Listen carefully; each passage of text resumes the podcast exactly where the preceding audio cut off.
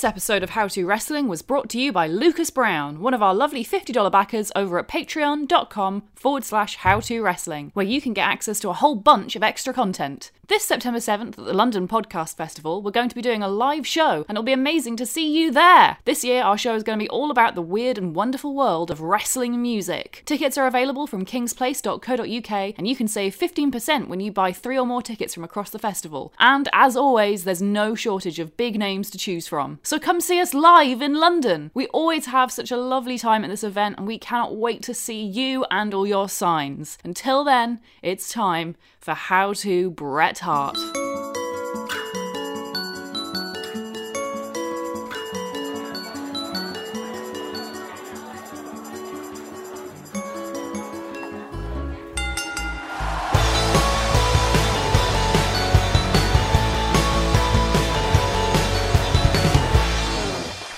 Greetings, friend, and welcome to another episode of How to Wrestling, the world's first podcast detailing how to wrestling, how to get into wrestling, how to understand wrestling, and goodness knows, maybe even how to enjoy wrestling. And today's episode may be the best there is, the best there was, and not to completely negate our future content, but potentially the best there ever will be. It's all about the excellence of execution, Canada's own Bret the Hitman Hart. However, once again, it's me, your old pal Cowboy Kevin, teaching you all about the world of wrestling, and I'm joined, as always, by my better half and scholarly girlfriend, Joanna Graham. Welcome. Hello, how are you? I'm very well, thanks. How are you? I am well, and I am in very much big episode mode, if you know what I feel. You've had your porridge. I've had my porridge, I've had two cups of coffee, and there's a third one on the back burner. Uh, Joe, uh, how does one survive a potentially long episode of How to Wrestling? Well, porridge is important, or at least some kind of healthy breakfast that's going to give you enough energy to keep you lasting throughout the day. Yes, just so everyone knows, big Attitude Era podcast, Yeah. eggs, big how to porridge. You know, in many ways, preparing for a long podcast recording is much like preparing for a hike. yes, that's true. You have to have a big breakfast. You have to have take you have to take regular water breaks. Stop and rest every once in a while, and give yourself a chance to stretch. Yeah, and also I've got a trail mix, except instead of uh, candy bacon bits, I've got loads of tidbits about Bret Hart's fabulous career. Now, this is a mammoth undertaking, and after Joe and I had to be cryogenically frozen so that we could survive after the Vince McMahon episode, we decided to reach out into our rich pantheon of podcast pals to find someone to join us along for the journey. Adam Bibolo, who are you, and what are you doing here? I was going to ask you the same thing, Kevin. Never.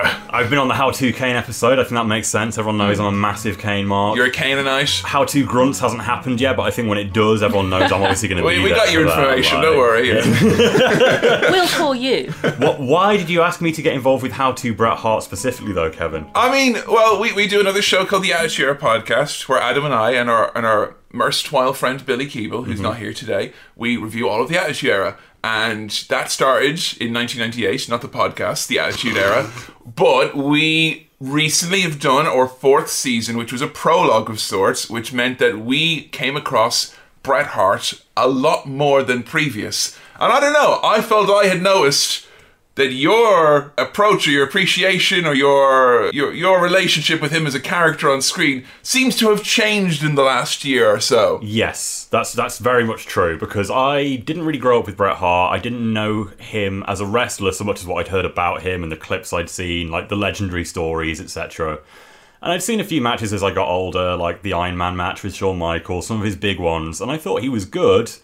But all the stories I'd heard about Bret Hart as a person and some of the stuff I'd seen made me think that he was a bit of a bitter baby and he looked oh. one of these guys that took wrestling a bit too seriously and he liked his oh. character a bit too much and I kind of thought he was a bit lame because of that and that really did tarnish my view of him for a long time. Joe Graham, both hands raised, ready to fight to the death for the excellence of execution here. This was the old me because now we're doing season four, looking at '97, which is quite a tumultuous year for Bret.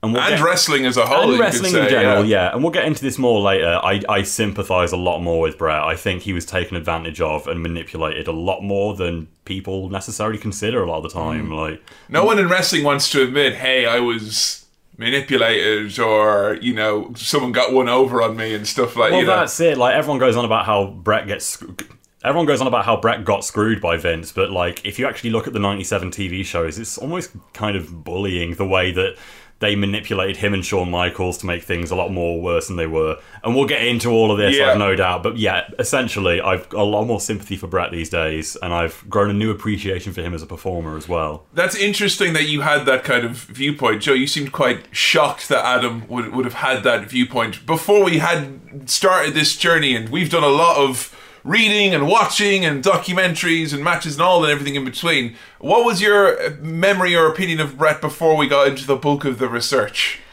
I didn't know much about Bret before we started doing this episode, to be honest, because he's quite an introverted fellow. So he doesn't pop up as much as I think someone like Shawn Michaels of that era has. But I've seen him come up in a couple of episodes where we've done matches of Bret. So he came up in the Owen Hart episode. We did Yeah. the cage match between him and Owen. Uh, I know he came up in a match between him and Mr. Perfect Yeah. for that episode. Stone Cold as well. Oh yeah, of course. So I've seen him wrestle a few times, but he doesn't really get his personality across in his matches so much. yeah. I don't think. So I didn't really know much about him as a person, but as a wrestler, I thought he was amazing. I thought he was one of the best I'd ever seen. Okay. Now, this is obviously a wrestler who is incredibly admired, loved. We're, we're talking about people's childhoods here today. None of us grew up with Bret. I think that's important to say. And, like, I think I'm quite like yourself, Adam, in that I didn't grow up with him, but he's someone who I'd seen a lot from kind of extended viewing.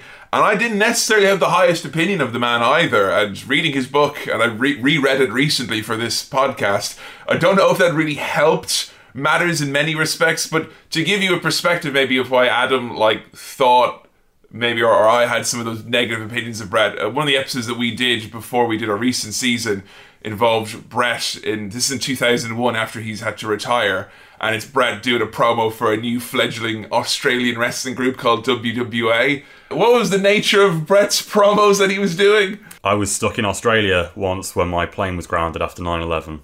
And Australia is a great place. And you people were very nice to me after the 9 11. And I'm really happy to be back here with you tonight Wow. at this new promotion, WWA. and then he goes on to say about how no one ever beat him. Yeah. He's like Stone Cold Steve Austin, The Rock, Vince McMahon, none of you ever beat me. I'm still the champion. Oh god. Well, there we go. We made it six minutes before Bret Hart impression. So, we had decided to kind of cast a wide net. So, I've read Bret Hart's book, which will fill in with some details along the way.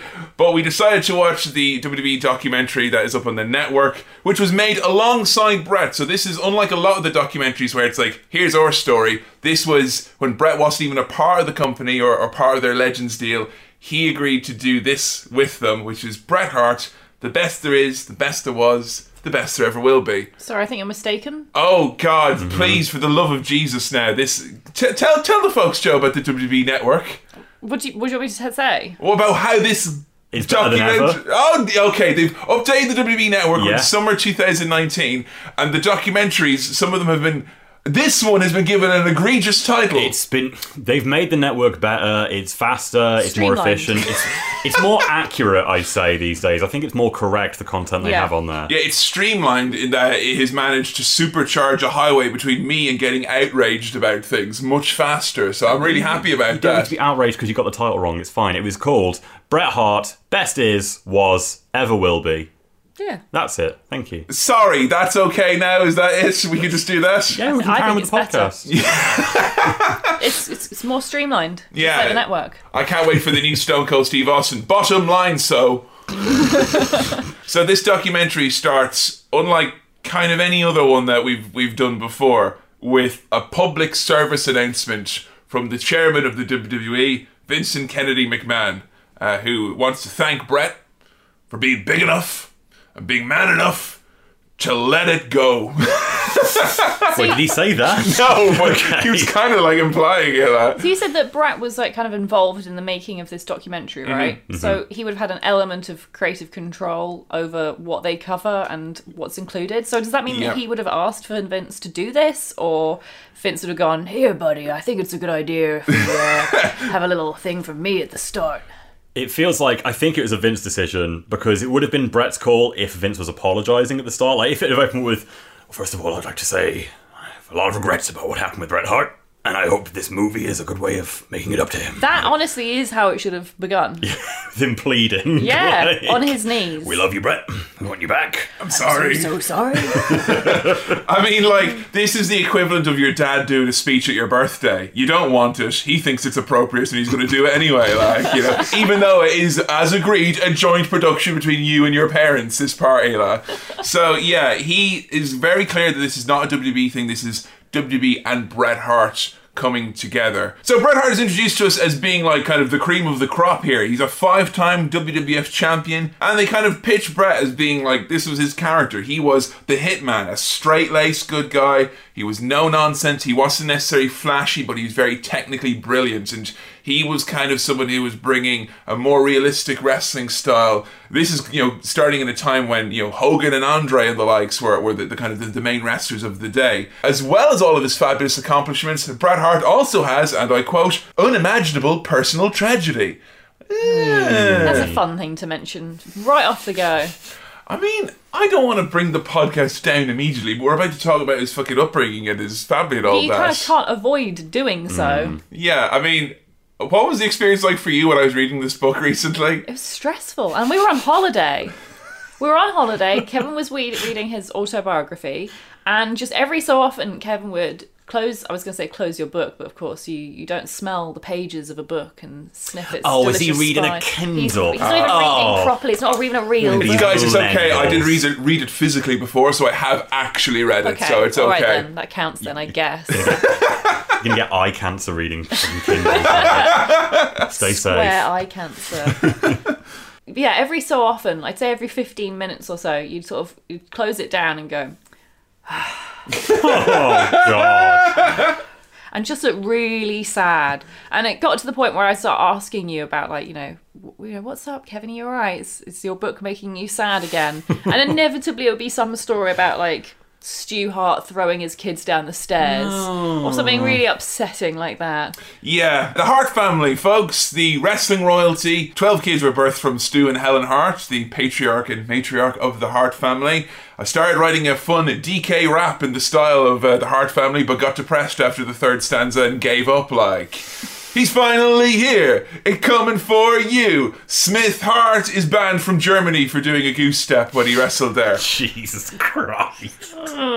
yeah, I want to pull the plug on that rap. It's Bruce Hart. He's wacky and cool. He burned down the family home and also the place where Stu spent a considerable portion of the proceeds from the sale of Stampede Wrestling trying to buy a holiday site which Bruce Hart tried to get bands to play for. And then Bruce wrote a lot of bad checks and the band showed up and burnt it down to the ground. Didn't he also burn down part of their house? Yes, Bruce Hart also in the attic of the house, which was condemned, went up and because he had given a toy campfire for his Christmas I like that present. the parents are like, it's fine, let him go play in the condemned attic. It's safe Fu- for I'm- a child. I lose serious. track of you in this house. Imagine if there was 13 other people in there. Give him a break now. Come on. I'm getting weird how to Kane deja vu here. We're 10 minutes in and we're talking about a kid setting things on fire. What the fuck's happening? Bruce Hart grabs the microphone. Ah, burn down the family holiday home. so yeah, uh, he went up into the attic and he wanted to play campfire for real. So he set a real campfire up in the in the attic, the attic where Noah went into because it was condemned because the roof was bad and the windows were bad. He tried to put out the fire that was spreading with a bunch of mattresses, which then all caught fire. And yeah, that was when uh, Stu threw him down the stairs. But like, that's not the only time Stu threw one of his kids down the stairs. There were like t- at least There's at least two occasions incidents. where you were like, oh, he's thrown another kid down the Oh, stairs. God. Ah. Bret's been thrown down the stairs at least once. it's it's really hard it. I mean, like you can't talk about the Hart family and the kids before we get into anything about wrestling. You got to talk about that family, and you know, wrestling's a, a weird world. You know, big families. You know, it stuff. You know, I've heard. I knew lots of people who grew up in, in quite big families. You know, with, with six or more kids or whatever, and you always hear stories of certain kids feeling overlooked and little feuds developing and little cliques and all that, and that definitely happened with with the Hart family. It's it's been a very tumultuous ride, even if you take away all of the the tragedies and whatnot that seem to have befallen the family over the years. So, in preparation for this, you two sat down and watched Wrestling with Shadows, right? Yes. Yes, Yeah. big fan of that movie. So, you would have got a pretty good look at Stu and Helen Hart in that, Joe. I mean, less Helen. She was hardly. That's in true, it, yeah. but So sad, yeah, like- Yeah. A bit of Stu for sure, doing his stretching. Yeah, what did you make of the man? I mean, I right. He's obviously a bit of a sadist, right? Gotta be. I mean, he's a, a a gentleman who enjoys bringing men into his torture dungeon, which he I, I don't call it a torture dungeon. He calls it his that. name. So it's a specific, the Hart family dungeon. This is a big part. Then Joe, what is Oh this yeah, sorry. I Hart should- family I'm dungeon? skipping Yeah, over important details. So in the Hart family's home, which was this big kind of mansion type thing, wasn't it? Hart house. So, yeah, massive. But I mean, it's like it's a big, massive house, but like you really know, old and run down. It's all run down. Yeah. Uh, always the f- fun bit from Bret's book where he mentioned that Smith used to get loads of girls saying, "Why don't you come over to our, our mansion? We've got twelve Cadillacs," and they do, but they're all burnt out and broken in the backyard. Oh. You know, it is a mansion, yes, but twelve people and twenty nine cats live there. You know, it's their house. Twenty nine cats. It's their house. We're just leasing it. Like, you know? they have a basement, which they don't call a basement because that would be too normal. They call it a dungeon. yeah. And in that dungeon, Stu goes down and he entices little boys where he. Whoa, Yeah, he whoa! does. They all He float does. down here. Not a crone now. No, he just goes, "Hey, would you like to do some fun wrestling with old Uncle Daddy Stu?" And then he stretches them, which is a really nice word for saying tortures. Yeah. there is a recurring thing with with Stu, which was that you know Stu ran Stampede Wrestling, which was we talked way back in our uh, very first episode, also in the Vince McMahon episode as well. The old territory system, where unlike now, where it was one big company, each kind of region within America and North America into Canada as well would have its own territory where they kind of work together as like a working relationship. The different territories they trade superstars. There'll be a traveling champion with the the National Wrestling Alliance, and Stu was part of that with Stampede Wrestling. So obviously, being the big star of Stampede Wrestling TV that he was all throughout the fifties and all that, Stu was a big household name, and everyone wanted to try the big tough wrestler guy. And yeah, so he would al- always have a long line of eager, fit young men, well into his 80s, mind Stu, this would happening. All these big guys, wannabe wrestlers, tough guys. There was, you know, people who were like footballers who thought the wrestling was easy, you know, championship shot putters, all these people coming in saying, Come on then, you're so tough. Let you stretch me then. In Wrestling with Shadows, we see Stu stretching some of the guys in his dungeon. He's 82. And he's 82, yeah, and he looks he looks 82 years old. It's not Mm-hmm. like he's like looks good for his age or anything. No, he legitimately looks like a really old man. you see lots of shots of him kind of struggling to, I mean, to, to get around. You know, mm. we, we did a show recently that he appears at the end of Canadian Stampede, Yeah. and he can't even get into the ring. He needs to be helped, like, up the stairs. But he's fine on his knees, t- turning people inside out and crossing their arms behind their back and pulling on them. And you see right here, I've got your, I've got your fingers like this, and you can't breathe. And you see the eyes, they mm. start to bulge out of the head. To the red, the red in their eyes. then their lips go blue. And you're gonna stretch him real good. And then he slaps him right on the The stomach. guy's like, yes, sir! Oh god. The thing that gets me though, right?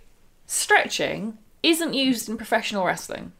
It's also not used in amateur wrestling. I mean- so what's the point of doing it? Why is he just literally just torturing these poor boys? I mean, you could argue that submission holds are a form of stretching, I like you're wrenching and pulling on body parts. Like that. That's all it seems like to me is that he's doing real submission moves that are actually talking on people's bits and hurting them for real. And that's training, I guess. Like that, that teaches you something about how to wrestle. Well, I mean, I know, for instance, say, you know, Daniel Bryan, he's done a lot of, of different martial arts training, and the idea was that he could then incorporate, you know, the movements from doing this for real and incorporate those movements into realistic looking wrestling moves then. So it's like, well, this looks really sore because it is, because I've just been in it, but let's mm. see if we can work it into a way. But yeah, I know what you mean, Joe, because like it's not as if in amateur wrestling you win by making your guy go, "Ah!" it's usually by a pin, right? like Yeah. what Stu was doing did not look like it was painful at all. It looked actually quite nice. So what's That's the the point then of it doing it in the first Yeah, because place? he's just a, a man with essentially his arms folded and a very blue person. He's going, "Ah!" I think how they describe Stu in the documentary and also in Wrestling with Shadows and also the book, I always got a sense of Stu that he is just from an era that the likes of us could never understand. Like Bret writes in his book that when Stu first lived in, in Canada, they didn't even have a home. They lived out in the prairies in Saskatchewan, as Right. in, you know, proper northern, barren, cold ice, living on a tent. Like hunting, God. gathering type of thing. The fuck? And his dad was like this religious nut as well, who amassed this huge fortune over his lifetime and then just gave it all to some church and never spoke to the kids. It's really sad, even though he oh. lived with them for a period of years. But Bret would just write about how he was scared of this crazy old man who lived in their house, like, who apparently was a millionaire. Like. But yeah, S- Stu, like, he got into, he was a, a Canadian powerlifter, he was an Olympic wrestler, and he got into this crowd of, of shooters. And that was just it. It was like these kind of tough guys They would push each other to the limits. And you see pictures of Stu from back in his heyday, and he just looks like he's made of fucking granite or something. Quite a hunk. Oh, really? So Oh, yeah. Stu was a hunk. Stu was terrifying hunk, yeah. Stretch me, daddy. Oh. that has so many bad ma- connotations. Oh. Adam, for you, the dungeon might have been something that you heard on commentary a lot when watching wrestling as a kid, no? Yeah, it was this mythic thing. It had this status in wrestling of like every member of the Hart family went through the dungeon. And it's sort of like where you forged in steel this amazing ability to wrestle. They put it over as this sort of like holy grounds of wrestling training, and it was this this mythical status attached to it. And then eventually in 1998, they did a match, I believe, Owen Hart versus Ken Shamrock, where they actually Owen challenged him to a match in the dungeon, and it's like live on pay per view. We're going to be from the dungeon. You'll see it. The match will be there. Now, the mind does tend to go when the phrase dungeon has been used. Like, Jesse Ventura was the first one. Jesse the Body used to say, like, he was trained in the dungeon from Stu Hart. And I, you know, anytime I'd hear that, I'd be like, oh, so, like, torture devices and actual, like, a dungeon, right? With, like, skulls and Stu is the torture device. That's actually there is a torture device. You're right. I thought it'd be like Bowser's castle, but instead of like portraits and statues of Bowser, it'd just be Stu with like sexy hair and stuff like that. but no, it's not really that, is it? No, it's a rumpus room, I think is how we described it on the podcast originally. It's got green mats, some nice exposed beams.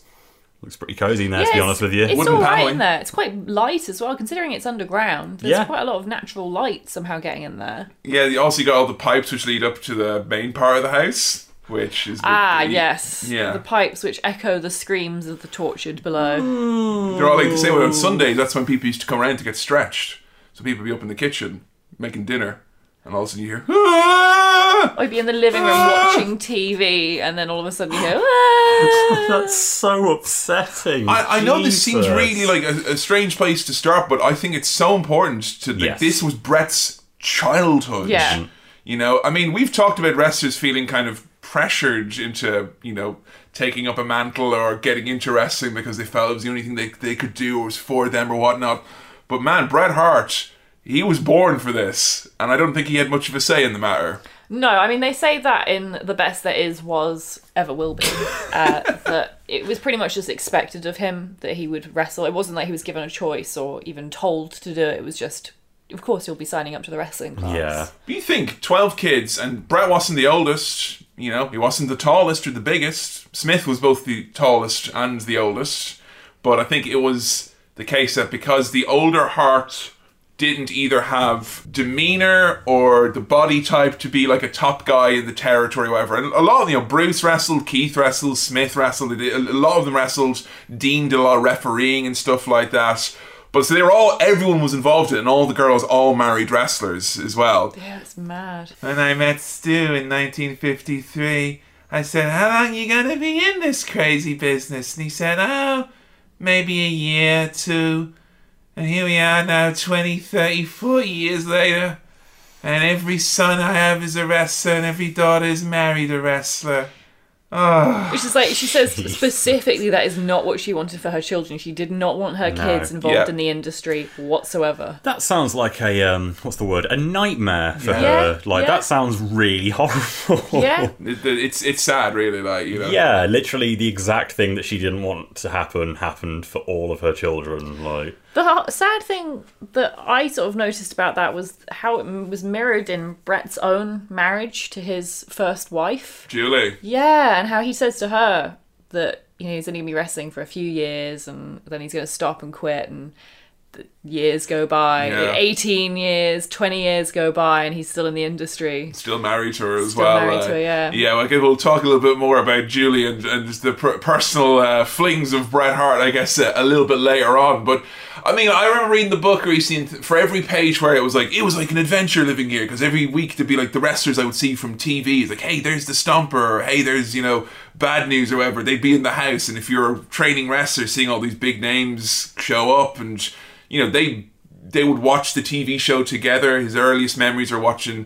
his dad's TV show, and you know all the kids all pitching in ideas about how they think the angles could go and who they could put with who. And Stu loved to defer to the children. He would let like some of the older kids, like Keith and Dean, like come up with like finishes and Wow. like do the booking because you know.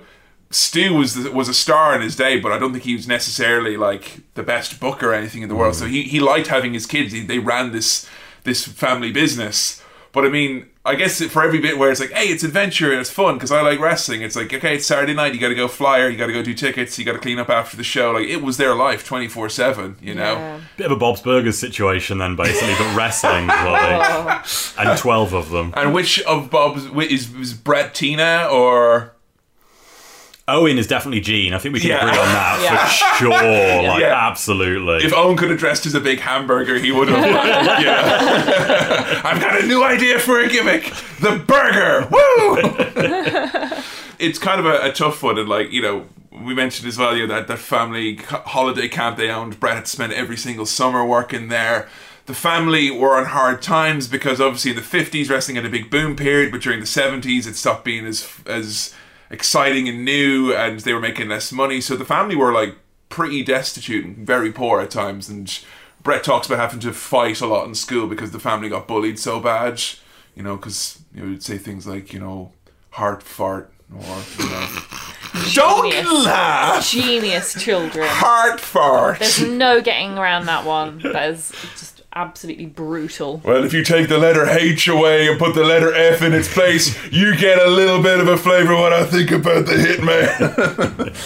so, the dungeon, of course, not only did it give us, you know, the entire Hart family and the entire roster of Stampede Wrestling, big names, Brian Pillman, Chris Jericho, uh, Chris Benoit, these are all people who trained in the Hart family dungeon. Or at least we were told they were on TV. It was always the thing you'd hear Chris Jericho, the the last graduates, along with Lance Storm of the Hart family dungeon. I kind of think, wow, Stu must have trained those guys when he was like really old and they were really young. But no, Jericho described it in his book. It's literally like Smith Hart or a couple of the older Harts, the real.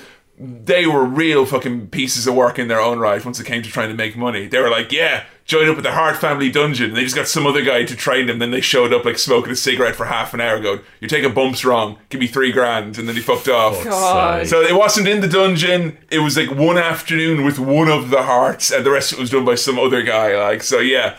Stu's philosophy in wrestling was to protect the business at all costs. Even if you're a grade schooler, everyone has to know how tough and real wrestling is. And Bret says in the documentary that he wrestled for one reason, solely because of his dad.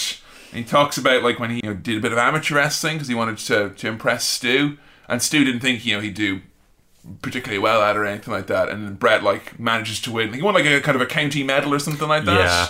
And he's in tears already in the documentary describing it like It's crazy the upbringing that must have created a teenager like Bret Hart because he's talking about this is high school wrestling, he's a teen, and his dad like starts showing a bit more pride in him because of the dedication that Bret puts in, and he says that he's like working really hard for it. He starts eating right. And he wants to drop down into a different weight class. And I imagine being in high school as a teenager and having the dedication to like cut ways. cut weight like a like a fighter does. Like Ugh. that's crazy, like dedication. And when you consider it was pretty much just because it would make his dad happy. Like, oh. I mean, he said it himself in the documentary. It was never like it was his ambition or anything, and it was never like it was thrust upon him. But it was just expected that you will do this kind of thing. Yeah, and I think something that for the book that really stands out is he says there's two people, and in the whole book he, he does it like this, where he goes, "There's Stu, and then there's my dad." And my dad is the guy who I tried to make proud, and the guy who taught me what it's like to be a man, and you know, is the patriarch of the family, and I love him. Da da da. But Stu was the guy with the temper who would like hit the kids. Stu is the guy who would, you know, blow a gasket mm. and get very violent very quickly. Stu was also the guy who would, you know, because of his actions or whatever, you know, every every other week apparently pack her bags and say, "That's it, I'm going back to New York."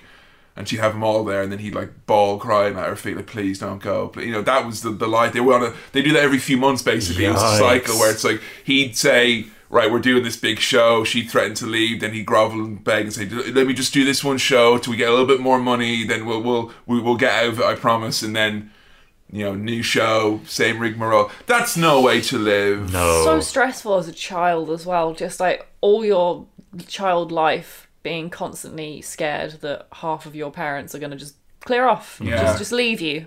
And if there's 12 kids as well, that's going to be even scarier as well because it's not like it's like you and a, and a brother or you and a couple of sisters, whatever. It's like there's 12 kids who that's going to affect. Yeah, your mum leaving you behind with an abusive father who literally punched Bret in the face once. Yeah. There was one time where he grabbed um, Bret by the scruff of his neck and he fucked him into the back of the car and he split him open. Like, Jesus like, there's, Christ. there's a litany of injuries that Bret got because of Stu, but like there was a number of times like when like after that happened, like he got he gave him a bike and stuff like that. Like Stu obviously, Mm. like. He did a lot of stuff that he, he immediately regretted. It seemed to be his, his modus operandi. Didn't he get given a concussion by his dad once? I well? think they alluded to it, yeah, that his dad hit him once so hard that he got a concussion, yeah. That's got to fuck you up so bad. Like, Yeah. you're not just like obviously abuse is abuse, but when your dad's running so hot and cold, like I did something so terrible, and it's like let me make it up to you immediately, and to the point now where adult Bret sort of. It's one thing saying there's a difference between Mr. McMahon and Vince McMahon because that's not real. Who but- is Stu Hart? that's your actual dad. You shouldn't. That's not healthy to sort of attribute the unfavorable parts of your dad to a different person altogether. How like- deals, it's a coping mechanism, isn't it? Yeah. if, as a child, it's almost safer for you to go, "Oh, that's not my dad. My dad would never do that because my dad loves me." I mean, that's clearly something someone that's else. been yeah. developed from a young age. Like, And also as well, I mean, how we've not really touched on it. How weird must it be, like when your dad is someone who is literally like a, a hero, like you Yeah. know, in, in in where they were in Canada, he was Stu was the top guy for so many years during the fifties and all that, and you know, Bret's his son, and you know, I, I almost think there was a part of him being trepidatious to criticize his father at any point because of how important his father was to the community. You know, if there was no Stampede Wrestling, you know that that affects Calgary, that affects the hometown a lot, really. And I kind of feel like, yeah, Bret had a very complicated and like you know, people got complicated relationships with their parents or whatnot, but like I think his was unavoidably complicated. Mm. You know, there was no way, and you can tell not just from Bret, but from all the Harts, they've mm. all got issues. Yeah. Smith struggled with being, you know, having to be the oldest. Ellie struggled with the fact that she was Stu's oldest daughter, the firstborn daughter, and obviously Stu's favorite. And Stu always forgave her for everything, according to Bret, and that caused tension with the other sisters. I think one of the only Harts, and we mentioned on the episode, who didn't have this issue was the youngest of the Harts, and that was Owen. Hmm. And very telling in the in Bret's book, he mentions how everyone, all the boys were in one big room, all the girls in another big room, but Owen, because he was came so much later, he was in the girls' room for the first like five or six years. But even Owen, I imagine, would have been affected by it, and it makes you wonder, like, how much of his he's he's such an easy he was such an easygoing person and mm. such like a diplomat, always trying to keep the peace and keep everyone in good, up spirited moods. Like, I wonder how much of that was because he was trying to cope with a very tumultuous home life. He seemed to be the only person who was close to wanting to be either a diplomat or a, or a joker or anything like that in the family at times. I think that's probably definitely down to what you're saying there, because like he is, from everything you hear about Owen and everything we know about Owen's life, he does seem like the most well-rounded of the Hart mm. children. Like he really had his his priorities and his morals in the right place. And I think genuinely, maybe him being made to sleep with the girls was like, well, yeah, he is one of the boys, but also he probably felt like he was one of the girls as well because he was Yeah. with them all the time. So. Maybe that did teach him to be a diplomat and to sort of be the more level-headed one. Like, there was such a like there was like you know whatever about wrestling politics the politics of having 11 brothers and sisters honestly, you know Bret would talk about how you know Bruce or whoever would hit him you know and then you know Bruce Bret would go and cry to someone and then you know We get blamed on someone else. get blame Big someone else ripple then they effects. beat up Yeah. Bruce and then Bruce would beat up Bret, beat up Bret again and you know just this like constant like every every action has this like you know follow through action that ends up with Bret getting fucked over some way. It's much easier in my, you know, it was just I had a brother and he he hit me now and then, you know, mm. that Yeah, easier. it's, it's hard enough with one sibling. As I'm Yeah. sure anyone with one sibling would agree. But the flow chart is a lot more easy to handle, though, Yeah. Joe, right? So we get some shots of young Bret now. He's around 19 years old. He's doing amateur wrestling and he's finding it really, really difficult to kind of to do the training and all that. And even though Stu is super proud of him, I think at this point he realizes that getting into the professional wrestling side of things, that might be more of a of a way to, to help Stu. Now, at no point is Bret saying like I'm going to become a wrestler. All of this is like I'll do it for a couple summers. I'm going to go get my degree. You know, I'm I'm young, I'm only 19. I've got the whole world at my fingertips.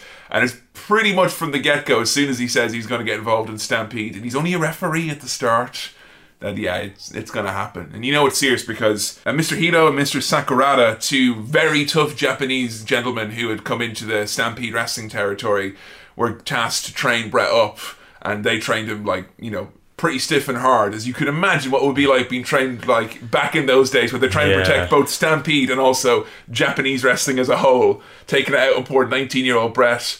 Joe, there's going to be a lot of hunk watch here tonight because obviously Bret is an ever changing sphinx almost. Uh, there's the riddle of Bret Hart. Is he a hunk? He's Benjamin Button. He aged backwards. At age 19, he looks about 40. And So gaunt and old, isn't he? Yeah. you see him at age 40 wrestling, and he looks like 20 something. Yeah. Yeah, seriously, becoming successful and rich and really big and muscular really suited him. Yeah. Still a hunk though, would you say, at 19? I don't know. No. Why What do you think? He looks a bit like, remember Wolf from Gladiators, the scary guy? Like, Well, Wolf's a hunk, so therefore. therefore. Wow, we're diverging here now greatly. Like, I- I'll have you know, I'm afraid of the big bad wolf, and I would boo him regularly. I don't want him showing up here, like you know. so yeah, Bret has his very first match just as a fill-in for someone, and it's against his two trainers. So you can uh, imagine how that. Just they're trying to protect the business. We saw footage, and the best thing about this being a joint venture with with Bret was that he allowed a lot of the footage to be used, which had not really been seen before. A lot of archive footage. a lot of footage. Lots A of lot. archive footage. Yeah, now obviously you two guys, great backgrounds in, in media studies and whatnot, and you've edited some fabulous videos, both of you, over the years. Tell me about the experience you had with the documentary in terms of its quality. Best oh. is was ever be. It was so bad. The editing was the worst, I think. Yeah, it was. It was. It would have been a fine documentary were it not for the overabundance of royalty-free music. I Oh, the think. music was so bad. Just inappropriate royalty-free music. It would be like, and here's Bret Hart versus Stone Cold Steve Austin. And you got like steel drums in the background or something. If Like, only, Wah, maybe. Yeah, we get some. Yeah, this archive footage. They like at the start. It's like, oh wow, you could see some stuff from his first match, but then it's like, here's just like nine uninterrupted minutes of Yes. Bret doing, you know, stuff. If, I mean, it's it's good to see it, like, but it should have been segmented and recapped a bit more effectively, maybe. I was at the time I was convinced it's just like, oh yeah, the WWE standard of documentaries back then was piss poor. But the more I think about it, the more I reckon that was probably Bret's involvement. Where I reckon there was probably some deal in place where he's like, yeah, you have to use this much of the Calgary footage because you know it was a joint venture. Yeah. I reckon he wanted there to be mm. so Fine, much. have all the Calgary footage in the world. You know, I think he re- there wouldn't have been because normally with WWE documentaries, within 15 minutes they're at WWE and they're Yeah. there now. Like, and I think they wouldn't have focused so much on Calgary were it not for Bret making them do it. Yeah, I think you're right. What's interesting about Bret and is that early match? I mean, we've talked about first matches ever a couple of times in the podcast. I think my favorite story ever is still got to be Rowdy Roddy Piper taking on Larry the Axe Hennig, who's Mr. Perfect's father. And Piper didn't even know that wrestling was a work at that point yet, and he got squashed in like five seconds. so like, I just love that you could get away with not telling someone if wrestling was real and still squash them. Like, but uh, Bret's first match. What did you think to the uh, to the footage of, of, of the beating that he took? It was a fucking mugging. It looked absolutely horrific. Yeah, it made uh, Jack Foley's first match in the WWF against the British Bulldogs pale in comparison. Like he just he got pile driven. He got like they at one point they tried to give him like a belly to belly suplex, but Bret obviously doesn't know how to take it. He lands right in his face. It's oh, I'm surprised he didn't break his neck. It's the kind of first match you would expect the guy to get up and be like, "This ain't for me. I'm out of here." Yeah, like that. again. It's so so horrible. But Bret is like, well, you know, I was a referee. The fans knew I was the promoter's kid. So, you know, they had to give it to me good. And like, yeah, all right. You know, I love Bret. You know, he's the promoter's kid, but he really makes this out as a point that being the promoter's kid, unlike a lot of younger stars who were the, the son or offspring of someone who ran a territory, Bret wanted to make sure he didn't have that kind of favourable treatment. So he got treated harder, I think, as a result. He wanted to have a slower climb, I guess. Also, the secret, I think, as to why he's such a good seller Mm. is because if you're having to lose a lot of the time convincingly, you will get very good at selling. Yeah, because otherwise, if you can't get that performance out, like you're gonna have not have a lot of things to do, I guess, in your wrestling career. He talks about his first trip that he makes, his wrestling trip that decides to like he's going to stick with wrestling full time. He goes to Puerto Rico with Smith Hart. This trip to Puerto Rico, I mean, if you, if you like wild and wacky wrestling road trips, always listen to say like Cliff Compton's Nigeria episode of Colt Cabana's Art of Wrestling podcast is a it's a stellar like wrestling road trip diary. But Bret recounting in his book his trip to Puerto Rico with Smith, where neither of them had been abroad before, and both of them immediately got food poisoning, and they couldn't find anywhere to eat. So what they would do is they had found this all-you-can-eat restaurant near the hotel, and they would go there and eat one meal a day, and it was like ten dollars. So they go in, give ten dollars, eat themselves into absolute excess and oblivion. Like to the point where Smith would make several trips to the bathroom during the meal, and like when they were coming, it'd be like, "Hey, it's the two guys who eat all the food," and then they would just sit and digest for the whole day, and then go wrestle in Puerto Rico and get sick later on. Like, Toby Carvery experience, I think. That. So yes, this was here where two very important things happened in the Hart family life. Bret decides on the beaches of Puerto Rico he's going to do it full time and dedicate himself 100% to wrestling, try and make a go of it. And Smith meets his bride to be, a beautiful Puerto Rican woman who sires him several children, one of which is called Satania Ecstasy Hart. Satania Ecstasy Hart. cool. Yeah, I, so, I think that was originally Satanic Ecstasy, but they changed it down to Satania and then Tanya at the end. Am I right in thinking the S, it has to be written with a cool S Yes, as well, right? yeah. Like, yeah, I thought so. Oh god, so yeah. So he decides he's gonna make a, a big deal about it. A really sad thing that happened early on in Bret's career when like they show us here that he was working with the Dynamite Kid. He was a uh, local, based in Wigan. He was back in the day, and uh, he was wrestling him in, in Stampede Wrestling because Stampede would bring in a lot of stars from around the world, like Japan and Mexico. But Bret, through the Japanese connections, was going to wrestle a legendary Japanese wrestler called Tiger Mask in Madison Square Garden because someone had to drop out at the last second. And like, look, we need someone good. And they're like, well, how about Bret? Bret's good. And go, right, send Bret down, sure. And Bret shows up, Japanese photographers, everyone, the Japanese media's there outside MSG. And Brett's like, shit, I'm. I'm here, the big time straight away, taking his pictures. He does an interview, does a photo shoot. He's waiting in the hotel room, and he gets a phone call yeah, sorry, there's a new guy in charge here, and he thinks you're not a big enough star to work in the WWF, so sorry. It was Vince McMahon Jr. said that Bret wasn't a big enough star. There you go. Oh! He got his hotel comp, though. Screwing him right from the beginning. Can you imagine going all the way from fucking Calgary to New York, having your pictures taken, sitting in a hotel room, and then just going home? Mm. I hope he got a New York slice at least. So yeah, very soon Bret found himself carrying the territory, and people kept leaving. So you know he ended up becoming their top guy and the top champion in the in the region. So yeah, they they struggled hard to to keep that thing afloat because like they don't mention it here, but some of the times would be like you know eight hours through the snow and the ice, and it'd be the only entertainment that would come would be from the wrestling. So they had to make the towns like dress in front of you know twenty or thirty people. It's pretty hardcore, like. So Vince McMahon buys Stampede Wrestling, and then the documentary kind of struggles to reconcile itself with the facts here. Oh yeah, he's totally only buying it for all the stars. He loves the stars of the wrestling. That's that's really why he wants it. Yeah, they cut back and like Vince, why did you buy? He's like, oh yeah, the stars. I mean, uh, there was the, the Dynamite Kid, I think.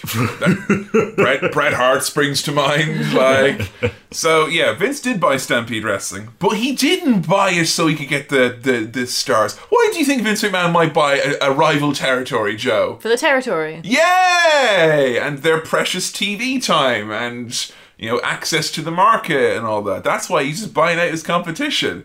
And to the point where Stu would only sell him Stampede Wrestling if there was a there was a bit stipulated that he would take a lot of his top guys like Bret and the British Bulldogs and Jim the Anvil Neidhart, and also that they have a special job for Bruce Hart as well. And that Bruce had a special job, which was he was going to be like the the Canadian liaison which basically meant that when WWF was going to run in Canada, it was his he to be the point of contact, like you know, talk to the arenas, get street teams, radio ads, all that jazz. But what that meant was that Bruce Hart started running Stampede Wrestling again underneath Vince's nose, even though he'd sold the rights to oh Stampede my Wrestling. God. He even tried to run shows at the same day Vince came into it to run Calgary. God, what a fool. What? Why would you do that? Is is that just greed that motivated that? Because that just seems stupid to me. Like, did did he not realise what he was Some doing? people would really benefit from anxiety. Do you ever think that?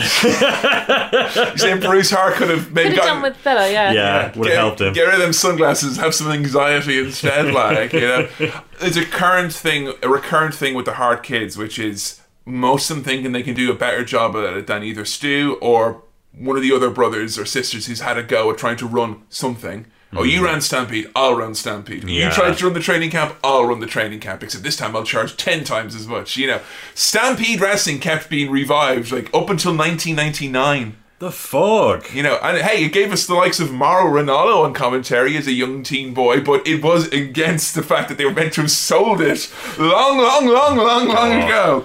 So Bret is into WWF at this time then. Joe, what did you learn about Bret's early gimmick proposal when he was in the World Wrestling Federation? Oh, he was a cowboy. Gimmick infringement, isn't he? How do you feel about that cowboy, Kevin Mahan? Uh, I would. All I would say is I would hastily, at this point, on the back of a cigarette packet, write an invitation for Bret the Hitman Cowboy Hart to join the ranch because we could do with a ringer. You know, Just- we, we, we need a big name really at this point. You know, he said he didn't like being a cowboy. He didn't want to be a cowboy. I don't want to be a cowboy. The way he says it is so, So sad. I went round to George's office and I looked at him and I said, I don't want to be a cowboy, man. It's one in the morning as well. I love that so much. I can't wait for him to start crying again at this Yeah. point. so yeah, I mean, it was going to be big for him though because they were going to do a cowboy Bret figure, and he was going to come with a horse. And the, Wow. ho- and the horse meant that it was, the toy was going to cost more. So you're going to have to push the guy with the horse, of course. So, you know, Would he actually have a horse? Would he make like like American Badass Undertaker riding his bike around the ring? Bring would, horse in. would Bret come out and do like a lap of the ring on his that, horse? that was the plan. really. And it was going to be a white horse as well. Wow. and then what? And for the people that wrestle for the rest of the night, there'll just be shit everywhere, would there? Like, I mean, I guess so. yeah, cool. I mean, you got fucking Komodo dragons and snakes and parrots. you know, Komodo. Vi- Vince McMahon's magical menagerie of 1984. Like, I don't know anything about wrestling. Give me all the animals. Like, it's like if I ran a wrestling promotion, just put loads of fun animals in there. Like. I think Bret really suited the cowboy gimmick, though. He pulls it off. He looks good in the cowboy hat. You see him later on when he's acting in a movie or What, something. the set of Lonesome Dove. Like, was it a TV show? Was set it? of Lonesome Dove. I, I just the reason I mention it is just because they go, and Bret's film career was not panning out as he planned. Hi, I'm Bret Hart, and I'm here on the set of Lonesome Dove. Oh no, is it not going well? He looked good though. He suited the cowboy get-up. He He right? did. He said he wasn't a real cowboy, and where he comes from, only real cowboys get to be pretend cowboys, which Yeah. makes no sense. But okay. I think it's because in Calgary they have a thing called the Calgary Stampedes. We only know this because we've reviewed a wrestling show that is based around this entire fact, but it's like a rodeo type thing. There is like a, a long history of legit cowboys and stuff in, in Calgary. So I think he thought it would be disrespectful to the hometown if he was pretending to be a cowboy when Yeah. he ain't, like, you know? There's lots of cowboys around these days, of course. Obviously, you know, proper cowboys. Like the guy who screams in the sky when uh, when things are too hot, like. I think he didn't he give his reasons as that why he wasn't a proper cowboy is he doesn't like wearing cowboy boots Yeah. and he hates country music, which are the two things that make you a cowboy apparently. I mean, they kind of are. If you ask Jr. or Stone Cold Steve Austin, that is what makes a cowboy. Just like, say if we're going by those, then that means Kevin is not a cowboy. Hey now! I mean, you listen to some country music occasionally, but I've never seen you wear cowboy boots. It's because you can't get them in size 12s. You've never once talked about John Wayne to me, like when referencing something else. Because he's a dead racist. Yeah, Come You're on. not a cowboy, mate. I, I'm a, I'm the cowboy for the new generation. I'm, I'm the, I'm the Pepsi Crystal Ah, cowboy. that's baby. city That's- slicking, that is. maybe I'd instead of a ranch, I could have city slickers. Oh wait, no, that's been Billy taken. Crystal. No, no, I'll be City Slickers too, the crest for Curly's goals. No one's taken that, right? so he gains notoriety in the World Wrestling Federation finally by being paired up. He, he literally just says, "Look, don't make me a cowboy. Uh, put me with my brother-in-law, Jim the Anvil Neidhart. Jimmy Hart's a manager. Calls the Hart Foundation. Like literally, like pulls out of his ass." So, lo and behold, they take Bret up on his suggestion, and he's put together with Jim the Anvil Neidhart in the Hart Foundation, a, a glorious tag team if there ever was one. Joe, your thoughts on seeing Jim the Anvil Neidhart for the very first time? I like him. Yeah? Yeah, I like him a lot. Why do you like Jim? He looks like a devil. if I was gonna cast anyone to play the devil, I would cast Jim the Anvil Neidhart. Okay, that's fun. Uh, funny you should mention that because Bret several times in his book details dreams that he has. And there was one dream that he had where he was being brought down to hell, and Jim Neidhart was the devil. Oh my taking- god! Taking him there, and he's like, "You're going to be here with me forever." I think Owen was an angel in the analogy as well, but yeah, Bret, Jim was was the devil. He's uh, got the little beard. He's the Mm. right kind of like I don't know shape. I always imagine the devil being kind of like a quite quite squat and Yeah. round. built like a brick shithouse. Exactly. Yeah. Do you know how he got the moniker of the Anvil? yes. Ooh. Because you mentioned it when you were reading Bret's autobiography. He threw an anvil like 200 meters or something stupid like that. Yeah, he's like the, the, really the, far. the anvil toss. The fact that that is even an event. Can I? I want to go see an anvil I would toss. love to see an anvil toss. I genuinely had anvils in my head of the category of things that, like, oh, you know, you can't lift those. I Yeah. genuinely, it would be like seeing someone lift a truck over their yeah, head. yeah. like, so I, it's heavier than a car. yeah, literally cannot be lifted. Never mind, throw it two hundred Well, I, meters. I don't know how far it was. But No, it's- it's- Throwing it a I- centimeter. I- would oh, you know that's it, right? Yeah. I'm just going to say it right now. Calgary, you got some some pretty amazing restaurants by the looks of things. I've been doing some googling about the Stampede. Uh, you got pancake breakfast during the Stampede. I like that a lot. Just looking at the food. like- cool hats, anvil tossing, frequent wrestling shows. Your culture beats our culture. I'm just saying, right Oh, yeah. now. That's true. You know, yeah, we, we've got some great culture here in Manchester. I don't see no anvil toss happening in Media City and Salford, is all I'm saying. So yeah, Jim Neidhart, Joe, I wanted to run this by you because you are somewhat of an expert on the matters on, on the matter. Hmm. How, if at all, is Jim Neidhart like Wario? oh, he's very much like Wario. Yeah. Yeah, Definitely. I think so. He's got the Wario shape, hasn't he? yes, the big burly hairy chest that Wario would have. And he's got the Wario energy, like the kind of chaotic, evil energy. Yeah. Mm-hmm. He does hoard cash like Wario does, you know. he also does a lot of shoulder tackles and things like that as well, you know. But Bret Hart is not Waluigi. That does not No, work no, no, at all. absolutely Doesn't. No, no, no. Maybe Jimmy Hart has got some Waluigi energy to him, but uh, Bret is Mario. yes, Bret is Mario, definitely. Let's go. yeah. You. Yippee. It's a me, Mario. Oh, Bret, watch out. Whoa. and then Bret hits a wall. Ooh.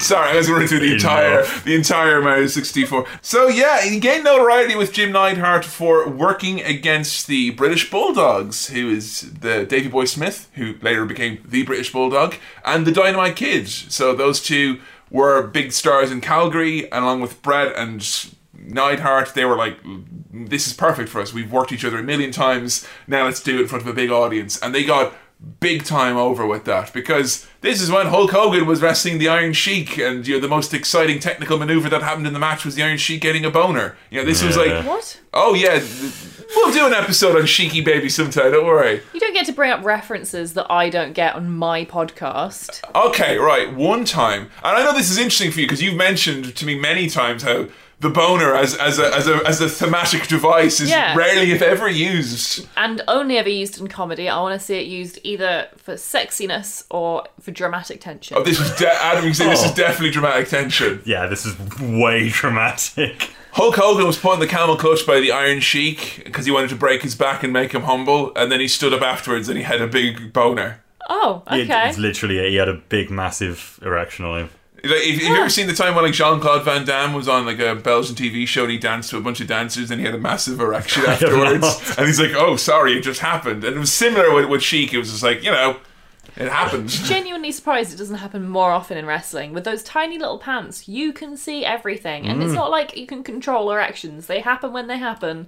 There's nothing you can do about it. Some wrestlers tape down.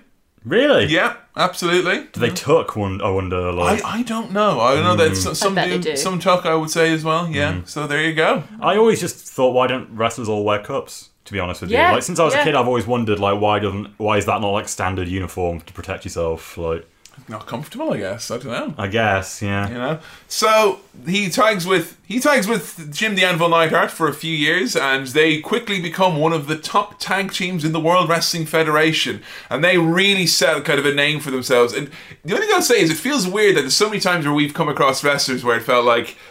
You know, we talked about the Macho Man Randy Savage episode, the Mr. Perfect episode, where it's like, you know, the standard of wrestling was was quite low because on top you had Andre the Giant and the Ultimate Warrior and stuff, but these guys were really wrestling amazing. But they're all on the same cards together. You know, Macho Man was there, Mr. Perfect was there, Bret was there. Possibly that wrestling was a bit better in the 80s than I give it credit for, maybe, mm. you know? But it comes now time for our first match. We decided to delve into the archives to look at a Hart Foundation tag match so we can see how Bret kind of gained his notoriety in the first place and now he bounced off his partner and brother in law and father of Natalya, Jim the Anvil Neidhart. This first match comes to us from SummerSlam 1990 as the Hart Foundation take on Demolition in a two out of three falls tag match. Joe, let me ask you first and foremost your thoughts on Demolition and their look. The guys from Demolition are dressed as Sean Connery in Zardoz. Now that is a deep cut, so I don't know if everyone's going to recognize. Oh, I, I know exactly. He's very hairy. He's very He's got hairy. very little clothing on. Very yeah, little clothing I know on. exactly the Sean Red, Connery. strappy. Rhinestones are not a lair, Mr. Connery.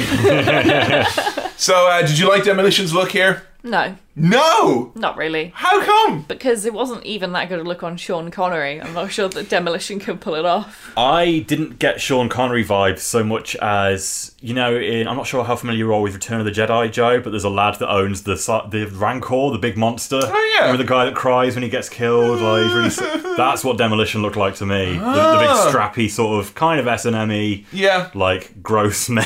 S&M, but nothing sexual at No, all. No, not sexual. Completely No. unsexual. Just uncomfortable. We get a nice promo from the Demolition trio of Axe, Smash, and Crush.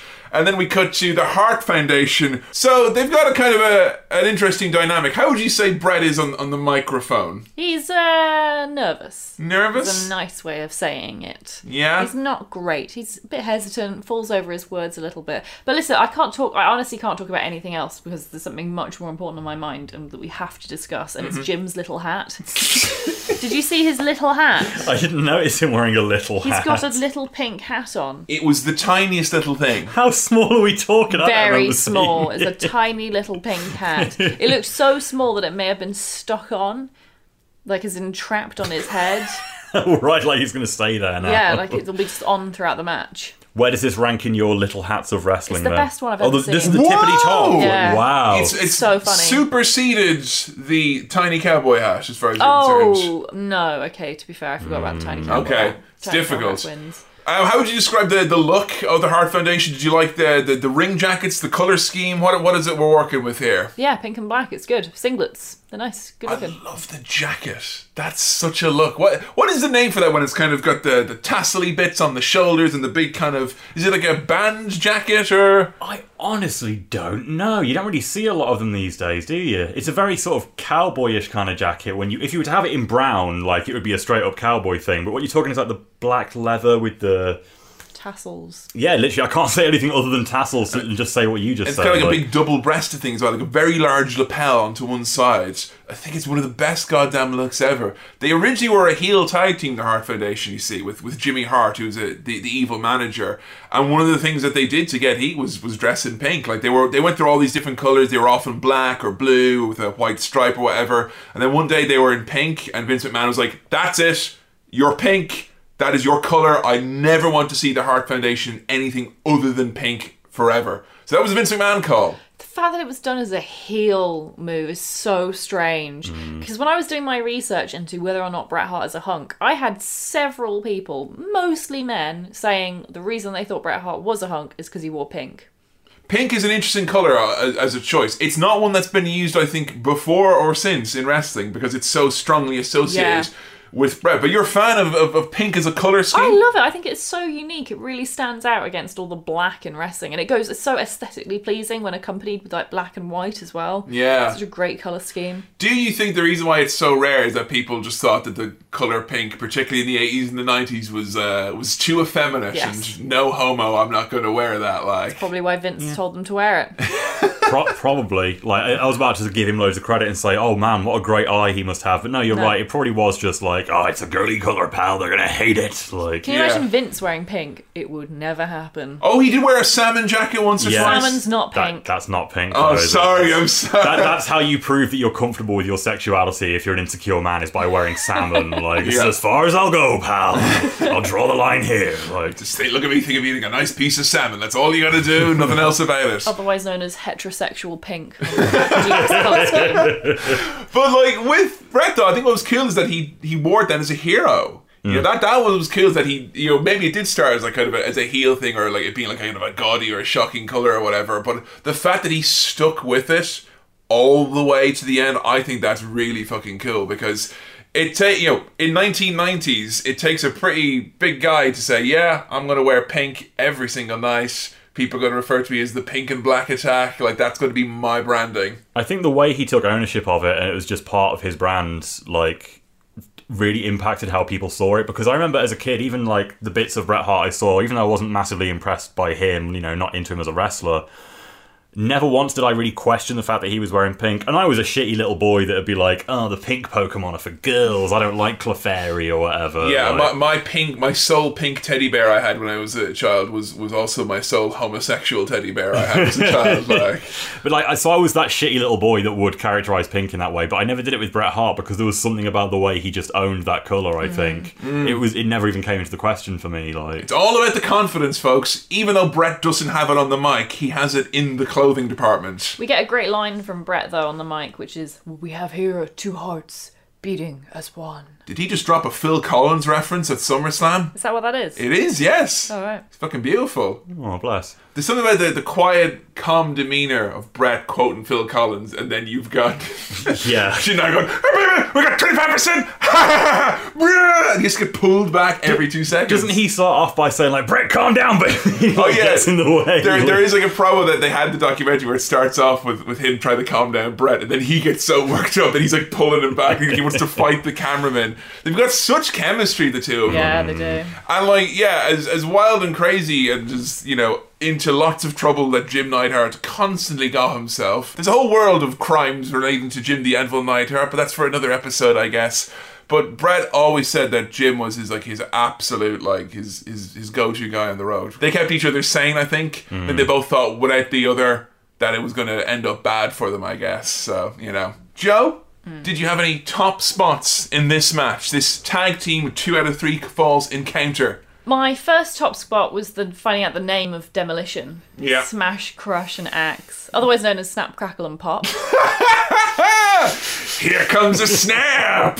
Here come the crackle! There are Rice Krispies! Breakfast disaster! Sorry, we should point out now. Did you catch that music at the start of Demolition's entrance? The lyrics. No. Here comes the axe. Here comes the smash. Oh my god. Their demolition, walking disasters. Aw, have more confidence in yourselves, lads. Why Like, Axe? Why not Bash? Bash! bash. Crush, Smash, and Bash. Oh, that's good. Now, Crush was a late entry because Axe was getting on in years, you see. So it was originally Axe and Smash, and then Crush was brought in as the third. It just makes no sense to have a noun and then a verb. Right, you wanted an adjective in there as well, like. No, I didn't want an adjective. I just just keep it to one. Keep it to one or the other, like either nouns or verbs. Uh, no, you, so you want like axe, smash, and tough, for instance. Like get an adjective in there. No. Well, Legion of Doom nearly had it because they had animal. That's fine. Hawk. That's a kind of Yeah. animal. Droz. That's not a word, is it? No, though? you No. lost it now. Oh no, hawk, animal, and puke though they had as well. They they wanted to call him puke. That's a is verb.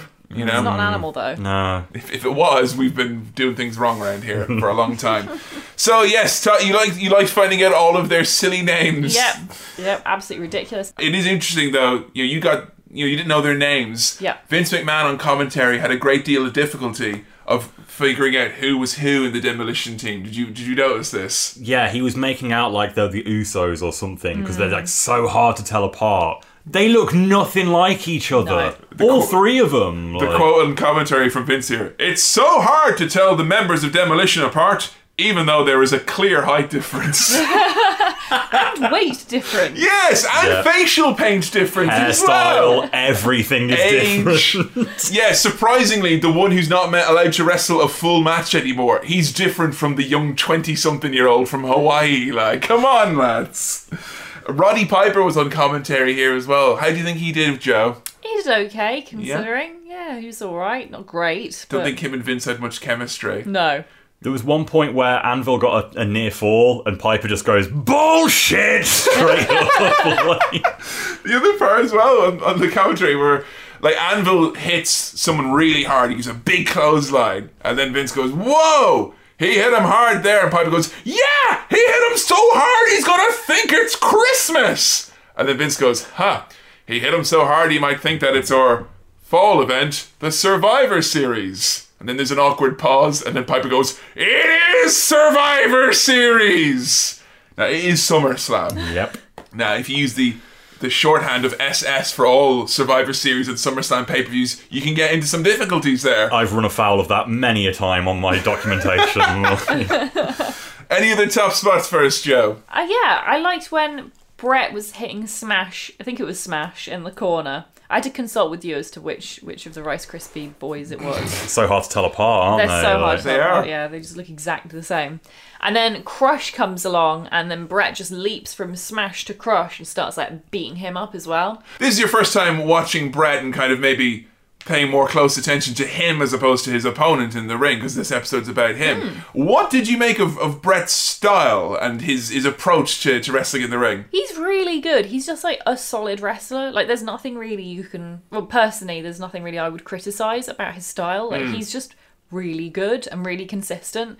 His selling is fantastic. I think it's one of his, my favorite things about his style. It's got like very realistic selling, I totally realistic. selling. I get really pissed off with a lot of modern day wrestling, especially when it comes to selling. That there's wrestlers who like don't sell enough or they sell too much. Mm. And Bret just gets that balance perfectly. You really empathise with a lot of the pain that he's in. There's some folks who may have like pre-assumed or like we got some tweets about it thinking that Bret's style in this day and age with the type of wrestling we see on TV might seem a bit like boring by comparison. Oh, I totally disagree. Because I was worried, like I was, I told you at the start, I was like, Bret ain't gonna bust out any moves that you're probably not gonna see him do in pretty much every match. You know, he's like Ric Flair in that sense, even though I'm sure you'd hate the the comparison to that. But Bret does the same twelve or thirteen moves very well at the right time, at the right place in every match. There's a word that uh, I've heard a lot of people use to describe his style, and if you ask me to clarify what it means, I don't think I could tell you, but it works perfectly. Like people say he's crisp, and I think that's so true. It's like such a really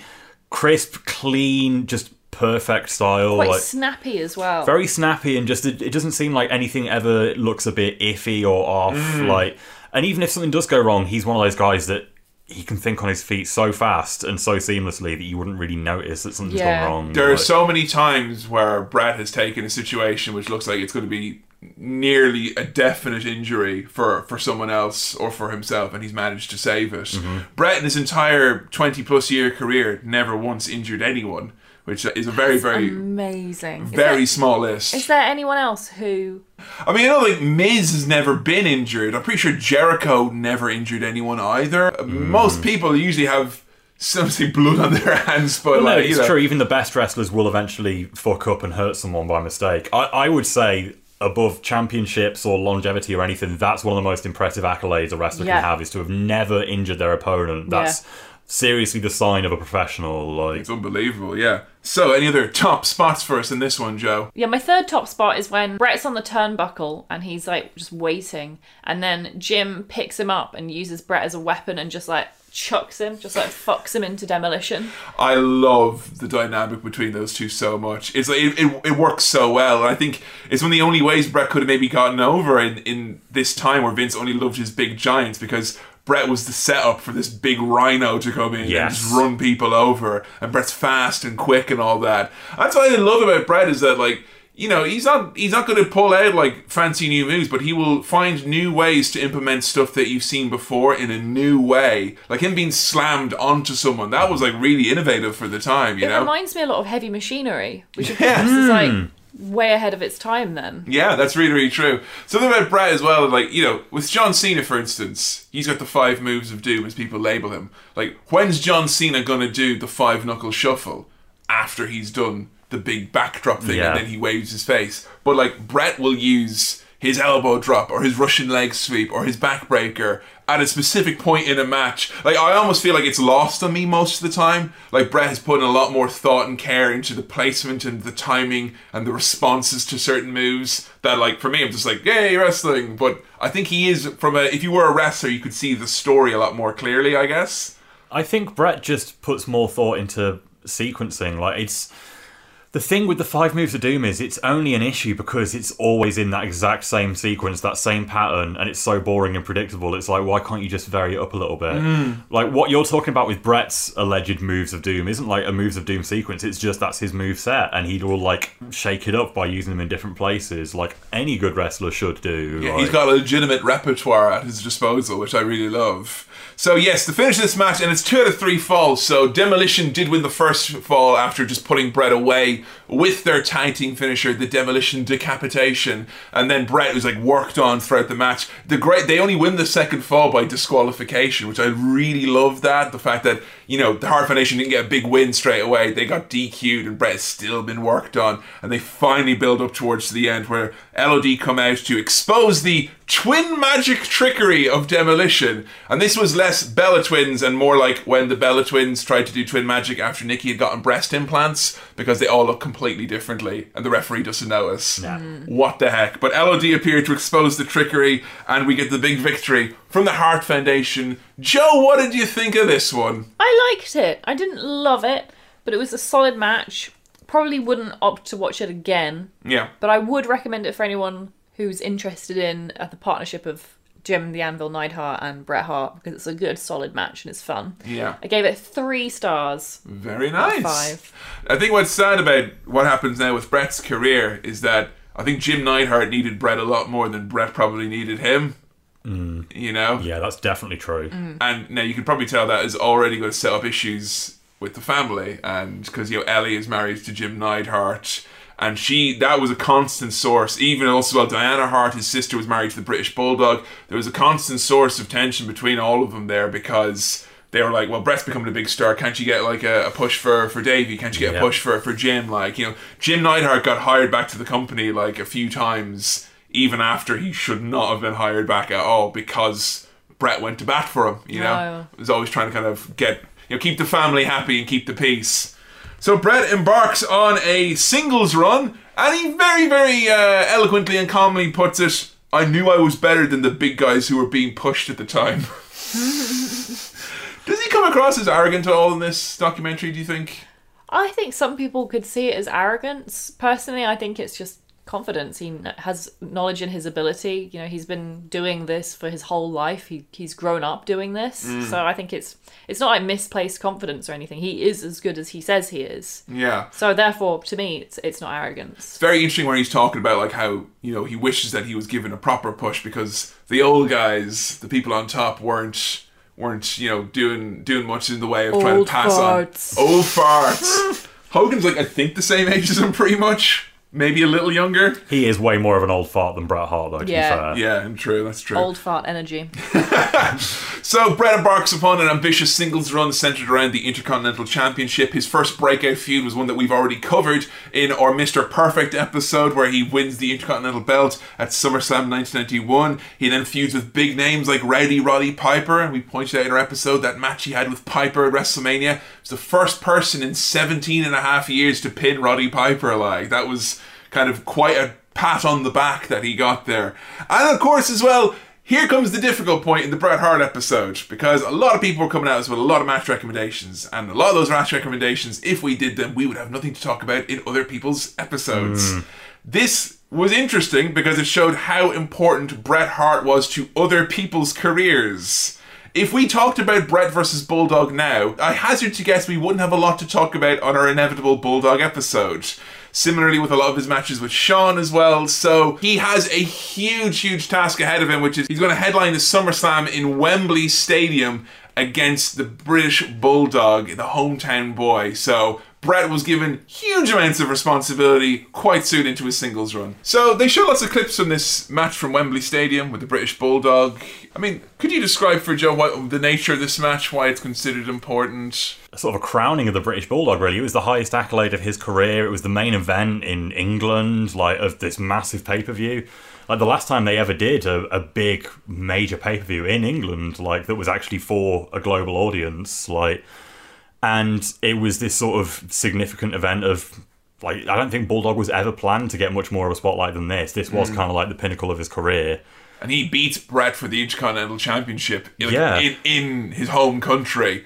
But the bit that they don't tell you in this documentary, and I didn't know until I read Bret's book, you know, they had this whole match laid out, and Bret had all these ideas. It was to make Davy Boy a star. You know, that was like his whole point in this. He thought, well, I've got some star power now because I'm the Intercontinental Champion. going to try help you. They brought in all the stuff with his sister, saying, you know, I'm the one who introduced you to my sister. Maybe I, I shouldn't have done that. You know, they were mixing in a bit of the the family life with this British Bulldog the day of the show at the start of the match. He would have been uh, out all partying the night before, had done a few extracurricular activities. They start the match. He says, I'm fucked, Breck. I'm fucked. I don't know what I'm doing. He's out of breath. He hadn't training for the match. He just completely blanked. I'm fucked, Bret. Oh God. And no one picked up on it. No one picked up on it because Bret carried him through the whole thing, apparently. Really? That's according to Bret, mind. But yeah, Bret said that he had to do all the spots in the match, even the bit at the end, like where they're meant to have the emotional face off, where they're meant to shake hands and all that.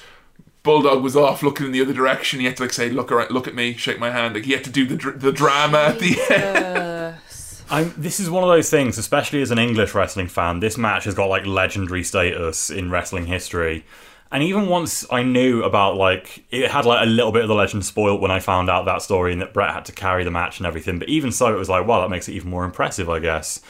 But then the footage they showed of the match in this documentary, and I've never seen this match all the way through, even though I've heard of its legendary status.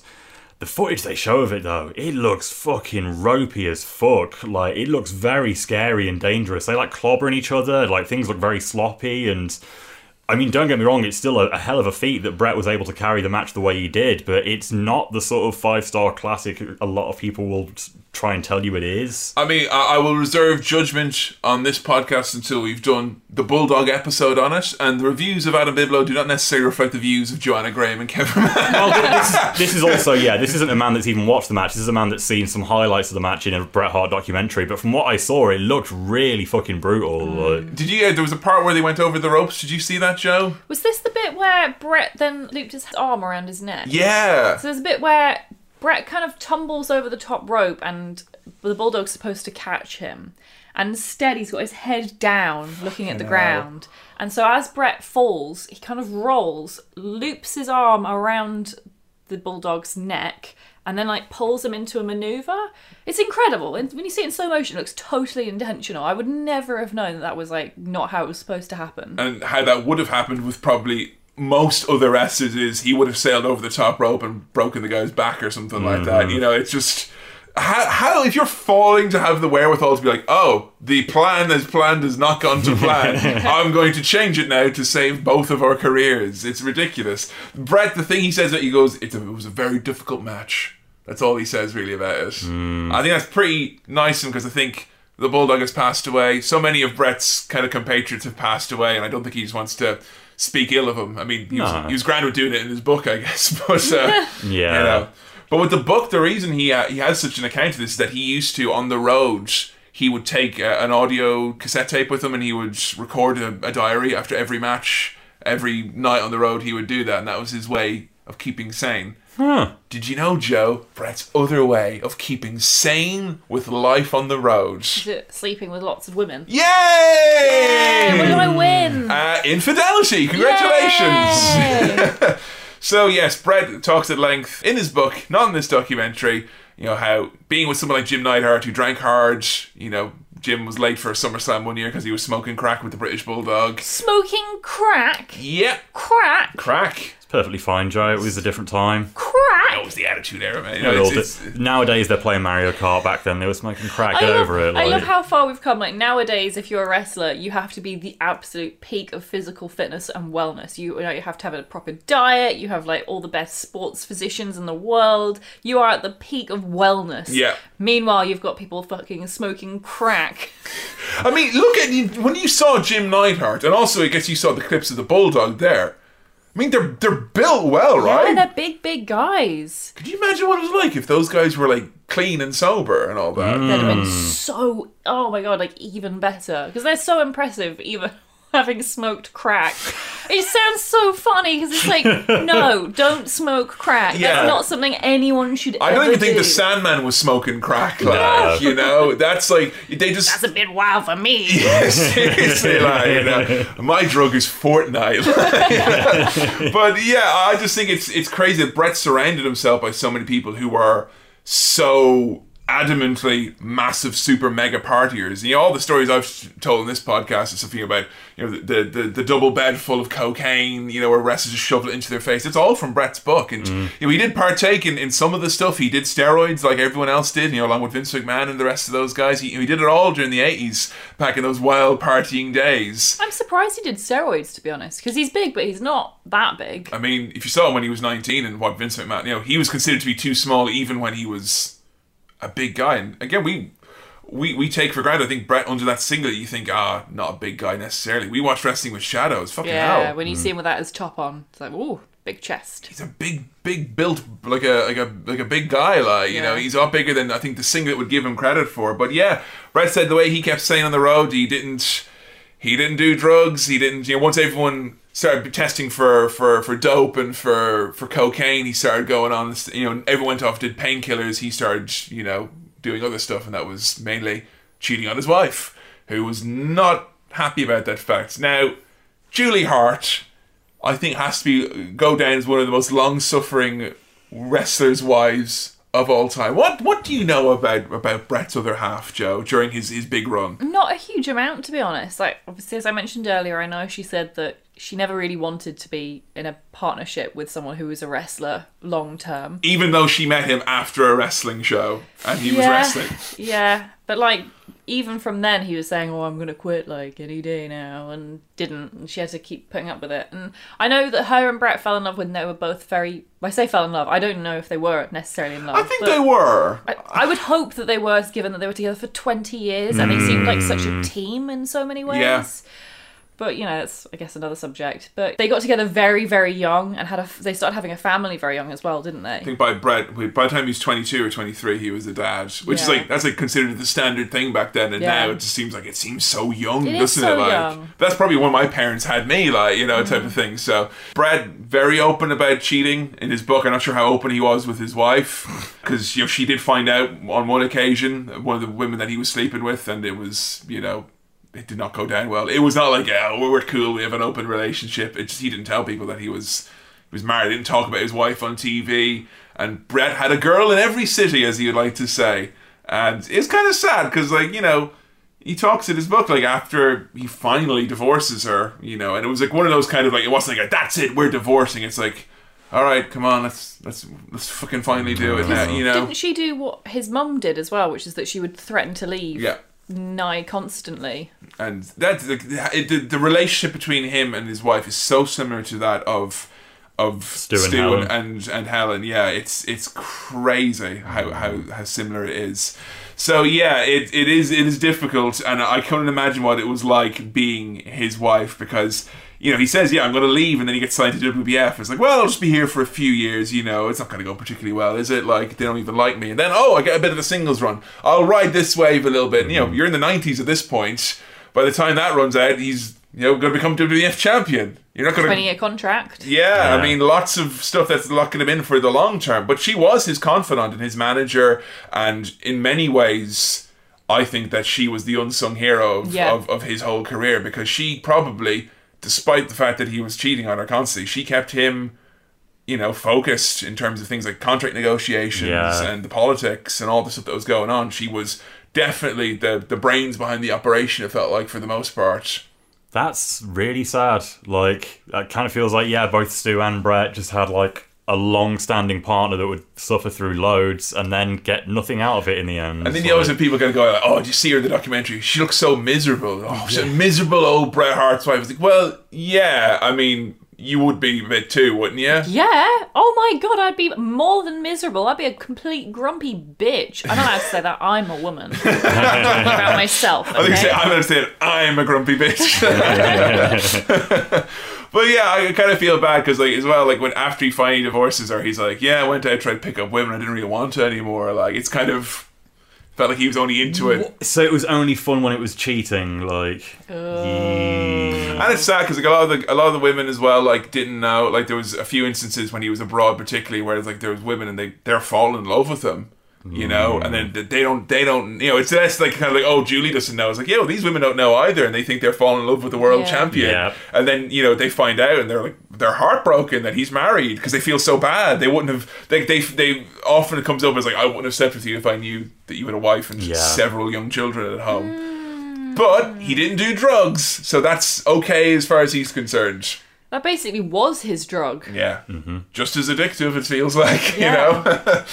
but a lot of stuff I think that Bret brought to the ring, it wasn't just like you know we, we talked about in the last match that there was a lot of you know technical realism and you know doing moves for certain reasons, but there was a lot of emotional realism to it as well because it wasn't like people saying I'm going to destroy the hypothetical concept of Hulkamania.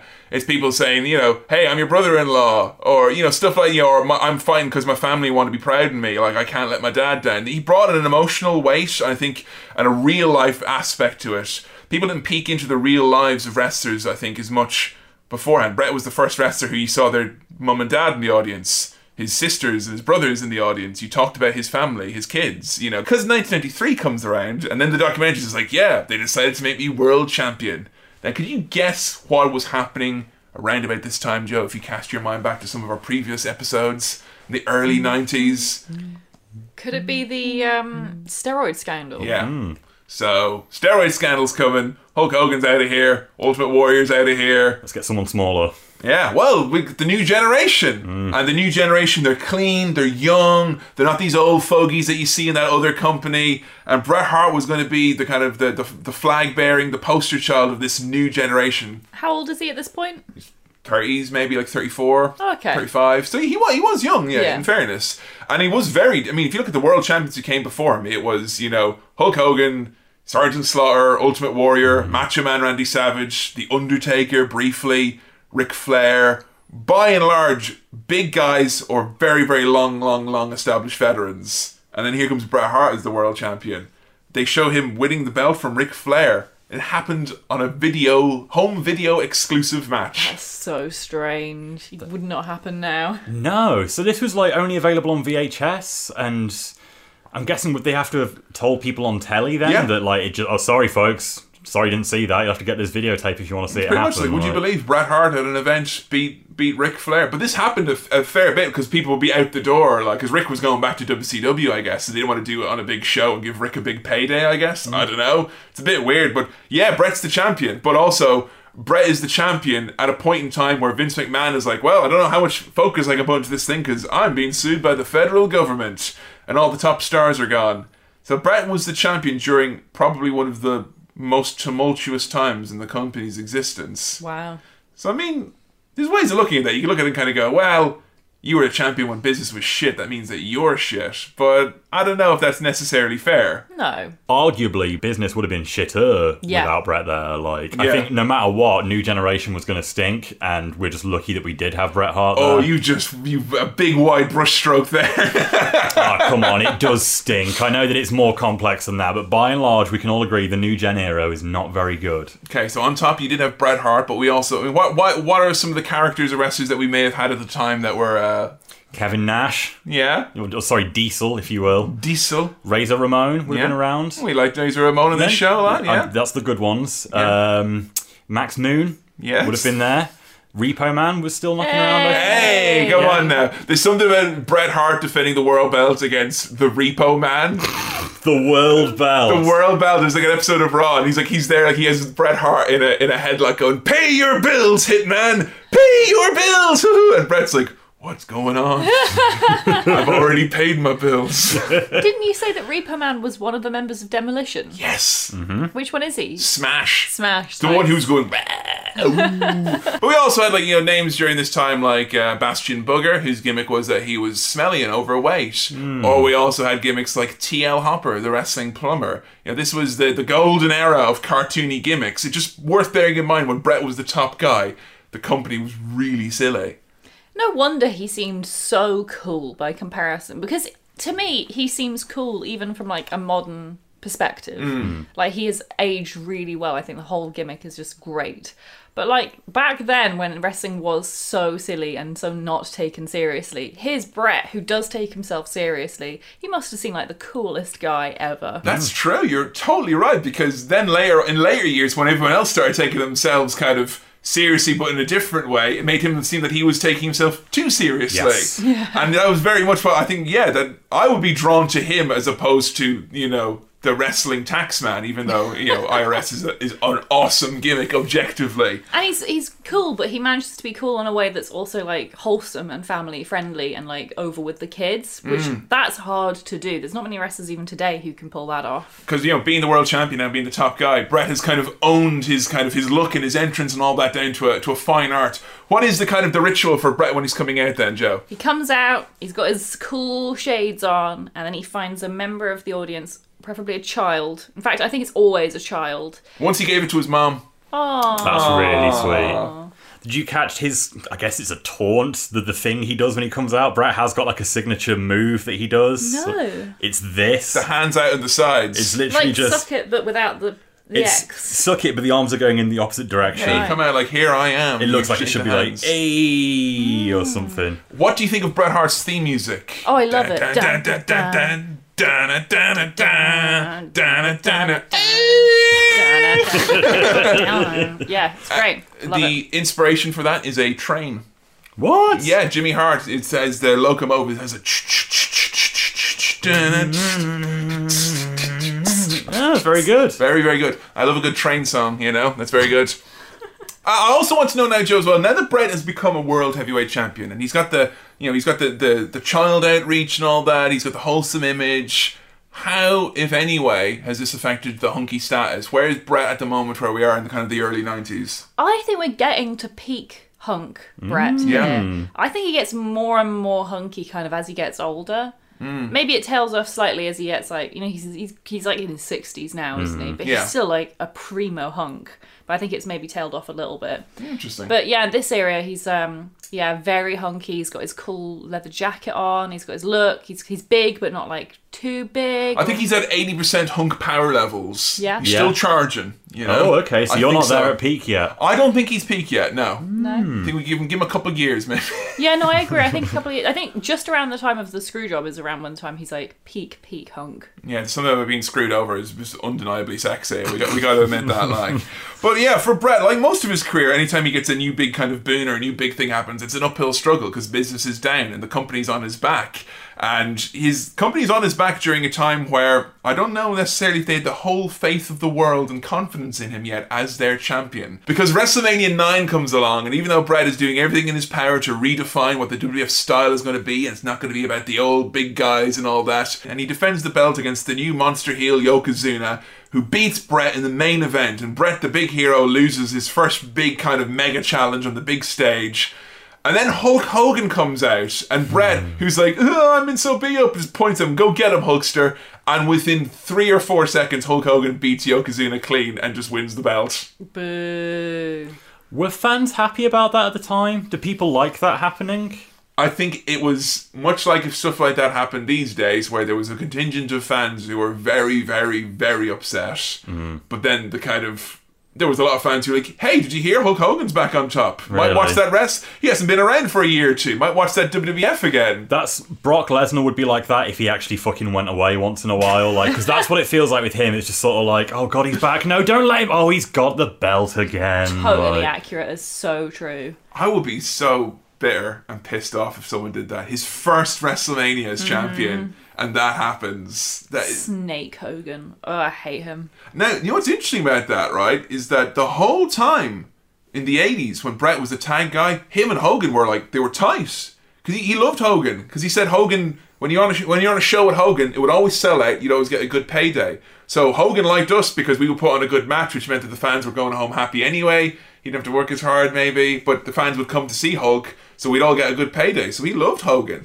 But this around this period of time here now, now that Bret's a top guy, this is when Hulk Hogan stops being Bret's buddy, mm. and like Bret, the reason that Bret agreed to this, that Hogan would come in and win, was that they were going to do a changing of the guard, a match at SummerSlam 1993, where Bret would take on Hulk Hogan. Oh, and, cool. And Hogan would lose to Bret and pass the torch and say, "I'm going to go off and make Thunder in Paradise." And That sounds great. Yeah, that sounds like it would a- happen. seriously, that sounds awesome. That's a cool plan. and even to the point where they actually did a photo shoot for it. Well, you would, wouldn't you? Because you're going to do it. So if, you, if you're going to do the match, you're going to have a photo And they shoot. definitely will do it. Yeah. So what? What I'm guessing, like, did Bret? Was it like a five star match? Did Bret go over quick? Was it a long match? Like, So what at the, happened? at the King of the Ring in June, three months beforehand, instead, uh, Hogan lost the belt back to Yokozuna when a Japanese photographer came into the ring with an evil trap camera that let off a big flash that made Hogan go, "Oh, brother!" And then Yokozuna won, but only because of Japanese photography and cheat. Like he won in the most racist way possible. like- Wow. you, you know the you know the Asians with their ph- photographs. the- I hate them.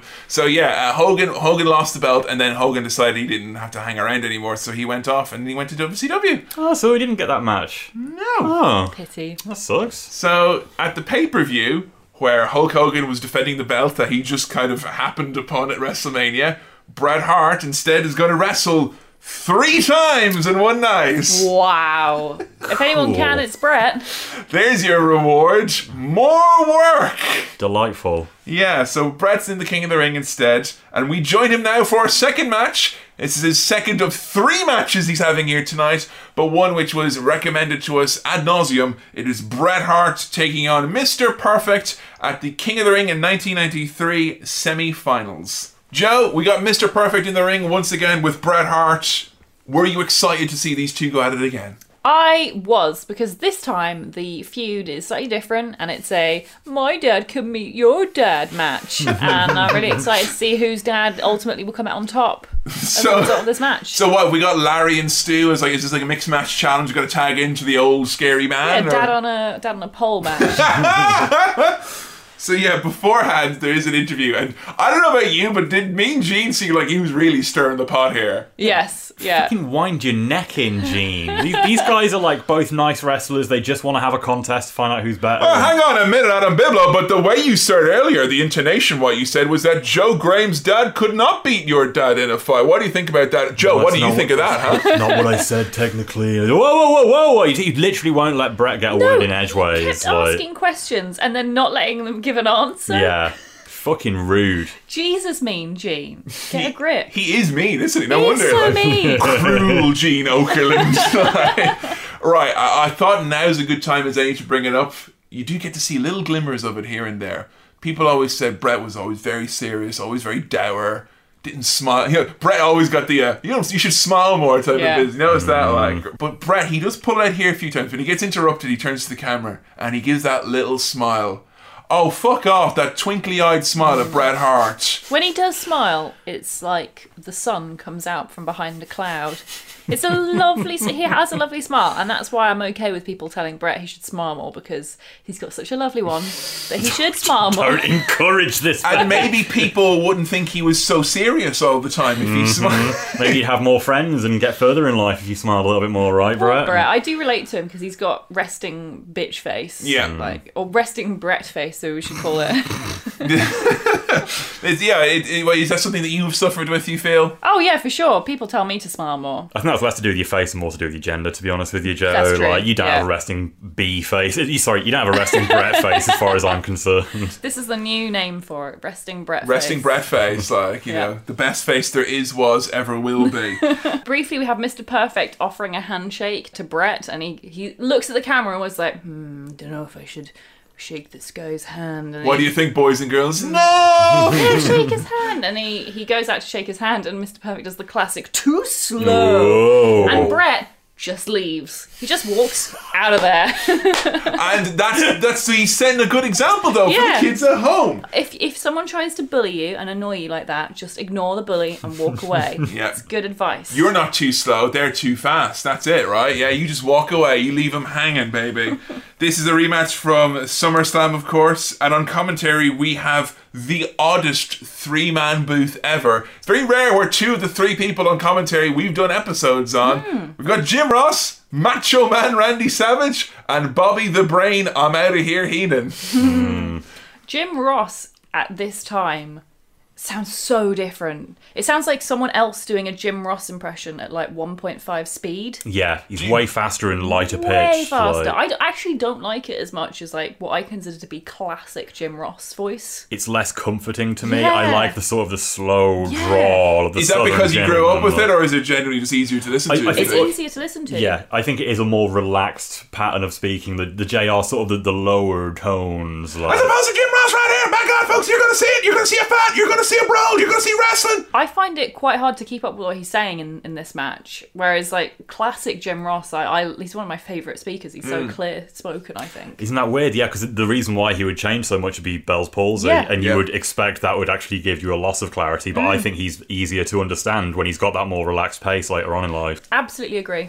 There was a period of time where I believe that Jim Cornette and this era of Jim Ross were on commentary at the same time. Could you oh. imagine? Oh, You had to put in like point, point seven five speed and to sense normal then. Like, oh man, I'll tell you what. I love seeing these two here because Bret Hart and Mr. Perfect, I think they are the absolute quintessential opponents for each other. I don't know what it is. Uh, is it Bret's selling or Perfect selling or is it all of it? But I, f- I just I could watch them wrestle forever. Did you notice in this match, though, that the crowd weren't really paying attention? They kept looking off to the side. They could have given two fucks, Joe. I think. Yeah, they really did not care. I think seeing these guys multiple times in the evening maybe has an effect on how much attention the crowd want to Yeah. give it. Like, and especially like from what I've noticed with tournaments in wrestling, or in situations where someone wrestles like three matches in one night, it'll always be like first match might be like five minutes, the second match will be really short, and then the, the third match they'll do will be like the big one. Oh, Bret ain't doing that, baby. No, he is not. This is a big old match to say it's his only, only his second of the evening. Yeah, and he's three matches he has on this card here tonight. He wrestles Razor Ramon, who is kind of just very new into the company, so he still would have been kind of like green a little bit. And then his main event in the finals, he was against Bam Bam Bigelow. So he had three very different types, sizes, and shapes of opponents. And he, he basically said, like, right, if you're going to take the belt away from me and fuck me over like you did, and put Hogan in the main event, I'm going to wrestle three times, three matches, each of which could have been a main event in their own Yeah. right. Mhm.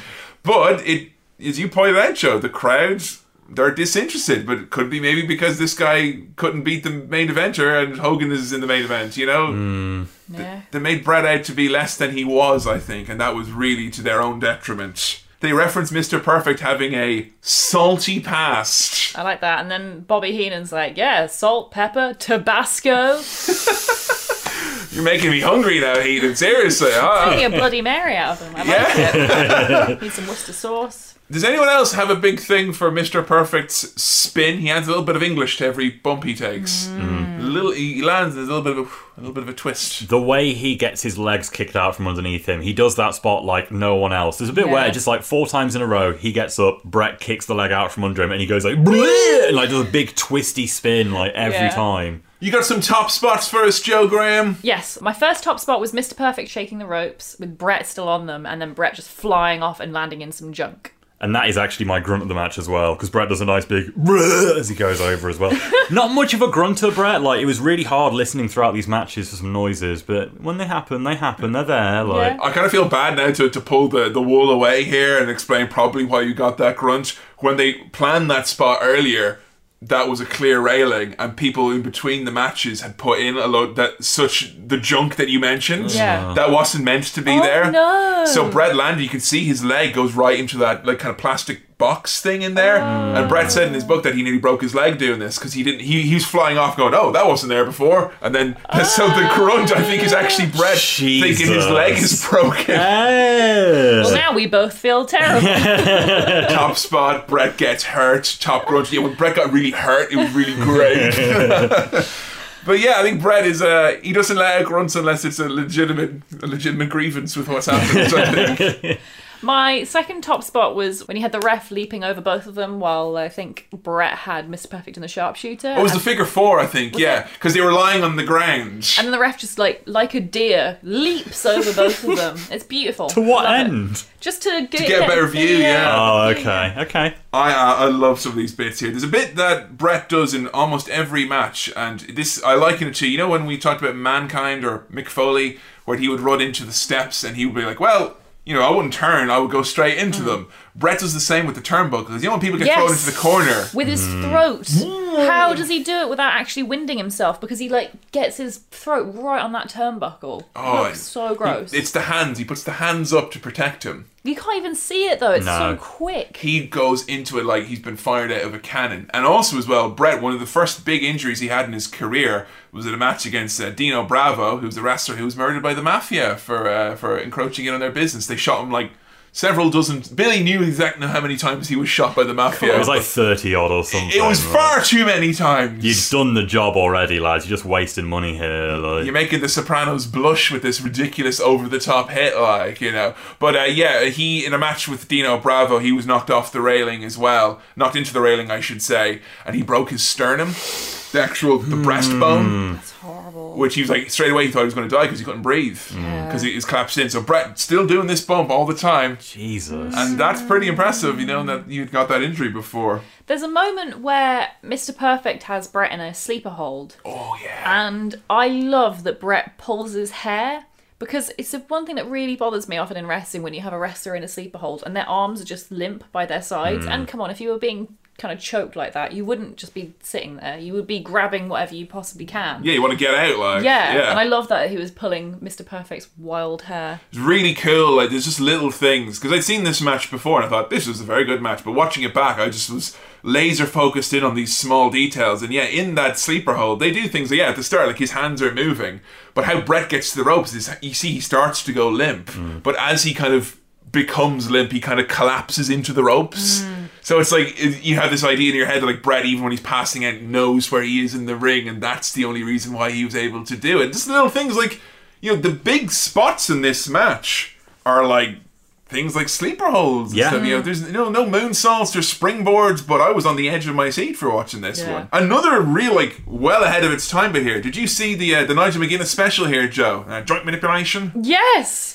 It was because Bret's fingers were already injured, so Mr. Perfect was focusing on the uh, the injured fingers, working them joints over. Bret couldn't get in the you know the sharpshooter. You have to clasp the hands. Of course. And as soon as he goes to do it, Perfect just starts pulling at the fingers. and he pulls back the fingers and pulls them apart like proper, exact way that like Pete Dunne and all that does that you know every other match now. It's really cool to see. I love that the, these two guys are such experts on showing how you can make a match go from being like great to excellent by doing little things like this that aren't going to tire you out. They're not going to expend any more energy. Like it's just simply paying attention to details, not letting a rest spot just be a rest. Like making sure it looks like you're still in the Yeah, there's moment. drama like- there, like And that's not like it takes incredible talent or conditioning to do that. It's just they thought about this more than most wrestlers would. notice the crowd stop leaving and the crowd actually really do get into this mm-hmm. as Yeah. the match progresses. They do a spot as well where they Bret and Perfect Bret suplexes them, but like they both go to the outside. Like it's way over the t- cra- again, really big uh, top crazy high spot there. My third top spot is the finish of the match, which I thought was really, really cool, where you have Mr. Perfect putting Bret in a small package and the ref's going to go to the count, but they shift weight just ever so slightly on like the two count, I think it was. Yeah, it was amazing. So one, two, shift weight onto the Bret's sho- onto Mr. Perfect's shoulders, and then Bret gets the pin, of course. How you So negotiate such a small space while you're wrapped up like that with someone else's body weight? So nearly on the three count as well. It's just mm. so tight. And the shoulders are perfectly down on both occasions. That was so cool. I'd love to see that, like, but take it to the extreme, like rock back and forward. Like, one, two, rock. One, two, rock. literally what WWE 2K14 was for me. you, like, just like ten minutes of that. But I, I've seen that spot done plenty of times where someone will like reverse the roll up, and it's normally quite a big movement. But like you say, this was a very small, subtle little change, couple of inches. To the point where you can almost forgive Mr. Perfect because you're like, oh, he probably didn't even notice that Yeah. he was being pinned because it was so tiny. Like, I love the dynamic as well in this match because know the first match we would have watched between these two would have been for the Mr. Perfect episode. It was when Mr. Perfect was the champ, he was the guy. Bret was the young up and comer who just left a tag team. He hadn't proven himself. Now, Mr. Perfect's career is kind of in its twilight years. They're making out, and Bret's already been champion. So the dynamic is shifting. Now, Bret's kind of more the top guy, and Perfect has something to prove to him. And just that little twist on it was a much different match to the one we've done prior.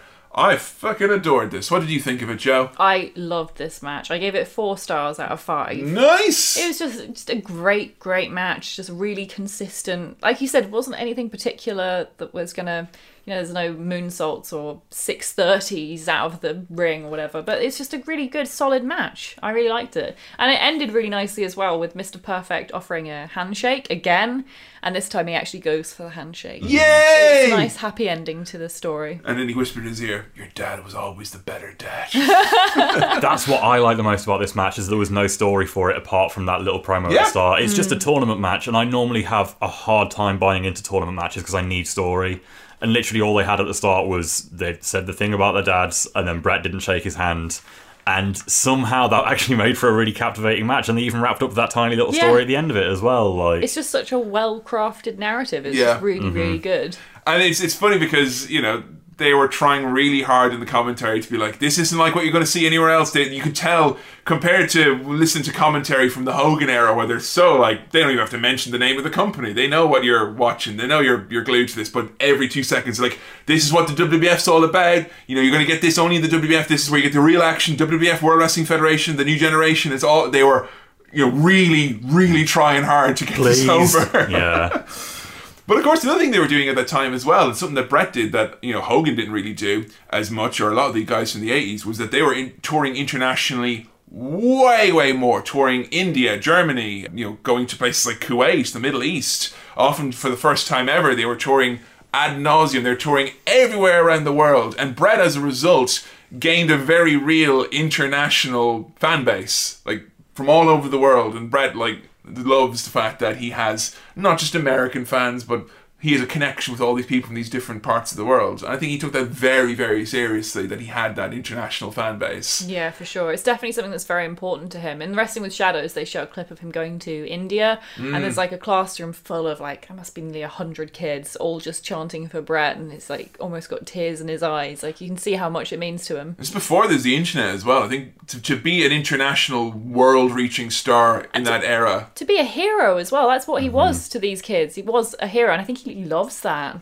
it it saying something about a bygone era where like someone could like just be like that, like be a hero, and it's like, hey, you're a hero for people in America, and you're a hero for people in Kuwait and India and Germany and England, like eh, all these people from these completely different walks of life. And the way he speaks about it, he says like it's such a privilege to be anyone's hero. Mm. like, oh, Bret, it's such an important thing to him, I think, to be a role mm. model. Yeah. Bret, of course, around the time he wins the belt back around WrestleMania 10, and he gets embroiled in a feud, which we talked a bit about during our own episode, which was him and his brother, Owen Hart, and Owen being the, the jealous younger brother. This is magical stuff, but I was close to tears listening to Oh, Bret about this. God, same. There's a bit where he says, with tears in his eyes, he's talking about suplexing Owen off the cage. Mm.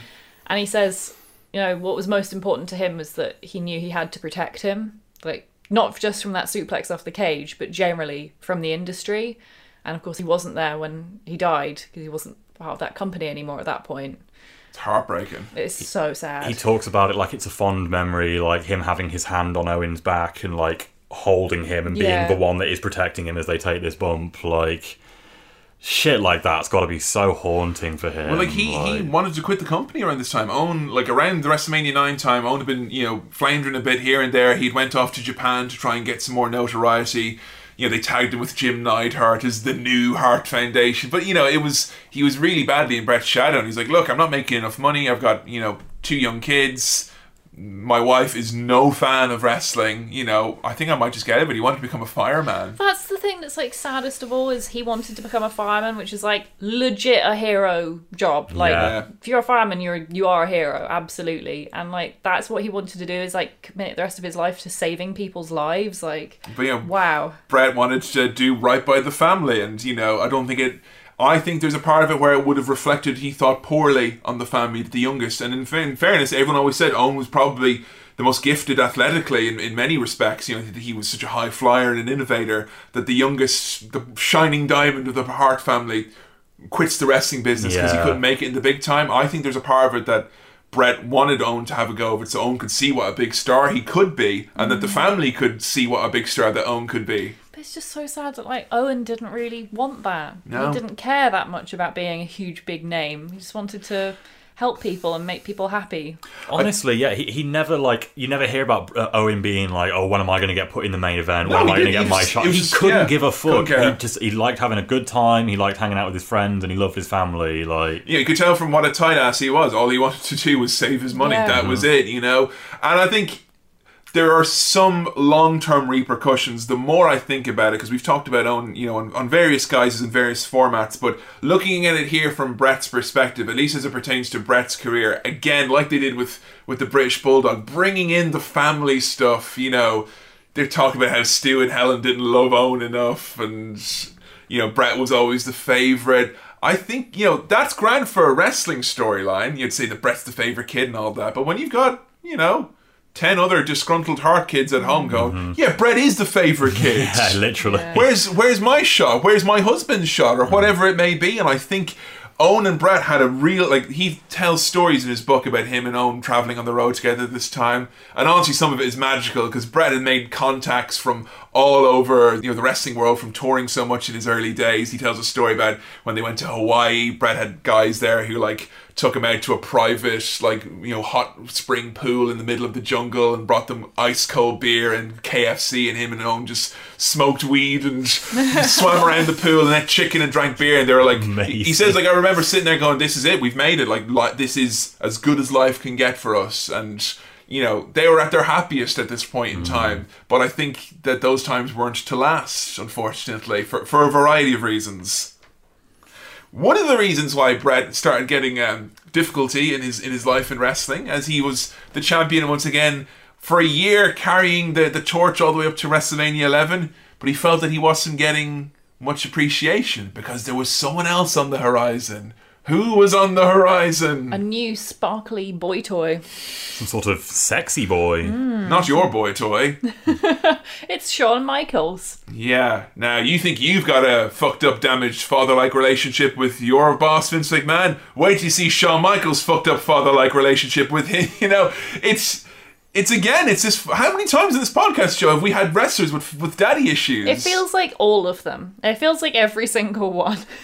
if you're a top guy, you have to think that Vince McMahon is your dad. Yeah. Yeah. The only exception to this rule is if you're Triple H when he's your actual dad-in-law. That's the only guy. Think about it. The Yeah. only guy who's not had like a oh yeah he was like my dad. Bret says it. Shawn says it. Kurt Angle. Kurt does. Mick Foley. Yeah, yeah. Cena. Yeah. You know, it just you could go on and on and on and on and on. I think it's so like just hey, I've got a new favorite. That's that's what that's how it all started. I think. Mm-hmm.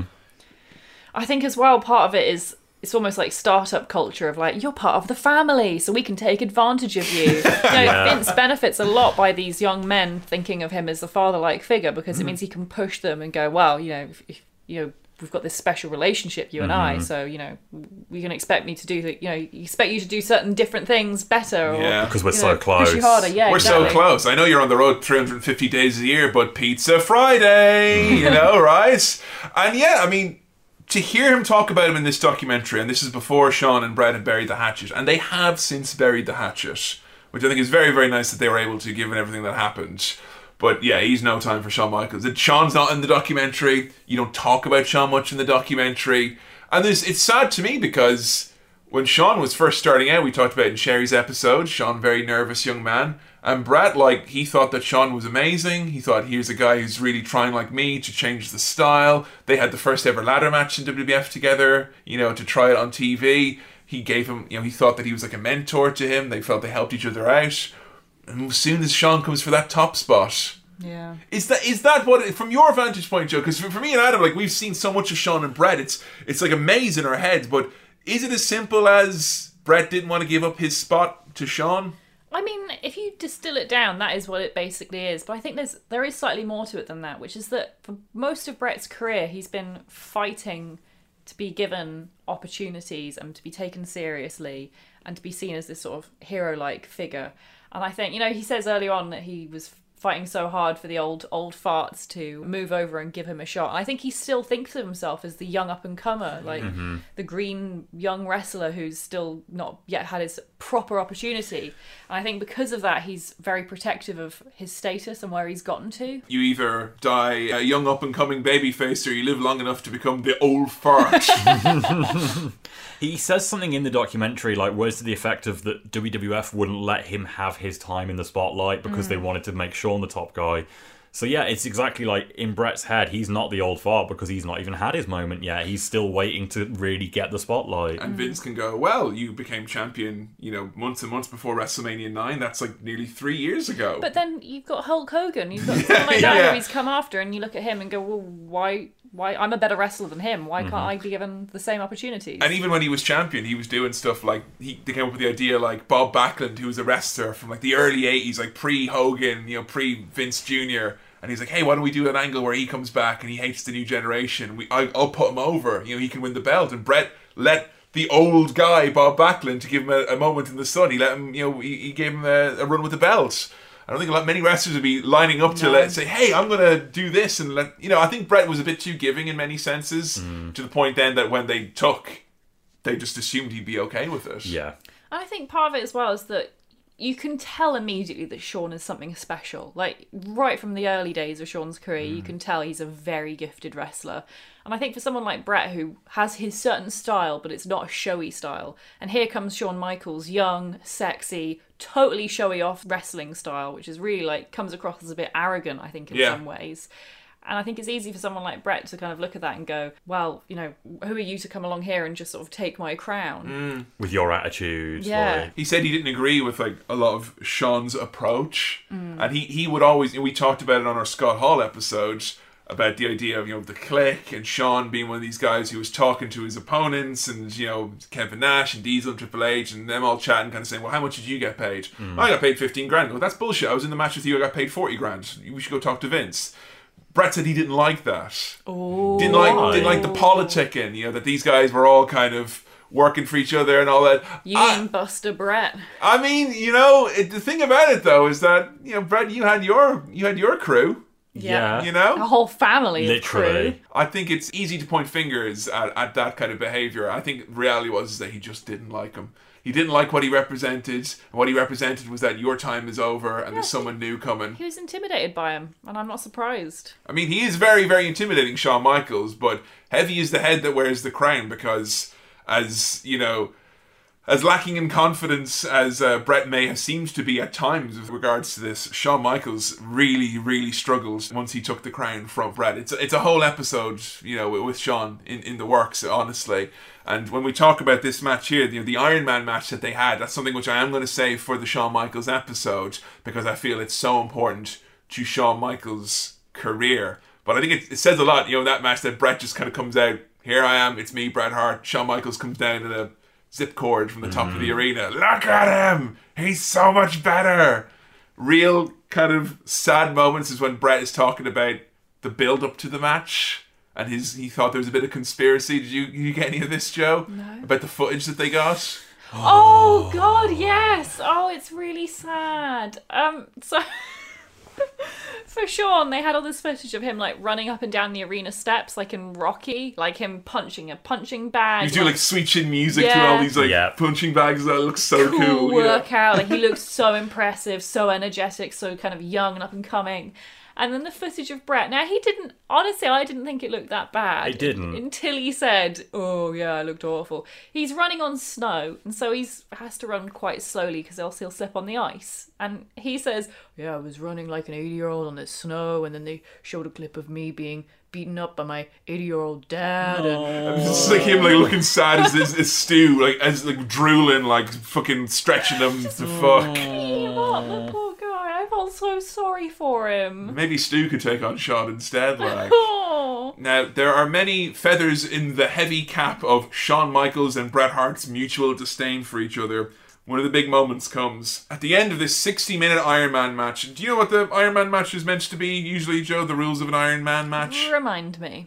is that it's how many falls you can get, like how many victories you can pick up within the time limit. And it's an hour or 30 minutes? It's or- usually meant to be an hour. Nowadays, there's been a few on NXT that have been 30 minute ones, but it's meant to be. The whole point of it is it's an hour long match. Right. Yeah, so you can be like the the, the, the Iron person, the, the Iron Man who can last 60 minutes and go the whole match. And the whole story of this match that they had was that they went 60 minutes and they went to a draw because neither man could put the other one away. And Bret thought that that was meant to make Shawn out that he, you know, that he was better than Bret because Bret couldn't beat him in that time frame. That's such a warped way of thinking about it. Honestly. Yeah, and keep in mind this is 2005 viewpoint from Bret as well. Glass half empty, really. Yeah, Yeah. very much so. It goes to overtime. They do sudden death. They have to like do the thing where Bret's like goaded into going back in, and then Shawn beats him immediately with sweet chin music, and he wins.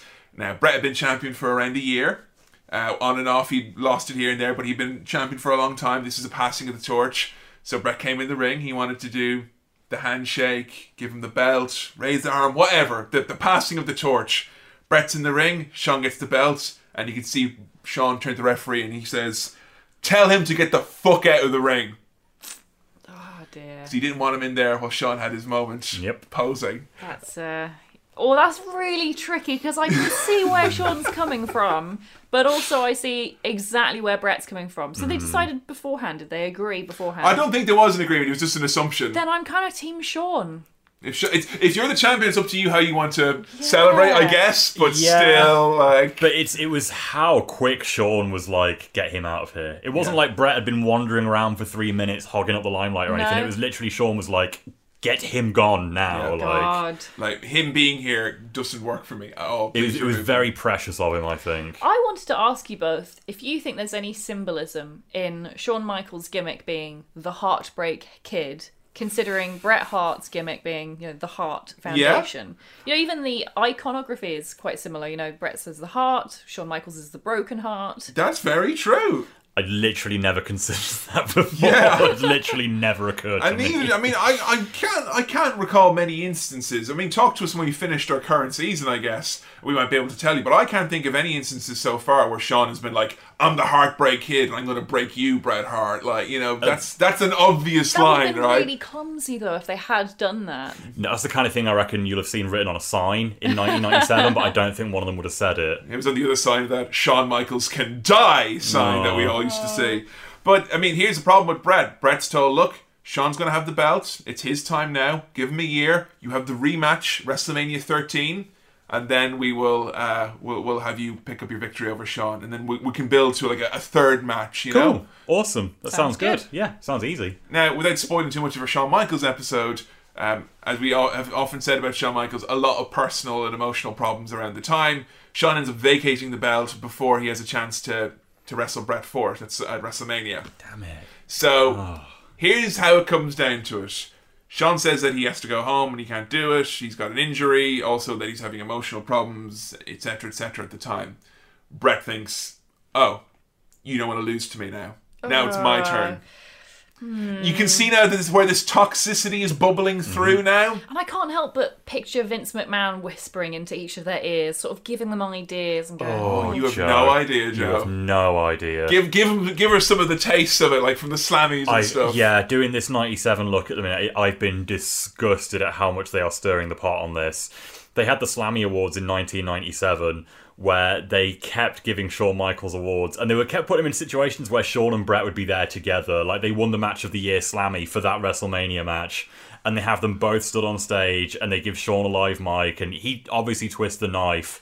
But they keep putting them in these situations where it's very much like they are manufacturing them having tension between Vince is them. literally going, like- oh, Yeah, oh, oh, oh, Did you oh, hear what he said about your literally dad? like, oh that was a bit inflammatory of the heartbreak kid there like he loves it and he thinks it's brilliant television and yeah there's a way of doing it where you could sure have this kind of brilliant tv but maybe have a little chat with the lads backstage get them all together in a room and sort out this personal beef first But they like- were chatting. But the problem was, is I think that when they were chatting together, when they were chatting separately, there were problems because there's, you know, we see in wrestling with shadows, Brad being like really confused because he's like, I don't understand. Shawn's really upset with me because I was told to say all this stuff about him in a promo, like talk about him being in Playgirl, him being a bad influence and a bad role model, and piercing his navel and dancing around. He's like, I could care less really about you know what Shawn does with his personal life, but he said, "Hey, come at me with this," and then Shawn gets upset and then comes out and does a promo next week where he's like, "You're cheating on your wife mm. on national TV."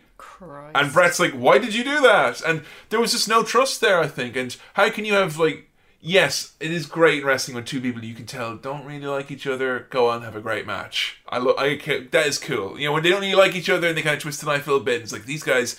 You know that Daniel Bryan thinks that John Cena's form of wrestling is inferior, you know.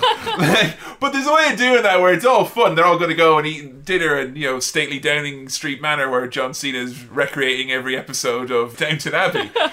But it's another thing where it's like, oh, why don't you say something about his cheating on his wife? Go now, go wrestle. And that's it. Like, it, you, I personally, with all this bitterness and nastiness that happens between the two of them, I don't point the finger at either of them because I think, as an employer, it's Vince's responsibility. It's so well known the issues that are happening here.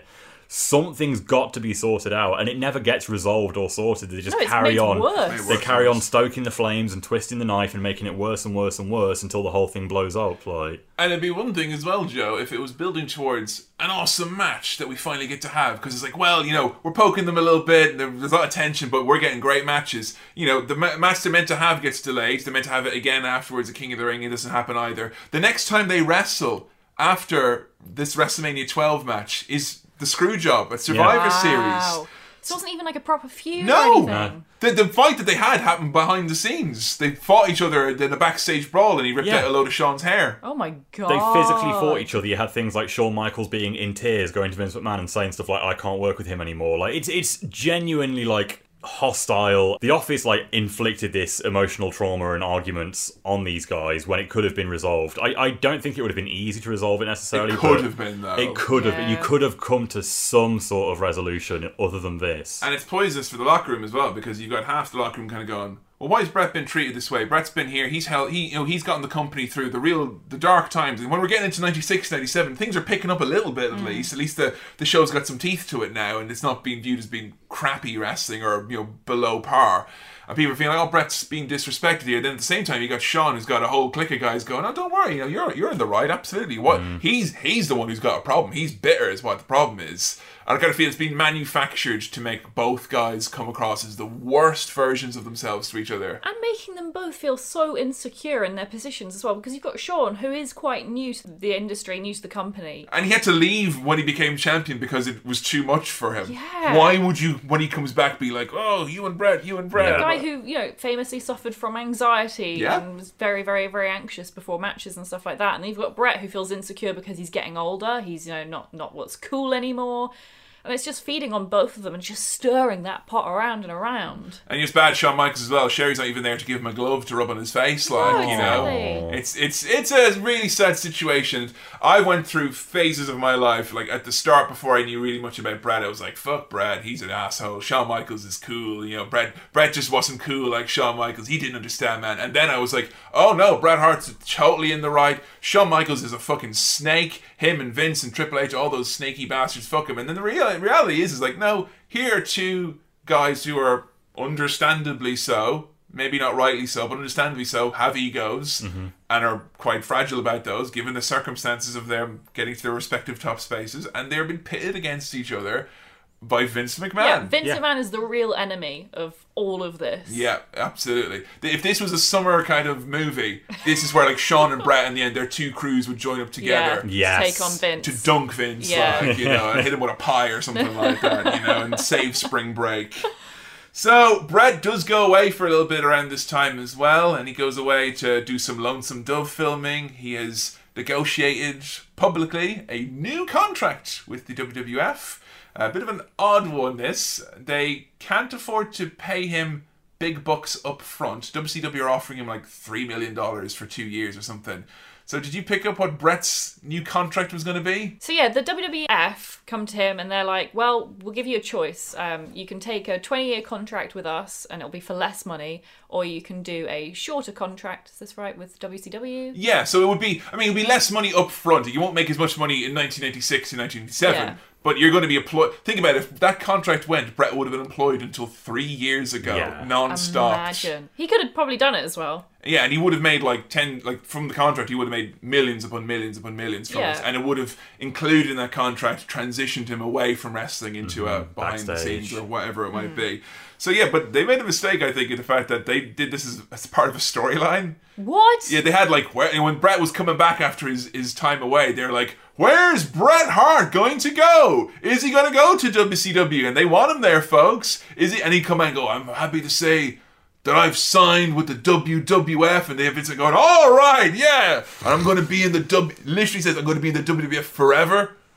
I mean, 20 years is basically forever. Mm. Basically, I'm going to be here forever. Because he thought he was going to be, what, the Babe Ruth of wrestling? Yeah. Which he could have been. He could have been, he'd have done that really, really well. Has there ever been? I was going to say a poisoned chalice, but I don't think anyone's ever actually received it. But Vince McMahon has always wanted to make someone the Babe Ruth of wrestling. Hogan, Cena, Bret, Austin. Roman.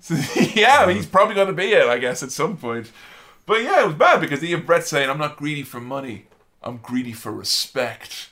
So Bret is, yeah, he, he's not about money, folks. He's about respect. Money will never be an issue for him. I think the saddest thing about the whole contract decision that Bret had to make, though, was that he goes with the 20 year contract because he says that he values above all loyalty and that he wants to be loyal to the company that he's worked for for so many years and he wants to continue to work for them long into the future. Which, considering how this all ends up, is like the saddest reason to give mm-hmm. for committing to stay with a company for 20 years. And you know, this little break we mentioned here, that was the first time Bret had any time off in 12 years. He, he signed in 84, 12 years. Like, there's a recurring thing in Bret's book where he will use this, like, kind of recurring phrase of some and then blank. To, he had such a miserable time sometimes, it felt like. Some life, some birthday. There, some push, some main event, some bir- some birthday's an interesting the one saddest one. because this is great because you know the sad birthdays. Uh, you know, I don't know if you ever get anxiety about your birthday, Adam. Do you? About your Yeah, birthday? a I little think Everyone gets it to an extent. Do you know the circumstances of Bret's some birthday? I remember some bits. I remember he had had his knee operation, so he was in a wheelchair. Yeah, he had a he was on crutches. He was on crutches. He had to have his knee scoped, I believe. So yeah, he was on he was on crutches for a couple of weeks, and he thought at the same time as well he would save a bit of time and get his wisdom teeth taken out as well. That was it. Okay. So he had four wisdom teeth removed. He was on crutches, and he had one of his many blow-up arguments with his wife uh, on the day of his birthday. And she took the kids away and drove off. And she she wouldn't even speak to him. She wouldn't even look at him. Like just took the kids, drove off, and like the kids just waving goodbye. And he's there, standing there on crutches. I couldn't even open my mouth, and I just thought, some birthday. Like, imagine how stressful it would be having an argument with someone when you've had your wisdom teeth removed. I had my wisdom teeth removed. I was miserable. I could barely speak. All I could really do was cry. Yeah, the closest thing we had to an argument was, what type of goo do you want? do you want peanut or brown? So yeah, I mean, Bret, twelve years, not a single like day off for holiday or anything like that. You know, the closest things he gets to time off is when he's traveling somewhere. He might get get a bit of a day. I did like that. That Bret always made a point when he was saying when he was traveling, he always wanted to to see the world and all that. And when he was champion, this was such a cool thing. When they like did things like they toured Israel when he was champion, he went out and he he he out of his own pocket arranged for like history tours, so everyone got a chance to learn about the history of the area No and get tour guides. He would always get like local experts, experts to you know anyone who was interested in the kind of history of the place. He would always go make sure he took in all the culture and spend an extra day there. I think that was really cool. Like, because you hear about wrestlers saying like, "Oh, I've been to all these countries, but I've never seen outside a hotel room." Yeah.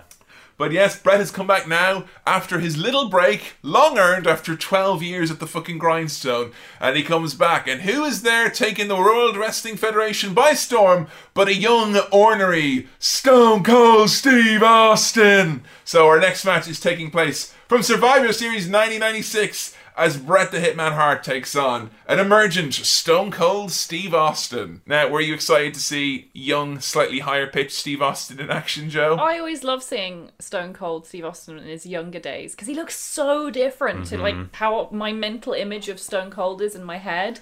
He's so young and handsome, and his skin is so smooth and clear. Like, seriously, what's his routine? Because I have to know. whatever it is, he's not doing it now. Like you know, I ain't got no twenty-one step Korean skincare routine. I got myself a twenty-one step Korean beer routine. I tell you the most handsome thing about young Steve Austin is before his goatee joined up. He had the moustache and the little The little patch. and- beard, oh, I think that's so cool looking. I totally agree. Yeah. Billy rocked that for a while, didn't he? Did he? Sorry, he did. Oh. Right, yeah. So yeah, Austin here is meant to be the through and through nasty villain who's here to be the foil for the returning hero Bret Hart. Uh, Vince McMahon says that any cheers that you will hear tonight for this villainous Steve Austin are due to an appreciation for his athleticism. Quite frankly, Oh, what, so the audience all speak to you about that beforehand, Yeah. did they? And make it clear that's what they're cheering for. Mm-hmm. did you get the vibe that things were changing a little bit here in this match? Uh, I felt more edgy, yeah. You have a few more people in the crowd now with like the deeper voices going. yeah. Or A just few more some- signs. Some English people drop a glass. Is that it? Like, Yeah. So yeah, Austin in this match is not wrestling as you, you would typically expect him. He's like just blatant chokes, real rule breaking stuff. Yeah. Complete heel Stone Cold. And he is, for the most part, booed, but I know what you mean. There are like little pockets of the crowd that are into it, and Vince very much being like, oh, oh they must be uh, ironically cheering for this man, ladies and gentlemen. Don't listen to them, ladies and gentlemen, please. They don't know what they're doing yet with with the Steve Austin Nah. character. no, they don't quite understand it.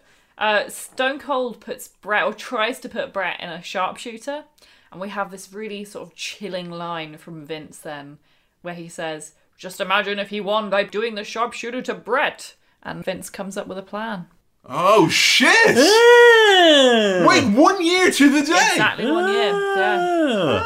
Ah, maybe we'll do that series. Uh, just so we know, the sharpshooter, uh, a little bit of an urban legend. They used to say on commentary, the sharpshooter, that was the move that Stu Hart had taught to Bret. That was like the no one could reverse the sharpshooter. It was like the ultimate, ultimate move, the best submission, and Stu taught him that. Uh, the reality is, Pat Patterson went up to him one day and went, "Have you seen Sting in WCW? Yeah. Can you do his finisher? Yeah." And that's how he started doing it. Why do we have the same finisher? Yeah, Scorpion Deathlock is Sting's finisher. Oh my god. They should have probably nicked off something from Japan anyway, didn't Yeah, they? that's Like- true. no harm in nicking finishers. I think like there's only Yeah. so many moves you can have a finisher, but to nick the story that your dad invented it and Yeah. handed it down as the perfect move, I love it. like- I, I will say though, Sharpshooter is a great name. Like uh, the Hitman is such a like. I, you say it so often, you forget that that is like you know Sharpshooter, Hitman, Mm-hmm. excellence of execution, an Agent Forty Seven type situation, but with Bret Hart. You know, where you have to go down and excellently execute all of your wrestling opponents. I do find the Hitman gimmick a bit strange for Bret of all Yeah. people because he's not anything like a Hitman, really. Got No. no, got no barcode, got no red tie. No. Uh, I think like when you really like try and stretch and give it some extra thought, I think what it is is like he's almost like surgical precision. Like he's so excellent and like you know the sort of when you think of a professional hitman that just hmm. gets in one shot, gets out again. I think that's kind of what they're getting at. Like John Cena when he's excellently executing someone. Didn't get all of it. Has to reload. But then the actual sort of like idea of him being like, I'm someone that kills people for money, like that, that part doesn't fit the character at No, 'cause all. he's supposed to be a hero. not- yeah. he named it after a boxer, as far as as far as I know. Yeah, and uh, then there was the Hitman, which was the Calgary junior hockey team that he he bought the franchise, Right. and lent the moniker of the Hitman to him, which was which was kind of Oh, sweet. cool. I do think the most telling thing about it being a changing landscape was the the crowd when they chanted for Bret. Yes, there's a lot of that. but you hear the noise. Let's go, Bret. Let's go. Let's go see that. You know, it, it had that. Like the, the audience was splitting. Like there was a, a element of the audience who maybe didn't want to cheer for Bret anymore. They preferred something else. I don't know. Joe, what were your top spots in this one? My first top spot was Stone Cold just straight up choking Bret for like four counts. My second top spot is uh, Brett being slingshot into Hugo Savinovich, I think it was. Oh, the Spanish announcer. Yeah. Whee! Off he goes. He landed on probably the comfiest announcer that was at ringside. In fairness, you know, I, I wouldn't mind landing into Ollie Hugo. It seems like a safe pair of arms. Poor Hugo. Aww. My third top spot is Austin's really over the top selling for Bret's punches. Oh, I love that. It was gr- like, did you notice in this match, the first probably 10 minutes of it, it was Austin punched Bret lots, and then Bret fell to the ground. And then the comeback was Bret punched Austin lots, and then Austin fell to the ground. And the crowd were electric. This is one of the few times where I went back and I watched the match and I was like, you wouldn't get that reaction these days. No mm-hmm. way. You'd have to do more. Like it's so funny that like the big, big, big spot in the match is when Bret does the kind of the the the hot the, the hot shot, the kind of stun gun move where he drops Austin onto the ropes. He does that back to Austin after Austin did it to him earlier in the match. It's a match of like two halves, and they take like seven or eight minutes to tell both of those halves. It's a really slow, simple story, and again, I don't think you'd see that these days.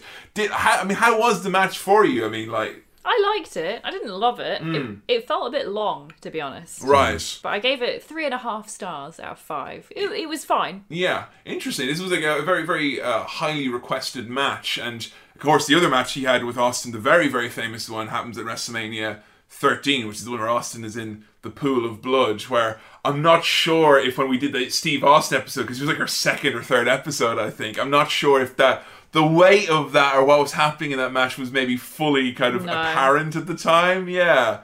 So I guess they, they kind of they take what happens here, then they run with it, which is that people are cheering for Steve Austin now, and they're not cheering for Bret. Yeah, America starts to become a bit of a heel audience. And I don't know, something happens culturally, and I wanted to ask you both what you thought caused this massive attitude shift. So you're saying culturally, so can you maybe expand that a little bit? Like, what is actually happening in terms of the, the reactions with Bret? Like, around this time, generally society becomes more edgy. It's all about, like, trying to be a bit offensive, trying to be alternative.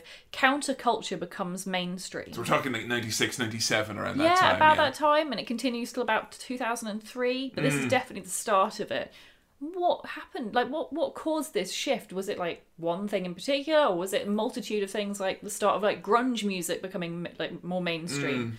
I mean, it's you're definitely talking about a point in time where it's like you know a year after this, you're into the Attitude Era, good and proper. But you're talking about now a time where WWF starts to kind of go, well, maybe we can be a little bit Because edgy. to me, Stone Cold Steve Austin is like one of the main representatives of this era Hmm. of just generally culturally. Even before I was a wrestling fan, I associated very much with like people like Stone Cold Steve Austin. Yeah. But he came along slightly later than this actually started happening. Hmm. So I'd say it was it was a lot of things. Like the '90s in general was edgy. It wasn't like it was just wrestling. It was stuff like South Park. Music had gotten edgier. Films, Movies, were, yeah. Mm. Tarantino movies were like the big thing. And I looked into this a little while ago because it's a weird thing that like the whole media can suddenly get edgy for some reason. You'd think there must be one big event that inspired that or something. Because you but- can't just go, oh, Russo was writing the TV show, because you know even Russo would admit he was getting half of his ideas from Jerry Yeah. Springer, Exactly. and that didn't just come out of nowhere. it was you know? culture in general. And I've seen people theorize that because the 80s was such a vibrant, glitzy, everyone wanted everything to be glamorous and look how clean and like well perfected this is. The 90s was supposedly a response to that, whereas now we're going further in the opposite direction. We don't like that anymore. Now we want to step out and go with a little bit more edge, mm. a little bit more darkness, and that's why you got things like MTV programming coming out. I don't know. I don't think it's an easy question to answer, but I, I bet there's going to be some good reading out there on the subject. With, with regards to wrestling, the short answer is ECW, I really think, Yeah. with regards to WWF, because they were doing this in like 93, 94, ah, you know, using. ahead of its time. you know, like literally, Bret was the first person to go through a table in WWF, and he got the idea. You know, it was ECW. Like, you know, the, the idea was filtered down. Probably, you know, Heyman met with Vince, and you know, he'd saw that Sabu had done that, and you know, these things kind of take time to filter through. Heyman was on the payroll, as we talked about in our in our Heyman and ECW episodes. But yeah, you talked about the glitzy presentation. You look at the old WrestleManias where we were. It's it starts off with the all the nice lasers and the mm. Vince going, "Welcome everyone." You look at the shows here in you know '97. You start off with you know Steve Austin walking through a rundown derelict warehouse with explosions of dogs going, "Oh, oh, oh, oh, oh." like you know the start of the promo for this match is Steve Austin going, "Pink tats." What the hell does that mean, Brad? I ain't no sexy boy. I don't dance, son. Like, just disavowing this idea that, you know, having a good time and being bright and vibrant was anyway acceptable. Mm-hmm. That's not what is cool now, Yeah. you know? And once everyone thinks something is cool, it's a race to the bottom to see who can be the fucking coolest. Yeah.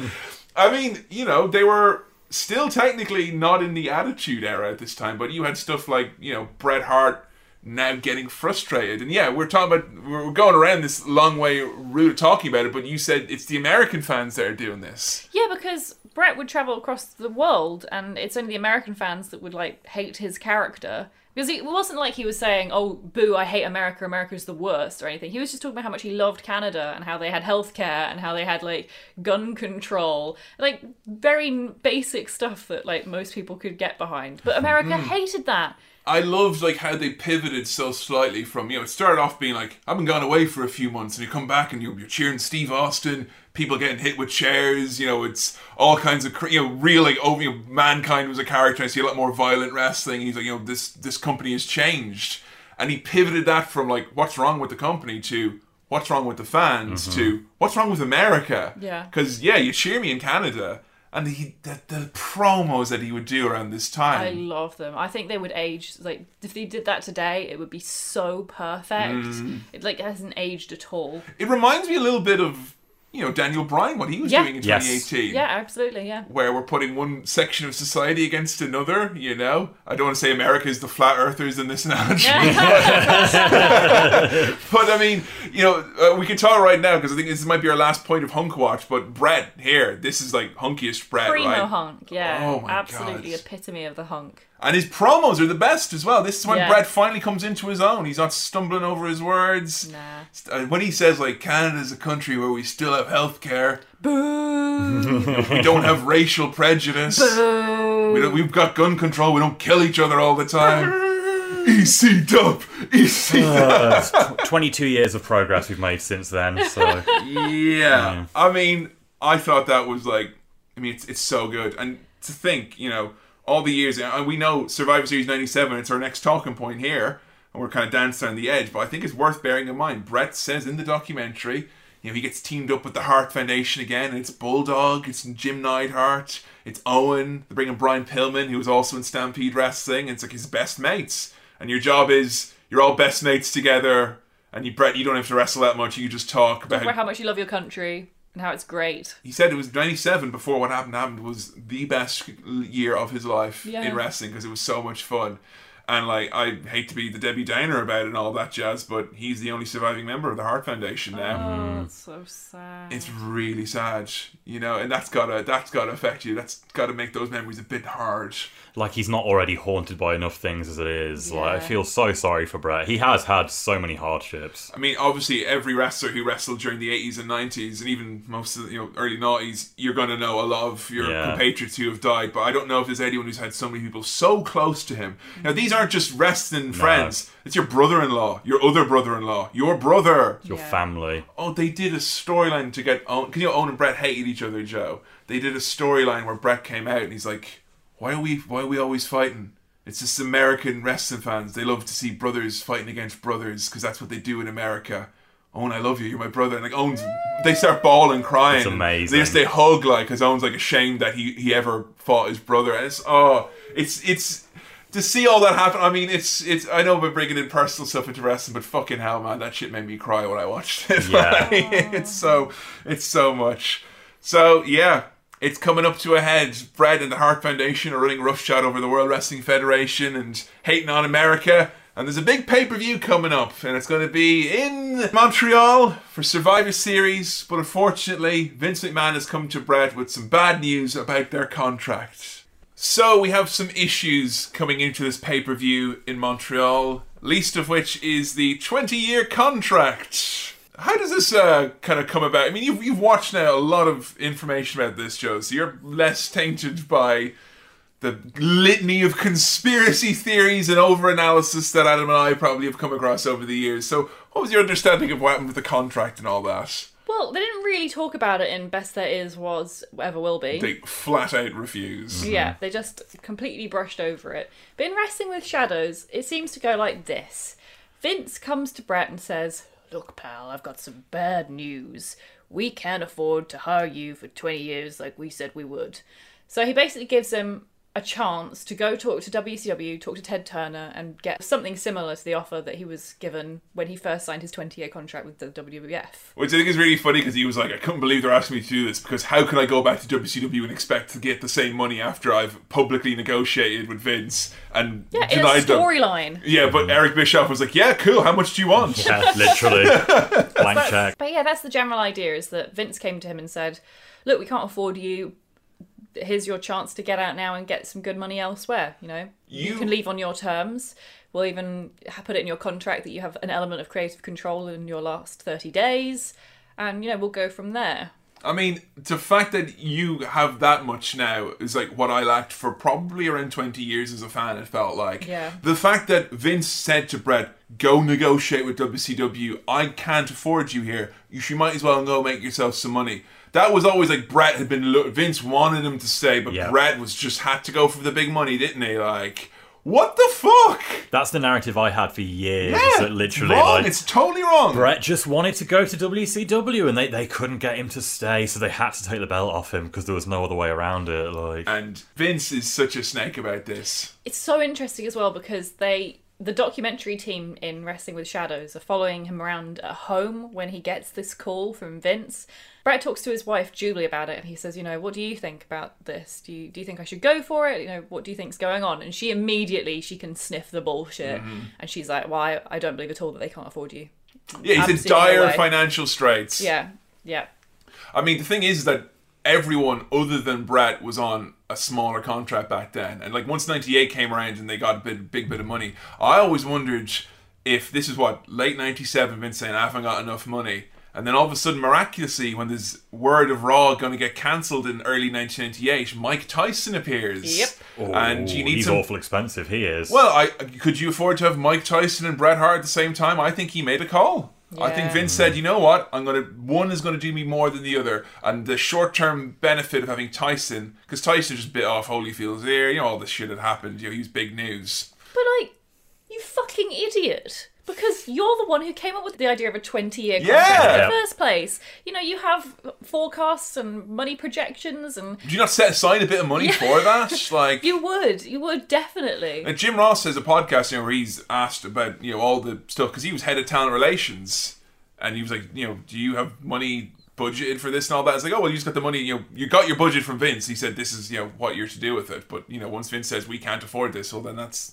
there's no discussion there for anyone else to have. It was Vince's call. That's it. Mm-hmm. But like so much about this screw job thing has been mistold year over year, and.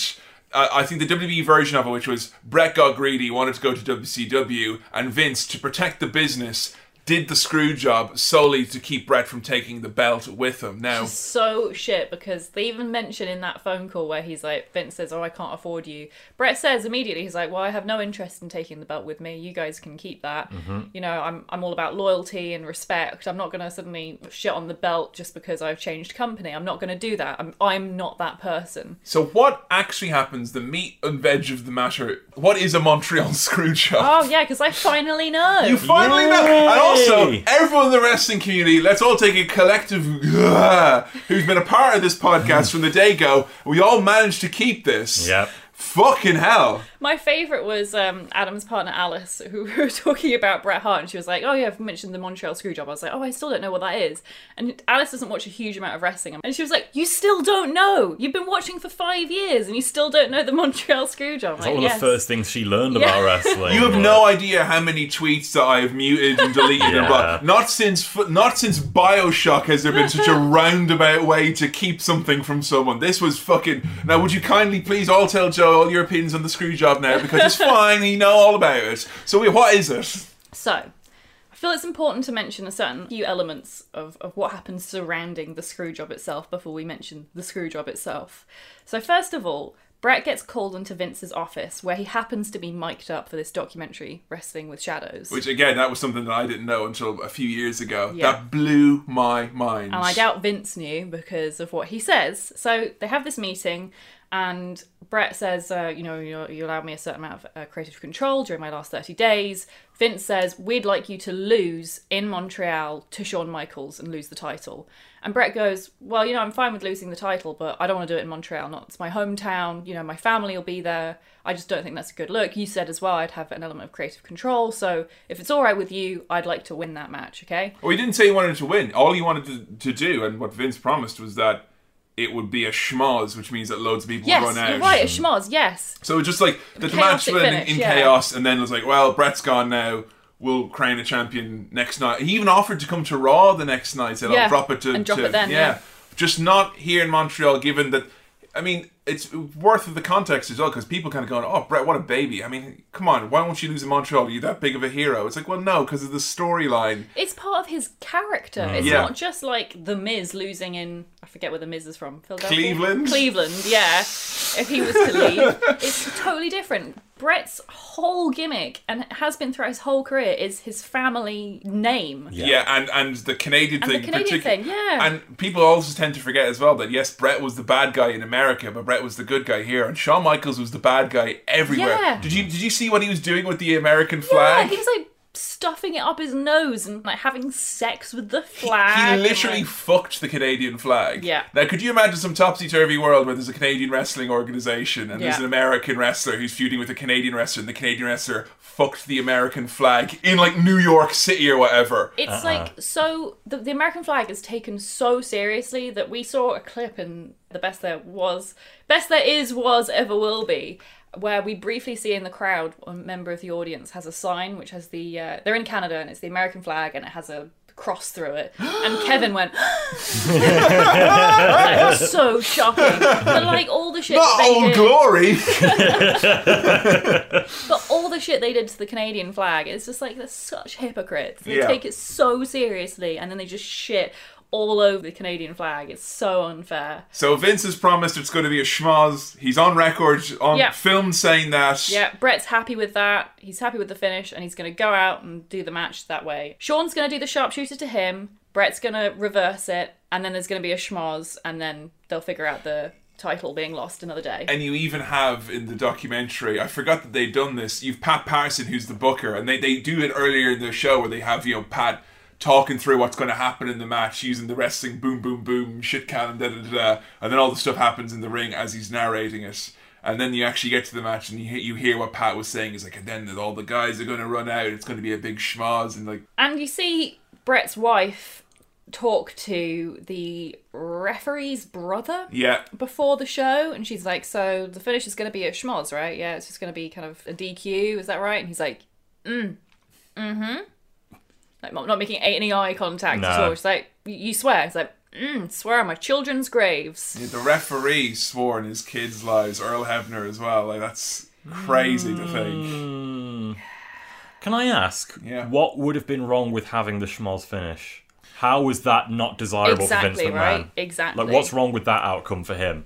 There isn't one. That really seems like it's everyone wins in that scenario. Yeah. Bret doesn't have to lose. Vince gets the belt off of him. Yeah. Like, Well, I mean, uh, is it hard to say to use the excuse you couldn't end a pay per view that no, way? fuck off. They did that all the Yeah. time, especially in '96 and Yeah, '97. that's even so, They yeah. couldn't give a fuck about ending the pay per view on a quality note. Like, that's not it. That simply isn't it. So what actually happens then when the, the it comes down to it in the match? So quite simply, what happens is Shawn Michaels puts Bret in the sharpshooter as planned, but then what isn't planned and what happens instead is Vince goes ring the bell, and they ring the bell while Bret's in the middle of trying to reverse the sharpshooter, and then the ref goes one two three. The fact that the camera is right there for the crash zoom on Bret Hart's face, going whoop, And he just looks stunned. just a, like a little bit bemused. Like it's No. not clicked yet what's happened. He's not even upset at this point. He's just like, oh, something's gone wrong. Someone's rung the bell by mistake. Yeah, it's a a fuck mistake. up, Yeah, it's, yeah. you know, nothing, no, nothing intentional. I'm sure. I'm And- sure the referee's running out of the ring into an awaiting speeding car for an unrelated matter. Maybe those kids whose lives he's sworn on, he has to go home and check them super quick just to make sure, you know, nothing bad's happened. And Shawn celebrates, and Oh no, Sh- Shawn Shawn also pretends, you know, he goes, oh, this is oh, bullshit. yeah. But then he celebrates. then celebrates. he Yeah. celebrates. And then Vince gets up, and Bret figures out then what happened, and Bret's Bret spits in his face, right in his eye. Fucking incredible shot. amazing shot. One of the best moments in history. I give that top spot. Five out of five stars. Um, recommend it to new fans, old fans, literally anyone really. It's Would be, you know, generally- recommended bonus viewing as Yeah. well as a spin-off podcast about the time that Vince got spat on live. It's so good. I can Oh, watch that forever. It is the gloop of the night as well. I hope I as well. Thank you very much. So yeah, we cut backstage in the documentary where Bret is just like he's fuming, and the bit that really gets me is Shawn coming and going, and he goes, "You do you anything to do with going on out there? Swear to God, man, I had no idea. It's bullshit. Can't believe it. Can't believe they did that to you, man." And Bret kind of storms off then. And then Julie, his wife, she's standing with like Shawn Michaels, I think it's the referee or the referee's brother, and Triple H is there and a couple of other guys, and she looks so unsurprised. It's almost like she saw this coming. Yeah, it's like the teacher who's caught the kids smoking, who she knew had the cigarettes at the start of the day. Mm-hmm. And anyway. she's like, you, Did you guys know about this? And none of them will look at her. They're all looking at the floor, kind of like shuffling their feet Yeah. around, fiddling with their ears. like, Adam, seeing as you spent so much time making the game, did it surprise you to see Triple H so small? It's honestly so shameful, and it like even though I've not really got any like emotional attachment to the Montreal screw job, I feel bad for Bret, but it doesn't really bother me.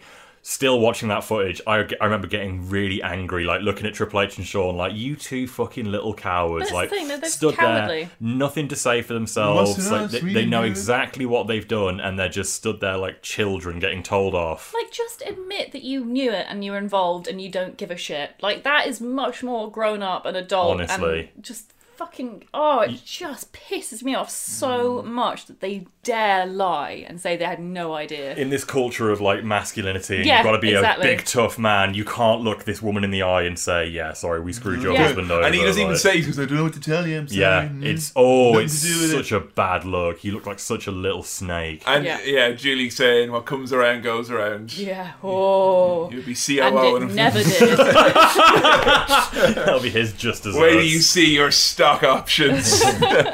so, you know, afterwards, I think Vince comes back to try and talk to Bret. Bret says, if that motherfucker doesn't get out of here, I'm going to knock him out. and he did. And he he- gave him black eye. In, you know, Oh. in front of Shane as well. Yes, I love it. And then apparently Patterson and Briscoe came to help him up and they all fell over as well.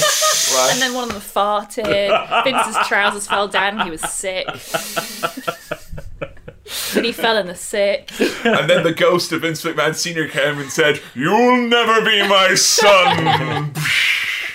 and then he left forever. Uh, yeah, that was it was quite the piece of work. And I think the bit in the documentary where Brad is like, you know, people said it was wrong of me to to lay out Vince in front of his son and all that. Well, my kids were in the arena that night too. And the difference was his kids weren't, you know, fucking in their thirties. You know, his kids were like young. You know, Yeah, come little, on. Little Blade Hart. That had my heartbreak heart break seeing little fucking Blade Hart Yeah. with the you know Carrying the flag on his back. running and playing with oh. Shawn Michaels earlier in the day, like you know. Oh, It's, it's it's sad. It's really sad. And, you know, obviously Shawn Michaels is not without blame, and this is obviously something that will be re-examined in, in from Shawn's perspective and why that all happened. I don't think this is necessarily done and dusted, but I think it speaks a lot to the to the the frazzled mind state of, and emotional turmoil of Shawn Michaels that he would agree to something like this. Mm. Like, you know, you knew this was putting a this put a black mark on Shawn's career. You know, Shawn wasn't even you know within three months of this, Shawn was retired. He didn't come back for four years. So what was the what was the point? Mm. What was the point? You know, it was so,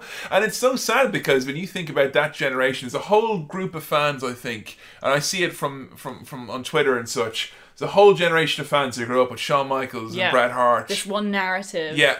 And then this is this is the end of it. Imagine if that was your relationship with wrestling, that that was the end point. You know, your two top guys, and it ended in this fucking app. Whatever your opinion on it, if you think it's a work, if you think it's anything, you know, it, you got to admit it's ugly and it's nasty, and people got hurt. And I hate that that is how this all ended. It put a, it ruined a whole generation of wrestling fans. But when you look at it from a bit of distance, it's clear who comes out on top here, and it's mhm. Vince McMahon. yes, Yeah. undoubtedly, because business exploded not long after this, and he just went from like strength to strength to strength. Like, Did you catch the line in the documentary? And you know, there's a whole group of people out there.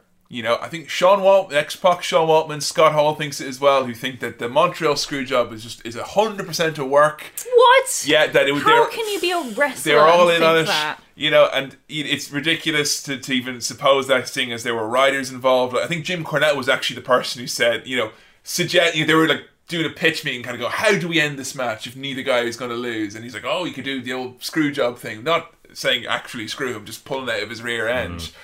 But did you catch the line where Vince went when he was talking about Bret going to WCW, and going, I can't believe that they mishandled Bret like that? And I thought Bret Yeah. had the, the great advantage of going in with that great storyline where he had been uh, screwed, as it were. Mm. Storyline uh, opportunity. he called Yeah, it. like Vince was going. I'm doing him a favor because you're Yeah. off there now. You're gonna make the big money, and now you've got this on around you. You're going. There's Bret Hart, and he's a folk hero now because he got screwed by Vince McMahon, and now I'm Mr. McMahon. And of course, within weeks of this, he is that character on TV to go mm-hmm. against Steve Austin. You mentioned the other day that your theory about this, the whole reason the screw job happened, is to develop the character of Mr. McMahon. Yeah, Which I think is is true because the only person who came on top and benefited from this is Vince. yeah. Honestly, Really helped birth his character. I thought that was quite cynical when you said that, but the more the more angles you look at the screw job from, it was just so easily avoidable. Yeah. I, I still can't Yeah. get past this idea of a schmoz finish because that literally would have like done away with this whole situation. That would have made everything like completely fine. Mm-hmm. as Like, Vince said, the only thing that came between me and Bret was Ted Turner's money, which is the exact same thing he says to Bret when he's face to face with him before the match.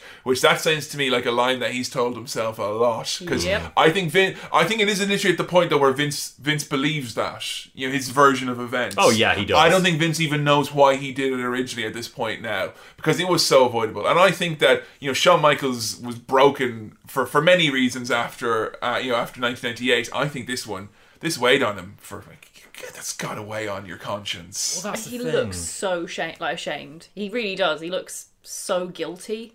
and everyone from the Hart Foundation leaves. They all jump ship to go to WCW. Like loads of people from the company decide to leave. Mick Foley even says he's not going to show up to work because he's upset with how they've done it. Really? And it's so funny. Jim Cornette says in interviews like you got to you got to love Mick Foley who was earning like. 200 grand a year who's going to bat for someone who was making 2 mm. million a year was about to go make another 9 in WCW say look he's going to work you should too you know that's that's mm. it and But it's the principle It of the thing. I It think that's really ad- admirable. It's not a 'Cause, business of God damn it, principles. Yeah, we need more of people like that in that industry. Not to get too like morbid or down or anything, but Billy on the Attitude Era podcast pointed this out really recently that the butterfly effect this has is so upsetting and tragic that like as a result of the screw job, when Bret went to WCW, British Bulldog went with him, and in WCW he would have an accident that would end his career. Like, well, not oh, end his career, but, but it would massively start from tail spinning Yeah, like huge injury that would like begin problems with addiction and mental health. Oh, Jim and- Neidhart gets signed for one of those kind of we're going to give you 300 grand a year just so we say you have you he was like never used so you're just like Jim the Anvil Neidhart just giving him hundreds of grand and not making him go out and wrestle This is mm-hmm. loads of money to smoke crack with, basically. Yeah. I mean it's it's not yeah it, it's it was irresponsible and I think Owen was then left on his own in the company Exactly. and Owen uh, Bret has always said that if he was in that company Owen wouldn't have agreed to it because Owen would always run stuff like that by him and Oh, Wouldn't speak so out for himself. sad. Like, Yeah, and what seems like something as innocuous as like Owen's going to do a stunt or something to get you know a little bit of a pop at the pay per view, and it ends up being one of you know wrestling's biggest tragedies. Well, Bret was the kind of wrestler that would say, like, no, I'm not a stuntman. You can't make me do this spot. I'm not qualified for that or whatever. Like, he would be the kind of person that would have said, no, Owen shouldn't be doing that. Didn't like, Owen actually say that though around the time? Didn't he say, "I'm, I'm not a stuntman. I'm not. I'm. We haven't practiced this. I'm." He had he had done a dry run with it. I, I remember hearing allegedly, it depends on who's telling the story, Mm. but allegedly I've heard before now that Owen was like really hesitant and didn't want to, he wasn't keen on doing it. So you, you would imagine if he had someone else there in his corner, he probably would have put up more of a fight about And it. the Like, thing, you know, we talked a little bit on Owen's episode. You know, once Bret was gone, Owen's role in the company, he he was still featured and all that, but I think Owen very much wanted to ride out his contract, not make waves, and I think his plan was to be retired before he was forty, like was just to be kind of out yeah, of there. Take you his know? money and go. So I think him. Owen was just doing. He didn't want to kick up fuss. He didn't want to be known as the guy who wouldn't do a thing because if you're not going to do this, then they're not going to put you on the pay per view. Yeah. So I'm going to go do the spot, I guess, and that is really, really crappy. And I know we talked about it with uh, Vince Russo as well. You know about who's ultimately culpable and responsible. I think there's a litany of failings and factors from the top down. I think ultimately the responsibility does lie with the person who owns the company, seeing as these are all meant to be independent contractors who don't have a collective voice of all. Yep. Mm-hmm. But there's something to be said though about you know Bret Hart when he was working in WCW then, and he his time in WCW he really struggled there. They did not know what the fuck to do with him. But like he mentioned in his book, like all these times Russo, when Russo was writing there saying, Right, tonight, Bret, here's what you're gonna do. You're gonna run after Goldberg and you're gonna smash him with this guitar. Then you're gonna run back and you're gonna get in a monster truck and you're gonna run. But he's coming after you in his Harley Davidson. And then you get out of that and you get into a limousine, you swerve across the and he's like, No! Mm-hmm. I'm no! I'm not a s- I wrestle very well. Not a stunt driver. Mm-hmm. It's a Yeah. very different set of skills. You don't fucking think you kind of go, you know what, maybe given everything that's happened, I might fucking dial back on these unnecessary non wrestling stunts. Yeah. Mm-hmm. Like, it's fucking, it's a miracle. You know, we mentioned as well at the same time Scott Steiner was walking around with a tiger backstage. It's a miracle no one got more hurt than they did in WCW. Yeah. But yeah, Vince's great idea to get Bret out of the company into WCW. Uh, they had you know Bret coming out be like, if anyone knows anything about getting screwed around here, it's me, Bret the screw job Hart. Like you know, he was really leading into it. They did a thing where his first big appearance was going to be running out and stopping a bad guy referee who was going to help Hulk Hogan beat Sting and say, no, it's not going to go down like that. You know, referees aren't going to screw anyone. Re- you know, restart the match. Except the referee forgot to do a fast count, just did a normal count. So Bret's big debut was coming out telling a referee who just counted to three normally that he's screwing him.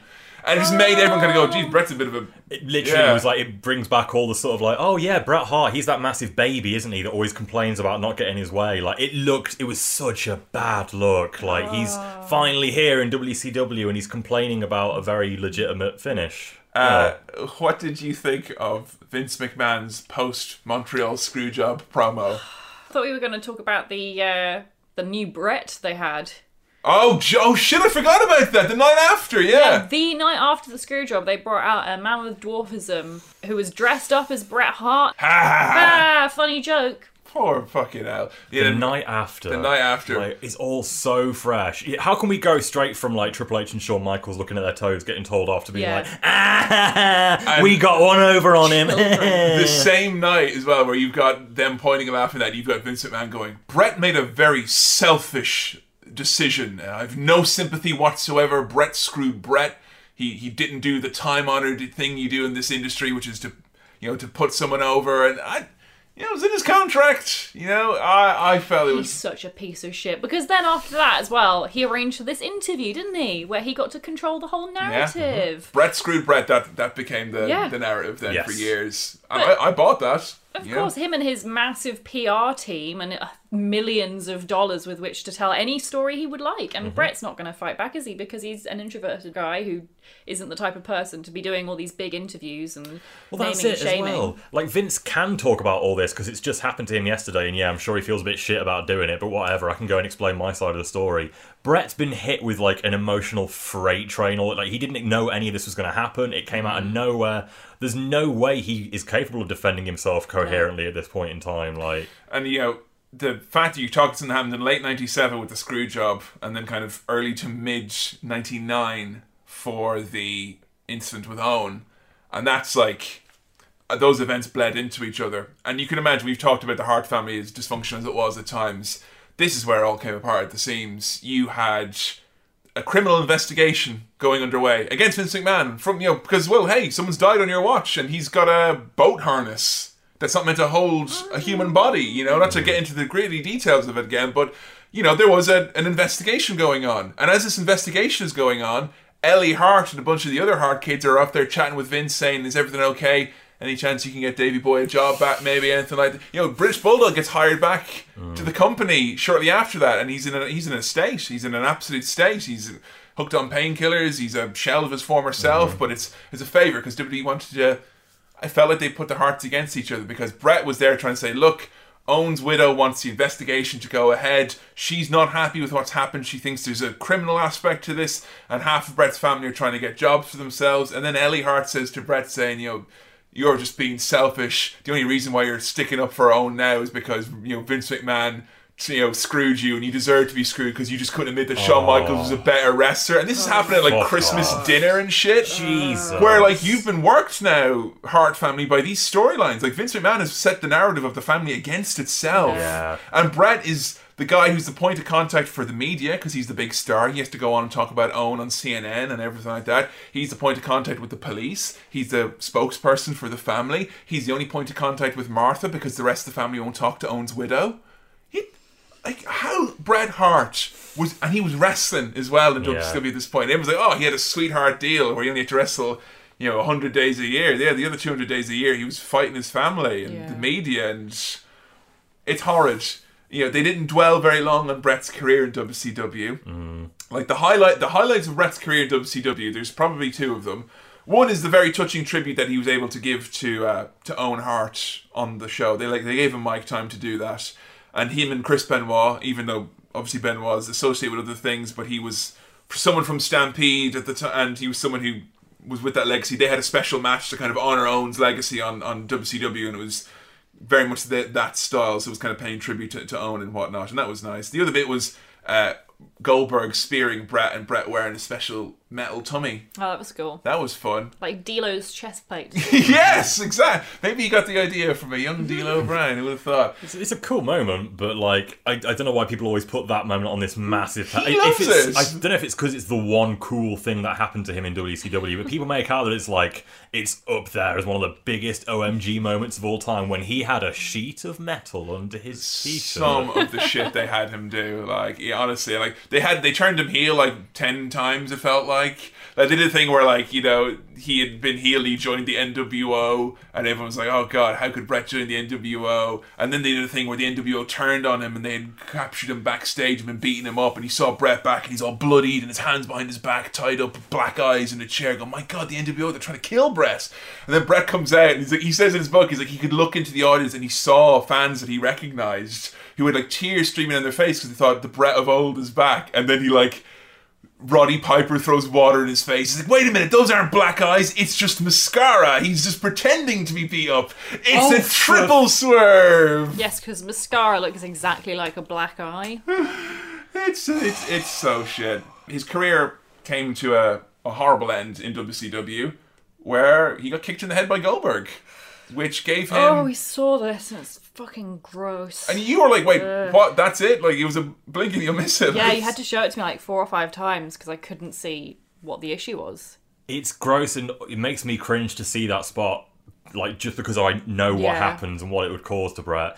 But if you were to take that in isolation by itself, just looks like a regular Yeah. old wrestler move. Like, Yeah. it doesn't even look like a botch per se. No. It just looks like a wrestling kick. And Goldberg was pretty green at the time. You know, we, we something we've discussed in this podcast before was that he maybe didn't know his, his own strength or anything like that. But he threw him against the ropes. He said, "Watch the kick," and Bret was like, "What kick to the gut, midsection? Mm-hmm. What what kick?" And then just his foot was in his face, and he got a really bad concussion from it. And this is 1990, you know, 1989 thereabouts, where he didn't really understand what was wrong.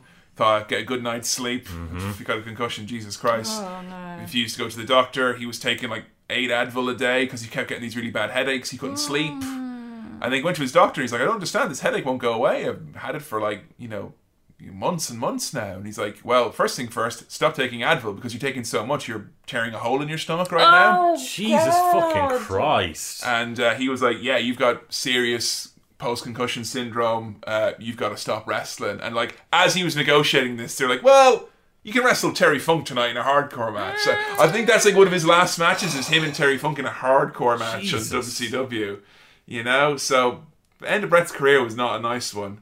And yeah, Bret did. You know, WCW went out of business. Bret got paid out for the end of his contract, so he made his his several million. You know, he got to he split up from his wife and all that. He retired to a big mansion in the kind of wilderness, and he was just filling his days. You know, going around on his bike. That was it. He was just kind of getting back to, to basics. He was left the wrestling world behind him, and uh, one day he's riding his bike. There was a pothole in one of the roads. Flips over the handlebars. He lands in the back of his head, and I think it's owing to the fact that he had such a bad concussion syndrome from his uh, incident with Goldberg. He got a stroke Oh god. and Bret was, you know, incapacitated. He was in a wheelchair. He couldn't uh, couldn't speak for a while. You know, he had to get to learn from the ground up. Now, I will say in this documentary that was done three years after the fact, that speaks a lot to the fucking heart and courage and the, the like Jesus. The hard work he must have put in to recover, because my god, you would not know that he had been through any of that. No. and like one of the first people to call him after he got the stroke was Vince, and Why?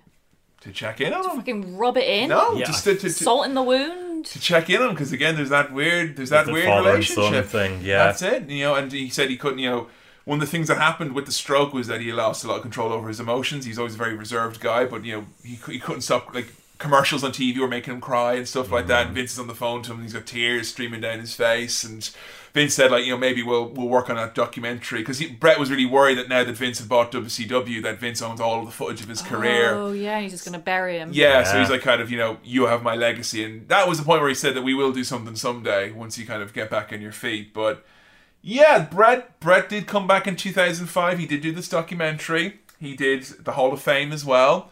But at the Hall of Fame, he was like, you know, just so I know, I will never forgive the WWE for what you've done. You know, he was very pointed in saying that I'm here for the fans, but I will never forgive them for what they've taken away from me. Bret was always used as kind of like a bit of a storyline thing. Like in Survivor Series 1998, they did a screw job, except it was oh. Mankind and The Rock. Like, oh, Mankind got screwed. Yeah, I wanted to ask this actually, Joe, because like I was amazed that you didn't know anything about the screw job until hmm. we finally got there. Had you not seen? Because to me, it feels like almost every year in wrestling they'll do a match where it's like, oh my god, Shades of Montreal, can you believe it? And they'll repeat the screw job, and like even to the point of they've done it before now, where I think Natalya got Yeah. screwed by someone who put her in the sharpshooter, and I think that was in Montreal. Yeah. Like, they love referencing this and bringing it back and.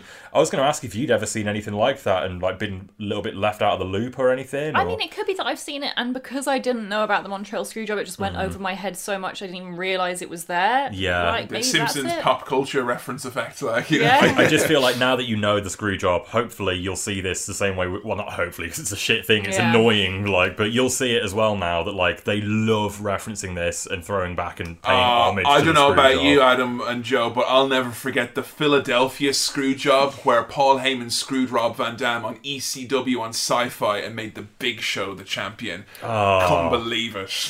Oh, They, eh, there was a period where every year, and not just WWE, TNA would do it as well. Other companies would would, would have their their go at doing the, the screw job.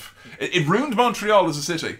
Like if they go to Montreal now, they they try to avoid it because the crowds there just they stand you screwed Bret. Yeah. They uh, they boo the good guys and they cheer the bad guys. Like they did SummerSlam there in 2004, and the fans were like, basically, this is payback. They ruined they ruined the show Really? absolutely ruined it. They they just wouldn't, and they were like, "Oh, it's Bizarro World here." Fucking goddamn Montreal, uh, you know. What about the time it happened? What did fans think then? Because I'm guessing because Vince had such a firm grasp of the narrative, people really didn't know what was going on. I mean, are you talking about like in Montreal on the night Yeah. itself? Because if Not necessarily just on the night itself, but like generally. Mm. They they part. I think a lot of fans were outraged, but then the fact that Vince was putting on this great TV show where he was making that reality part of the narrative. The narrative now is Vince McMahon was the guy who screwed people. Like they when they did Survivor Series, yo, they, they had like we all know what happens when Vince McMahon is ringside at Survivor Series, guys, and that's like less than twelve months afterwards or whatever, you know. Wow. So I think like. I think fans didn't have enough time to be outraged because if you're like, well, I'm going to go support Bret over in that other company, you'll just go watch WCW. I, th- I think fans were outraged. Yeah. It's just that that benefited Vince McMahon. It's like wrestling is one of the only industries where, like, the more you rile up and piss off your fans, the more likely they are to carry on watching because they wanted to see Vince McMahon get screwed and like to see him get his comeuppance now. which you get to see on a weekly basis because Stone Cold Steve Austin's now the top guy. And like you, the thing he popped for most and all the stuff we watched was Vince getting punched and spat on Yeah. by Brad. And now you're going to see every week if you were outraged at Vince, well, he's going to piss himself because Steve Austin pulls a gun on him. His Yeah. Corvette's going to get filled with cement.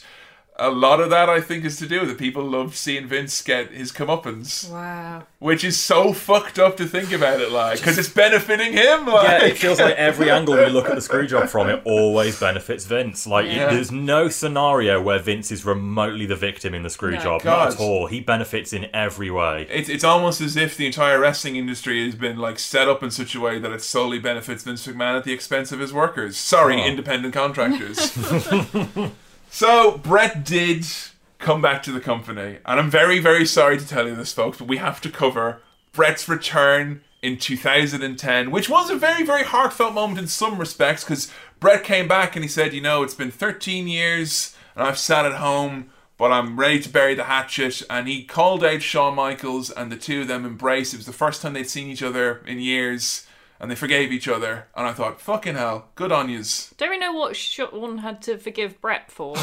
Um, I well, forgive yeah. you for being screwed I- over by me. I mean, if we're talking about them in general and not just the screw job, they both did do shitty things to each other. Like, I. I, Shawn is like a bigger asshole than Bret, I'd say. But in terms of their, because before the, the screw job, this had been going on for like six or seven months. Them two having issues with each Mm-hmm. other, and there was a lot of instances of Bret being in the wrong as well as Shawn. So I think you know it was good that they both had mutual apologies and mutual forgiveness. I think it's one of those. You think one of those points where, when the bad blood and the tension is built up so much, it's better just to have a let's clear the air, clean slate, as opposed to yeah, but you've more to apologize for Right. than me. Even though yeah, I would agree with you on that front. Yeah. And I, uh, part of that's part of the reason why I thought Bret was probably the bigger man in that sense because he had you know Definitely. he had a lot more to be angry about. He's in the arms of the company again. Come, he didn't need the money. You know, Yeah. Bret was one of the few people who got paid out of his Lloyd's of London insurance policy. But yes, they decided to come back with Bret, and he's back for one reason only that's for, for forgiveness. Or is it? Because this Sunday at WrestleMania 26, Bret Hart takes on Mr. McMahon in a no holds barred match. It's our final match. I'm so sorry, but I had to. The- My morbid curiosity of Joe learning all of this and then seeing this right afterwards. How did you get on with this angle, Joe? Well, first of all, I have to mention something that's not to do with this angle. Okay. Which is, as we were finding this match, we saw briefly Rey Mysterio dressed as Avatar.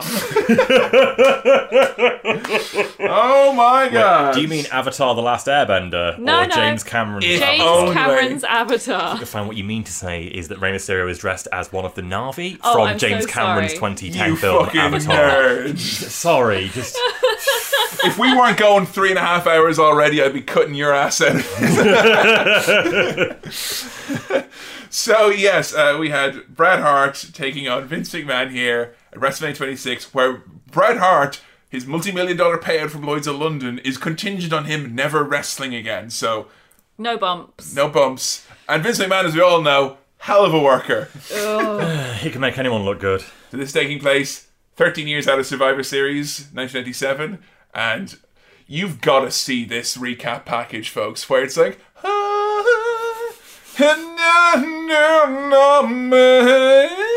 It's this like beautiful music. Like it's really sad. Like you've hit a really poignant moment in The Witcher or something like that. and it's Vince McMahon going, "I'll never forgive you, Bret." And you want to know why? You deserve to be screwed. You- he kicks Bret in the willy instead of hugging him.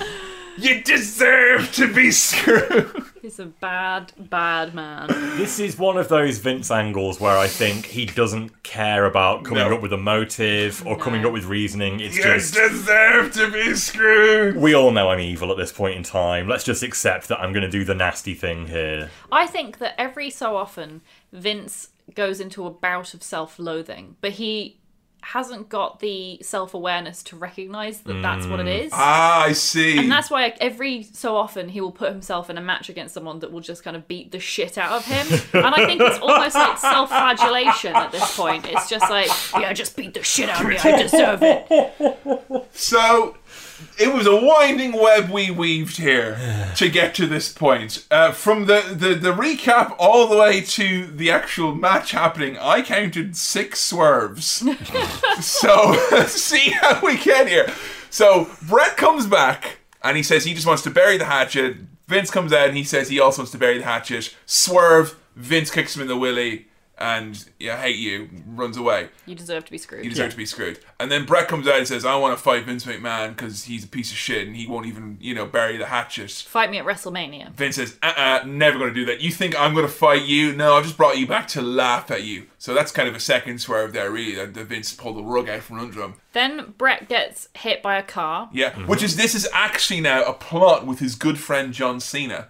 Uh, which is great. You see Bret Hart is getting into the car and John Cena's like, I'm sorry I had to go down this way, Bret. Love you, man. Thanks, Sean. Yeah. what? I missed this. Yeah, they- Yes, they cut it out there, but no, John was Bret's friend. That was very important that we know that. Why? To Give John a bit of the rub, he needed it, like, you know. Don't need this many layers. Joe, for we're, story. we're one year away from Cena Miz at WrestleMania. We need something for the guy. Oh my like God. he's Bret. He helped Bret set up this vehicular manslaughter gimmick here. Okay. So yeah, Bret gets run into by a car and he's like, "Oh, my leg," and then he's he's in a big cast. Then he's in Yeah. this big comedy cast. So he couldn't wrestle even if he wanted to. Yes. And Vince McMahon comes out and goes, What's the matter? Haven't you got the jam to fight me at WrestleMania, pal? Huh? Come on, fight me. He's like, I can't fight you. I'm, I'm crippled. I'm hurt. So then Vince is like, Fine then. Guess Bret Hart's just a big coward. And then when they ha- he says, Right, I'm going to fight you then. And then they have the contract signed the next week, and Vince signs the contract. And when he looks up, there's Bret's cast sat on the on the table. And there's something about Bret Hart sat with his arms crossed, looking all cool, and mm-hmm. Vincent McMahon going, "Huh?" and there being a big comedy footcast, it going, "Nyama nya, niramano no he." like it's it's so unfitting. What, so Bret's plan was to make Vince think that he broke his leg. So that Vince would want to fight him because Vince only wants to fight him when he's weakened because Right. he's such a Adam, coward. you're talking about swerve number four there, Okay, okay? okay, all right. So that's it. So Vince is strapped in. He's got to fight Bret now, WrestleMania. Yeah. Bret's healthy. Bret comes out, you know, looking very well. Yeah, he looks great. He looks 30 something. Yeah. He's incredible. he looks great. His outfit does him no favours. No, favors. I hate his jorts. And this is ever since his return into the company in 2005. He will always wear these big, massive jorts. and the- Kevin Smith cosplay. It is, it is. The clothes are way too big Yeah. for him, Yeah. and he just looks very frumpy and a little bit deflated. And I think it's such a bad look. I know he's obviously not got the same physique as before, but even something like a tight fitting black shirt Yeah. would just look so much better than this. He did wrestle. I remember they had him as part of the SummerSlam 10 man tag or 20 man tag match, wherever it was, against the Nexus. And he, he was in that match. It was really cool. He wore a, a cool t shirt that was him and Owen, like wrestling. It was like the first. Ah. Oh. Because of the stuff with Martha, you can't make reference to Owen. So that was his own little, like, kind of cheeky wink. Uh, because I think he, he really wants Owen to maybe try and get his, his time in the limelight. We all do. We all do. Yeah, that's it, you know. But yes, so Bret comes out, he's ready, and Vince Weekend Jeans McMahon is here to do a trip to IKEA, paint his shed, and probably do a trip to the dump on Sunday with his his he's got his only his muckers on, he's got his, his smelly old jeans and his sleeveless jumper. Uh, The vibe I got from him was Tommy Lee Jones because he's like really old and he's got this his crap haircut. Vince Yeah. McMahon with the little tiny little comb hair. over. Like, Does not suit him. You remember from our, our Trump episode where Vince had his head shaved? oh, yeah. Yeah, it's He's lit- growing back from that. Yeah, it literally for like six years Uh, afterwards. I'm thinking more like nine or ten. Like it was only recent memory that it started. There was a moment where we saw him on Raw, and me, I remember texting you and being like, "Ah, Vince's hair, it's back." Like, You got one of them thousand dollar haircuts again, I think. Like. So Vince has come out, but Vince is here for a swerve. Wow, number five. So Vince has paid off Bret's family to come out with him and be lumberjacks in the match. Now lumberjacks are basically when you get people to stand around the edge of the ring and like push them and beat them up if they come out. Yeah, And in this instance, the idea would be that they'll be paid to beat up Bret. Mm-hmm. and there's nothing more intimidating than if you're about to start a fight than your incredibly older siblings surrounding the ringside. most of which are wearing their Hall of Fame black tie attire Yeah. from the night before. Poor Like, Al Smith, his knees aren't good. He can barely goose step anymore. enough of that. And his brother Bruce, is it, is the referee? Bruce, yeah, the referee with his cool sunglasses. Trademark. Yeah, real cool, Bruce. Looking awesome there. So yeah, Bret is like, oh no, I'm surrounded by all my incredibly jealous and manipulative family. And they had made out that the, the family had come together to induct Stu into the Hall of Fame, you know, the night prior, but now they had betrayed Bret again. But oh, swerve number six. So now, Keep in mind as well, when this this is like 20 minutes into this match, like Bret's music hits after they play the video, mm-hmm. the crowd are like, yes, I want, because I will watch this live. I want to see Bret come out, sharpshooter, yes, great feeling. And we're 20 minutes into a triple, quadruple, six times swerve now, and I'm mm-hmm. the crowd are silent as Bret is like, have you really done this? You've betrayed me, my family. Mm-hmm. what? so Bret then says to his family, he's like, "Oh, I hope you all got paid in advance and cashed your checks." And they all start nodding, "Yes, yes." And he's like, "Good." And it turns out that actually he spoke to the family after they got paid by Vince before the match. There was a small window. to speak to all 10 Hart siblings. Like, sorry, all nine Hart siblings he had to chat with. HSCs is the hive mind communication device. uh, and it turns out that actually they're on Bret's side after all, and then they all turn on Vince. Yeah. We're finally there. All swerves done. And here we go. Time for a rip roaring match. Joe, what did you think of Bret and Mr. McMahon tangling it up at WrestleMania? It's uh, it's not a good match, is it? Not a good match Fucking at all. weird. It's so fucking weird. It, it, it is. Yeah. Uh, it, what? What? Have you got top spots? no. Although I do have one actually, which is Matt Striker on commentary at the very beginning, right when they're doing the entrances, says something on the commentary that made me laugh a lot. He goes, "Many say that Mr. McMahon robbed," and then you have loud fireworks while he talks about the Montreal screw job.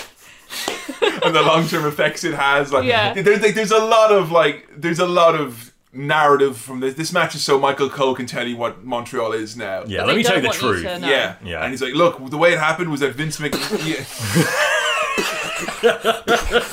and then Cole's like, what actually happened was that Vince McMahon was uh, was was uh, trying to manipulate Bret Hart, and Bret had to uh, leave the company. He didn't want to leave, and then Vince made it his mission to screw Bret Hart over, and the, oh, everything. He's been a pariah for the last thirteen years because of Vince McMahon, and like they kind of circumnavigate like all the other bad blood the Hart family may have had with the McMahon family for other reasons too, which is a little bit awkward. A little bit awkward. Um, Vince McMahon gets hit a lot in this match. They try Yeah. and put him in the Hart Attack, and he's Oh. too dense and old to do it. Yeah. Have you got any grunts from Vince in this one? This is by far our best match of the night for grunts, like because it is just a lot of ah, ah! like the whole thing is Vince getting bopped around and passed from person to person. All right, But- you, you say there's no scenario in which Vince McMahon doesn't come out on top. Yet in this scenario, I felt so bad for him. I was like, "Oh, poor Vince, leave him alone." Don't feel bad for me. Fucking loved yeah, it. I didn't feel bad for him There's a at part where he's been hit with a chair and he goes, "Hey, hey, hey." He loves every second. He's loving it, and he's getting to take up fucking thirty minutes on his own WrestleMania. Like, Mm. don't feel bad for him. Uh, you pointed out uh,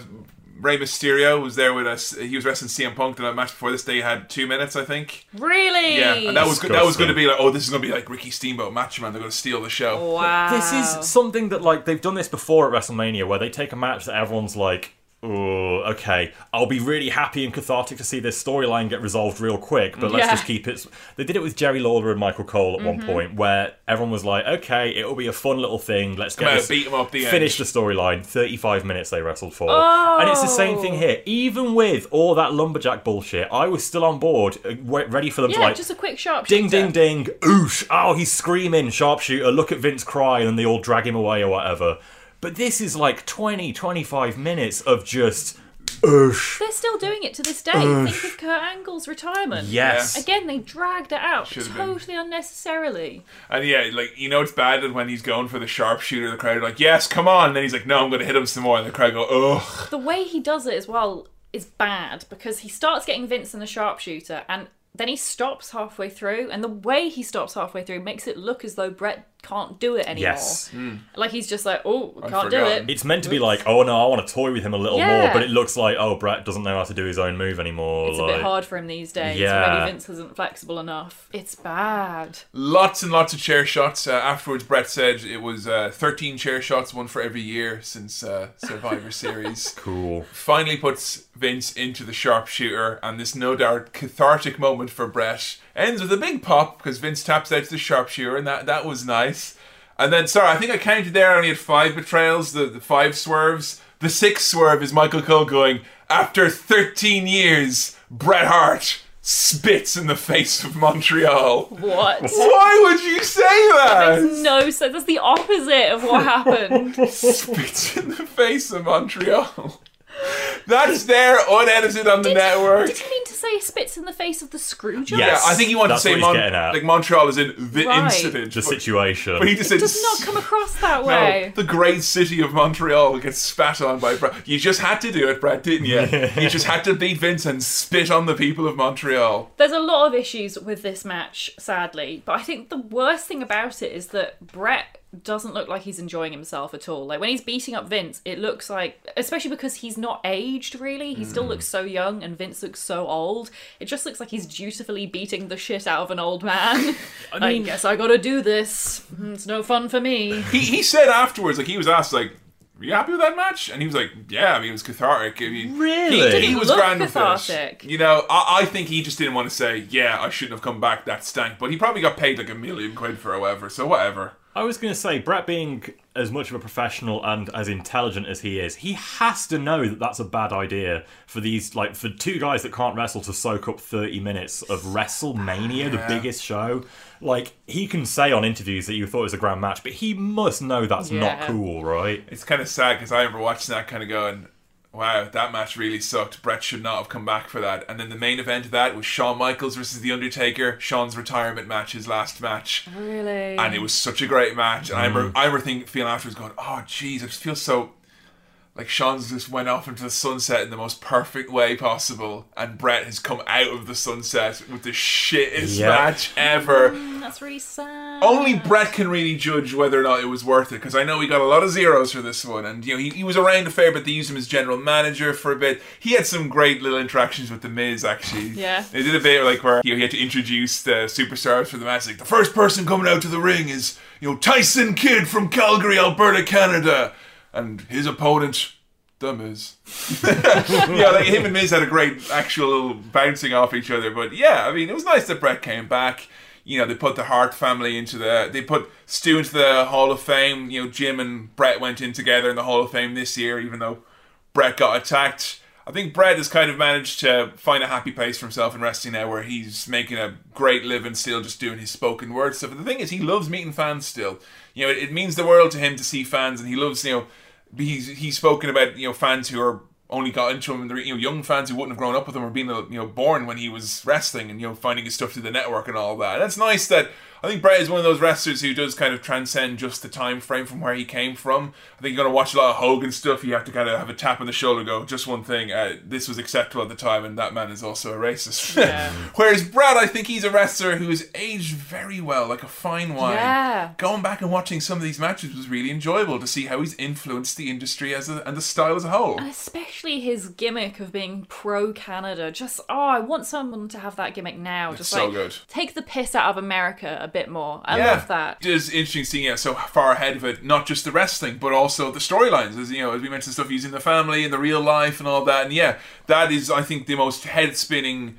I think that's the, the the whole Canada stuff. I think you could take that to someone who's never seen wrestling before, Yeah. and just give them the gist of it, and they'd be like, "Okay, that seems really, really interesting." Like, imagine if you had a panto that worked heel in some towns and was yeah. it's, it's just it's so weird like a context specific fan reaction it hasn't been done before uh, and it hasn't really been done since. I mean maybe the flat earthers didn't cheer uh, you know we're out- outweighing the, the environmentalists among us with, with Daniel Bryan and AJ but yeah. Joe I've just got to ask you've seen a lot of the man and he's someone who has been colored not just by his wrestling and his you know the stuff that he said but lots of grief and tragedy. And mm. you know there's another I forgot to mention you know there's another Hart one of the Hart siblings you know died quite young as well from kidney failure. You know he was told for years go get dialysis go get dialysis go get dialysis. He wouldn't do it didn't want to go to the doctor and then he died you know? And like you know there, there's there's no shortage of, of tragedies with Bret but I was wondering like what is your estimation of the man as a whole given so much is that t- makes up the man that is Bret Hart I gotta say, I know he has this reputation for taking himself too seriously, and I see where people are coming from with that. But I really like the guy. He seems down to earth. He seems, you know, I don't want to say necessarily humble, but in a way he kind of is. Like he understands what his own worth is, and he doesn't underestimate himself.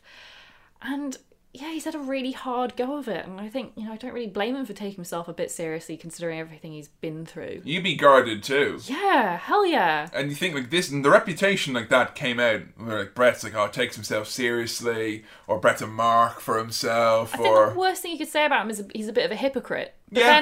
then, who in the wrestling industry mm-hmm. at his level isn't? are you a hypocrite? Congratulations, you've become a top guy in wrestling, and you're doing the things you said you never do. Oh no, I've become my father, who's also Vince McMahon. I can't think of anyone we've covered who has aged so well. And I don't just mean like, you know, he doesn't look his age. I mean like his gimmick, his personality, his, His work. persona, his work, everything about him. Like you don't. I don't think I've had to tap you on the on the shoulder and kind of go. It was the nineties, you know. Yeah, I'm, I'm sorry, you know, for what you're about to see. yeah. I think for that last match. Yeah, except for but like in terms of like taste wise, I don't think there's been anything like because he was that he was the wholesome champion, and I think it is sad, like in the sense that Bret, during the peak of his career, was probably always still quite frustrated because even when he's doing that great Canada stuff, he's like, "What am I going to do? Because I'm not a hero anymore." And you know, I'm, he, he felt. I think he felt he'd been put into a little shoebox almost, like in terms of where he could go with his character.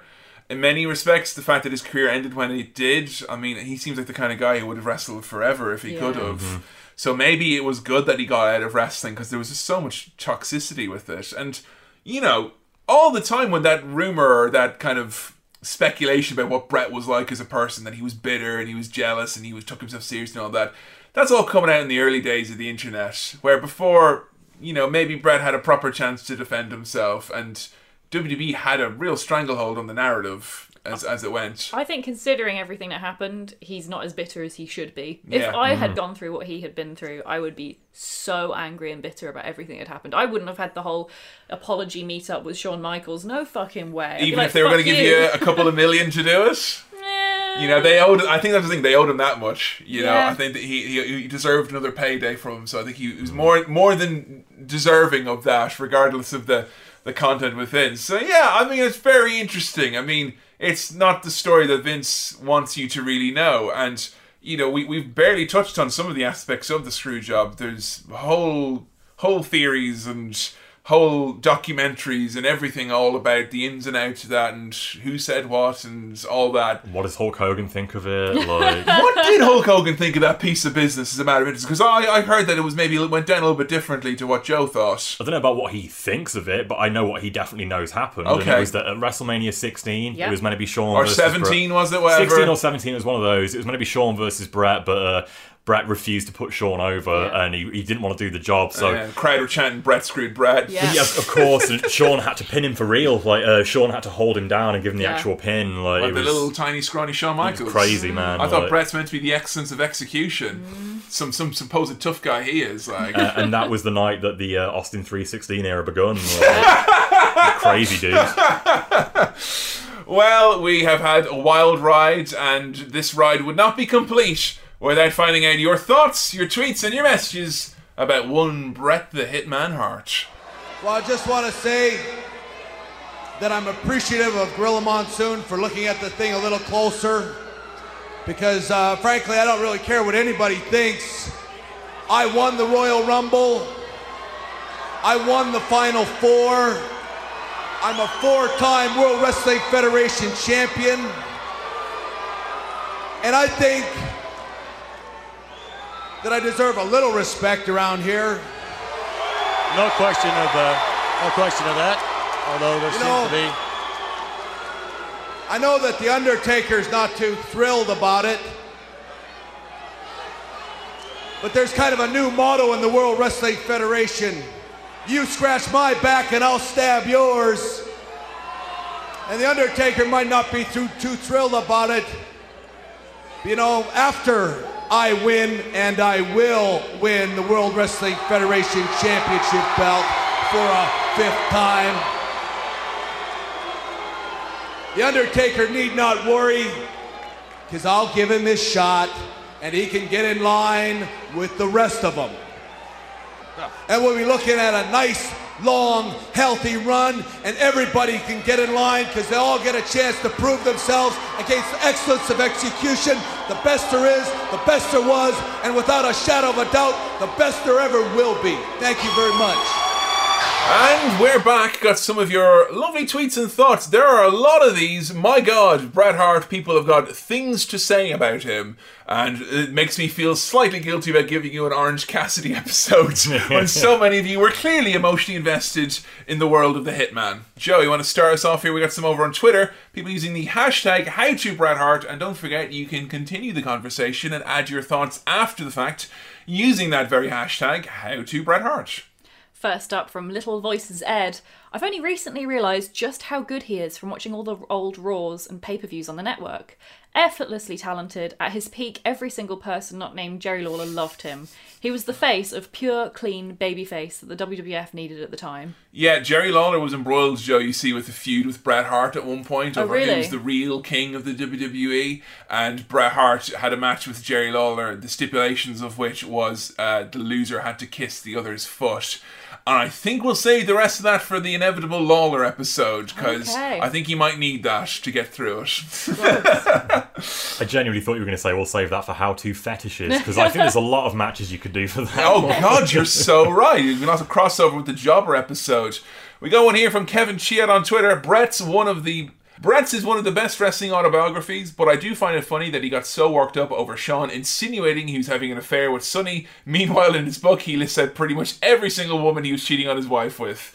Yeah, that's uh, it's, it says a lot about Shawn and a lot about Bret. That you know, but the the difference was kids were coming up to Bret's kids in school saying the lady off TV is sleeping with you. Oh no! Yeah, and he saw the relationship between Sunny and the kids in the documentary. She's like, you know, sweet as a button. Well, Yeah. Oh, that's really sad. that- Sucks. One of the one of the nails in the coffin of that, I think. Over on facebook.com forward slash how to wrestling, we've got a comment here from Brenton Harsh who says, I think he's a very good wrestler, one of the best in the business. However, I could never get into him as a performer. I mostly just found him very bland. Plus, how up himself he sounded sometimes was a big downside for me.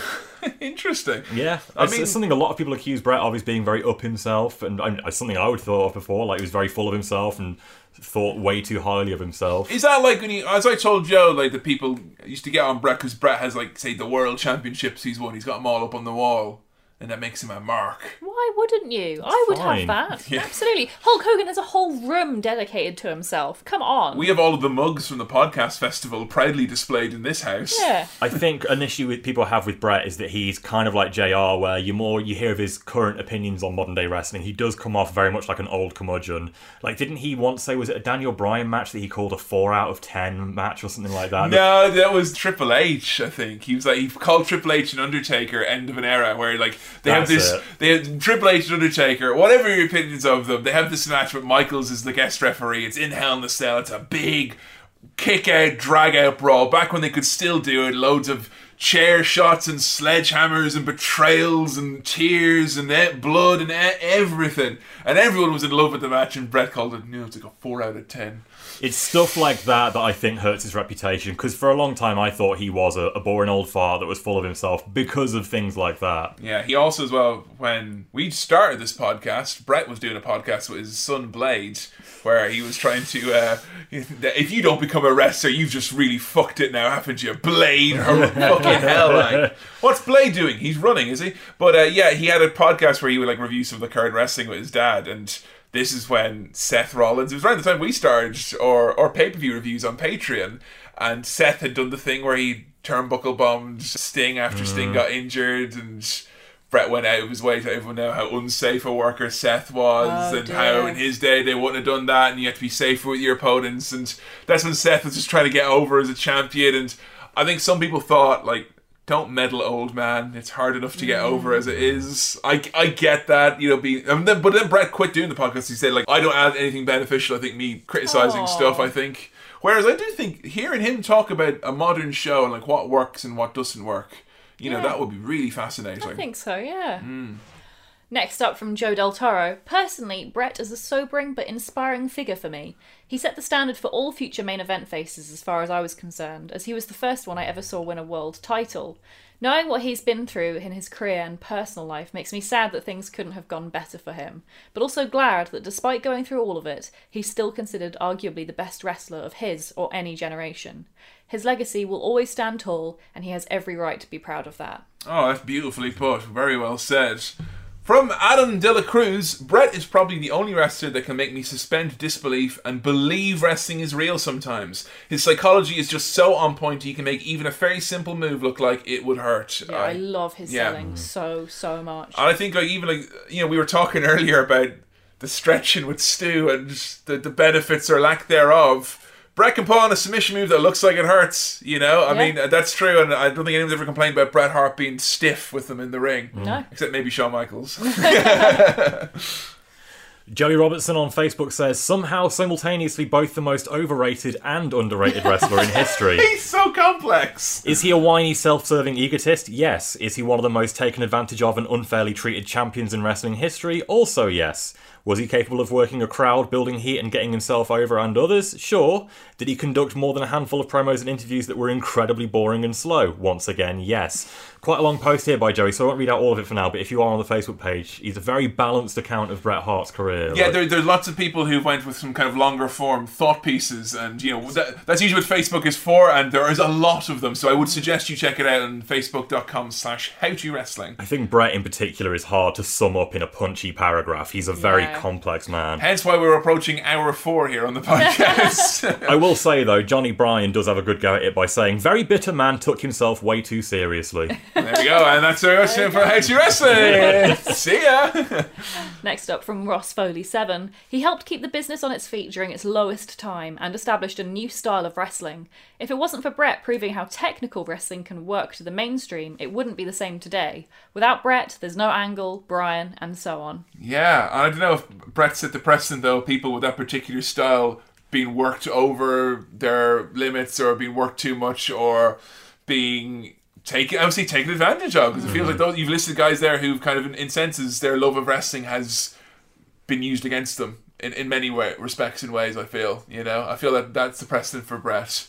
Michael PlayStation Hayes. For me, the best Bret is his underrated. I'm not appreciated enough. No one's as good as I am. Heel persona. I love it because it's such a stark contrast to his low key, dry personality, which people mistake for humility. Poor El Dandy. There's a great video. People, I was so obsessed with it, right? Where this is when Bret Hart is like just kind of spinning his wheels in WCW. He's the US champ, and he's like, I don't feel like I got to defend this belt tonight against someone like you know about Dean Malenko or some of these hard, tough wrestlers. Why can't I give some of these other guys a shot? How about um? How about El Dandy? You know, how about El Dandy? Look, he's about to break his whole laughing now. If you want to quickly Google El Dandy there, Adam, uh, in terms of a competitor, not to not to shame him or his great career, El Dandy was a heck of a wrestler of, of, of his own right in, in Mexico. But um, It's a film called El Dandy. Hang on. WCW, right? yeah, Oh, I mean El Dandy's Oh. he's very much a background looking figure. He's not a he's not got the star power. no. So you got me and Gino going, hang on a minute, Bret El Dandy's been wrestling in the, the cruiserweight division. And he goes, who are you to doubt El Dandy? To the point that I, I shit you not, when I was in the queue to meet Mick Foley and get my copy of the Hardcore Diary signed back in 2007, and they asked us beforehand, what do you want Mick to sign your book? I wrote down, who are you to doubt El Dandy? Then the line was so long I got self-conscious and changed it to Bang Bang. Because I don't think Foley would have gotten my deep cut on 2000s WCW. Mm. Richard Oliver Adams writes Bret Hart had the rarest ability to take a match that was underpromoted or treated like an afterthought and make it absolute gold when the bell rang. Versus Yoko at WrestleMania 9 is a case in point. Diesel at Survivor Series 2. Not great on the mic, and I'd have loved to have seen him with a wrestling machine gimmick, much like later Kurt Angle had. Hmm. Bret made everything look great, and his snap suplex was crisper than deep fried lettuce. Richard signs it off here at the end with what I think is a great little acronym. You know how people changed the greatest of all time to GOATs and stuff Yeah. like that? Bret was the BTI, BTW, BTEWB. Which is, of course, the best there is, the best was, and the best there will be. Which I think that's a much snappier way of saying it. I think it's Yeah. not snappy. Best is, best was, best ever be. Yeah. You know? You, you're saying the kids aren't all going to be catching on and saying, "Oh, Bret Hart, he surely was the," because he was. Now from Landon 618, Bret is the best pro wrestler I've ever seen. He could make the worst jobber look like a star, Tom Magee, and take the dumbest gimmick and get it over, Jean Pierre Lafitte. He took wrestling too seriously, but as he said, that bullshit was everything to me. Oh man, what a beautiful sentence. Uh, Tom Magee, they have done a documentary about it now. There was a big bodybuilder back in the day. Tom Magee was his name. He was all, all man and a yard wide, as they say. He was a big, proper monster bodybuilder guy, but he could also do a cartwheel, which straight away that you're over in my book. Yeah, yeah. cartwheel. It's how you get over in wrestling. It's simply as do a cartwheel out of a box, main event WrestleMania. That's the top, top way. So Vince was like, right, this Tom Magee guy, let's see if he can work. And this is in the 80s. So he's like, put him in there with someone who's not a big name, but someone who can maybe see if he's got any moves. And Tom Magee goes in with Bret. And Bret is asked by Tom beforehand, like, can you. Can you make me look good? Because I, I can only do a cartwheel. and, like- and Bret puts together this masterclass where he hides the fact that Tom has got like one or two moves, doesn't know what he's doing. Bret calls the whole thing, and he makes him look like a trillion dollars. Really, I'd love to see that. To, to the point where afterwards Vince is like, God damn, I've got the next Hulk Hogan. He's twice as big and he can do a cartwheel. Oh, and then he put him out there with some other people. It's like, wait a minute, where's where's the where's the great wrestling that I saw? And it was the first time I think Vince McMahon probably Junior realized that some guys like Bret can elevate people more than the sum of their parts Yeah. beyond their wildest dreams. And Bret made Vince spend a lot of money thinking that Tom Magee was a superstar. And I recommend there's a documentary out about it now on the network because the match was lost for years. They'd oh, been really? scrubbed the tapes, but someone found it and it's, it's available to watch now. That will be in our recommended bonus viewing, I imagine. We got one last one here from Daniel. It's DHSG58 rolls off the tongue. An incredible, as incredible as his in-ring work, what resonated for me as a kid was his look. The long hair, the shades, the leather jacket. I thought he was the coolest man alive. The fact that he wore pink did a lot to change my seven-year-old's opinion that pink was for girls. I think it's very interesting as well that Bret fancied himself in the book, and it's something we talked about, was that he felt that he was the first wrestler who was like a proper heartthrob for the, mm. for the ladies. It's so funny because before we did this episode, I honestly did not think Bret was good looking at all. You were laughing at me I when was I was like- like, "Look, he's all these paragraphs about being kissed by girls and stuff." I thought he looked like a NPC from Oblivion. Like I thought he looked kind of potato face. ouch! As a matter of fact, Skyrim belongs to the Nords.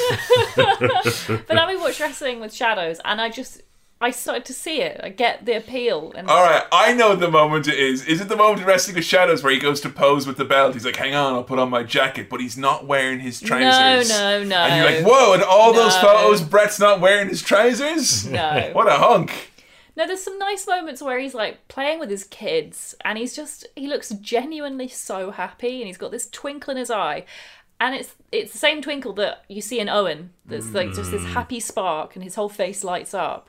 And it's like, oh, I get it. Yeah, you are. You're handsome. You've really got a look. Ah, you see, it's, it's when you saw Roman Reigns playing with his kids as well. Yes. Then you know? that's it. You see that little bit of uh, the little bit less guard and not trying so hard to be a hunk. Yeah. But yeah, I just think it's interesting that your Bret went out of his way to talk about it so much in his book about you know, oh the fan, the, the girls were knocking down the dressing room doors or they they knocked over the the barricades to try and get a kiss at me, and then of course Shawn Michaels' whole gimmick is that he's meant to be the sexy boy. Yeah. Like maybe that ran him the wrong way.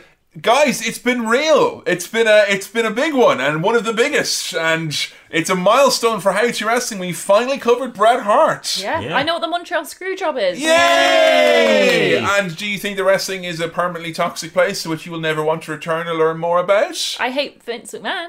Oh boy, we'll- Nothing new there. Nothing new there, no. You, you be up for learning more about our next episode? Yeah. Well, Joe, as long as you're not being turned off entirely by the prospect, our next episode we're going to be looking at a wrestler from a completely different background and someone who has innovated and dazzled everywhere he's been across the world of wrestling. Our next episode, we will be dialing it up to the San Diego region 619 because it's going to be Rey Mysterio Jr. We're going to be learning all about the man of many masks and the man who became the most popular mask superstar in WWE history. But his career started long before there and has continued long into other companies since then. So we are after your match recommendations. Obviously, we're going to be talking about Boy on a Pole. That's definitely going to happen. Hmm. Storylines, favorite moments, favorite looks, everything Joe needs to know about the man of many masks, Rey Mysterio. We will be dialing it up, as Taz would say, and don't forget to use the hashtag How to Rey Mysterio over on Twitter at How to Wrestling, or there will be a post as well at Facebook.com forward slash How to Wrestling. Adam, I want to say a massive thank you from myself, and a massive thank you as well from Joe. Yes. Thanks.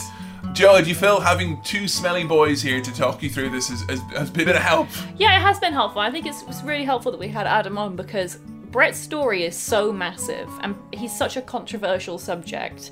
I feel we needed two experts for this episode so that we could really, really get an idea of what Bret's whole thing is about. Yeah, and also how it kind of it comes across to people from, from different uh, time frames and stuff like that. But Adam, it's been, it's been an absolute joy. I really appreciate that. Thank you for having me back on. Uh, if you want me to come back next time and point out what character Rey Mysterio is actually doing, so you don't get confused and say Yeah. it's Avatar again, I don't want you to embarrass yourself, Joe. Is all it is. Like. And if anyone wants to check you out online, Adam, where might they find you? You can find me on Twitter at Biblops, B I B L O P S. And if you want to support me in another way as well, you can uh, go on over to Etsy and type in Plastic Grotesque. I've been making some weird little plastic models for the past couple of years and I've started selling them now. So if you're interested in having a look, etsy.com forward slash shop forward slash plastic grotesque. And we got some wrestling stuff in there as well, amongst other fabulous items. There's one or two little wrestling things in there. There's a bust of Kane, there's a little SmackDown Women's Championship, and there is a Wario doing the two sweet with a title belt. Oh my god, careful. Vince McMahon's going to tell him to stop doing that.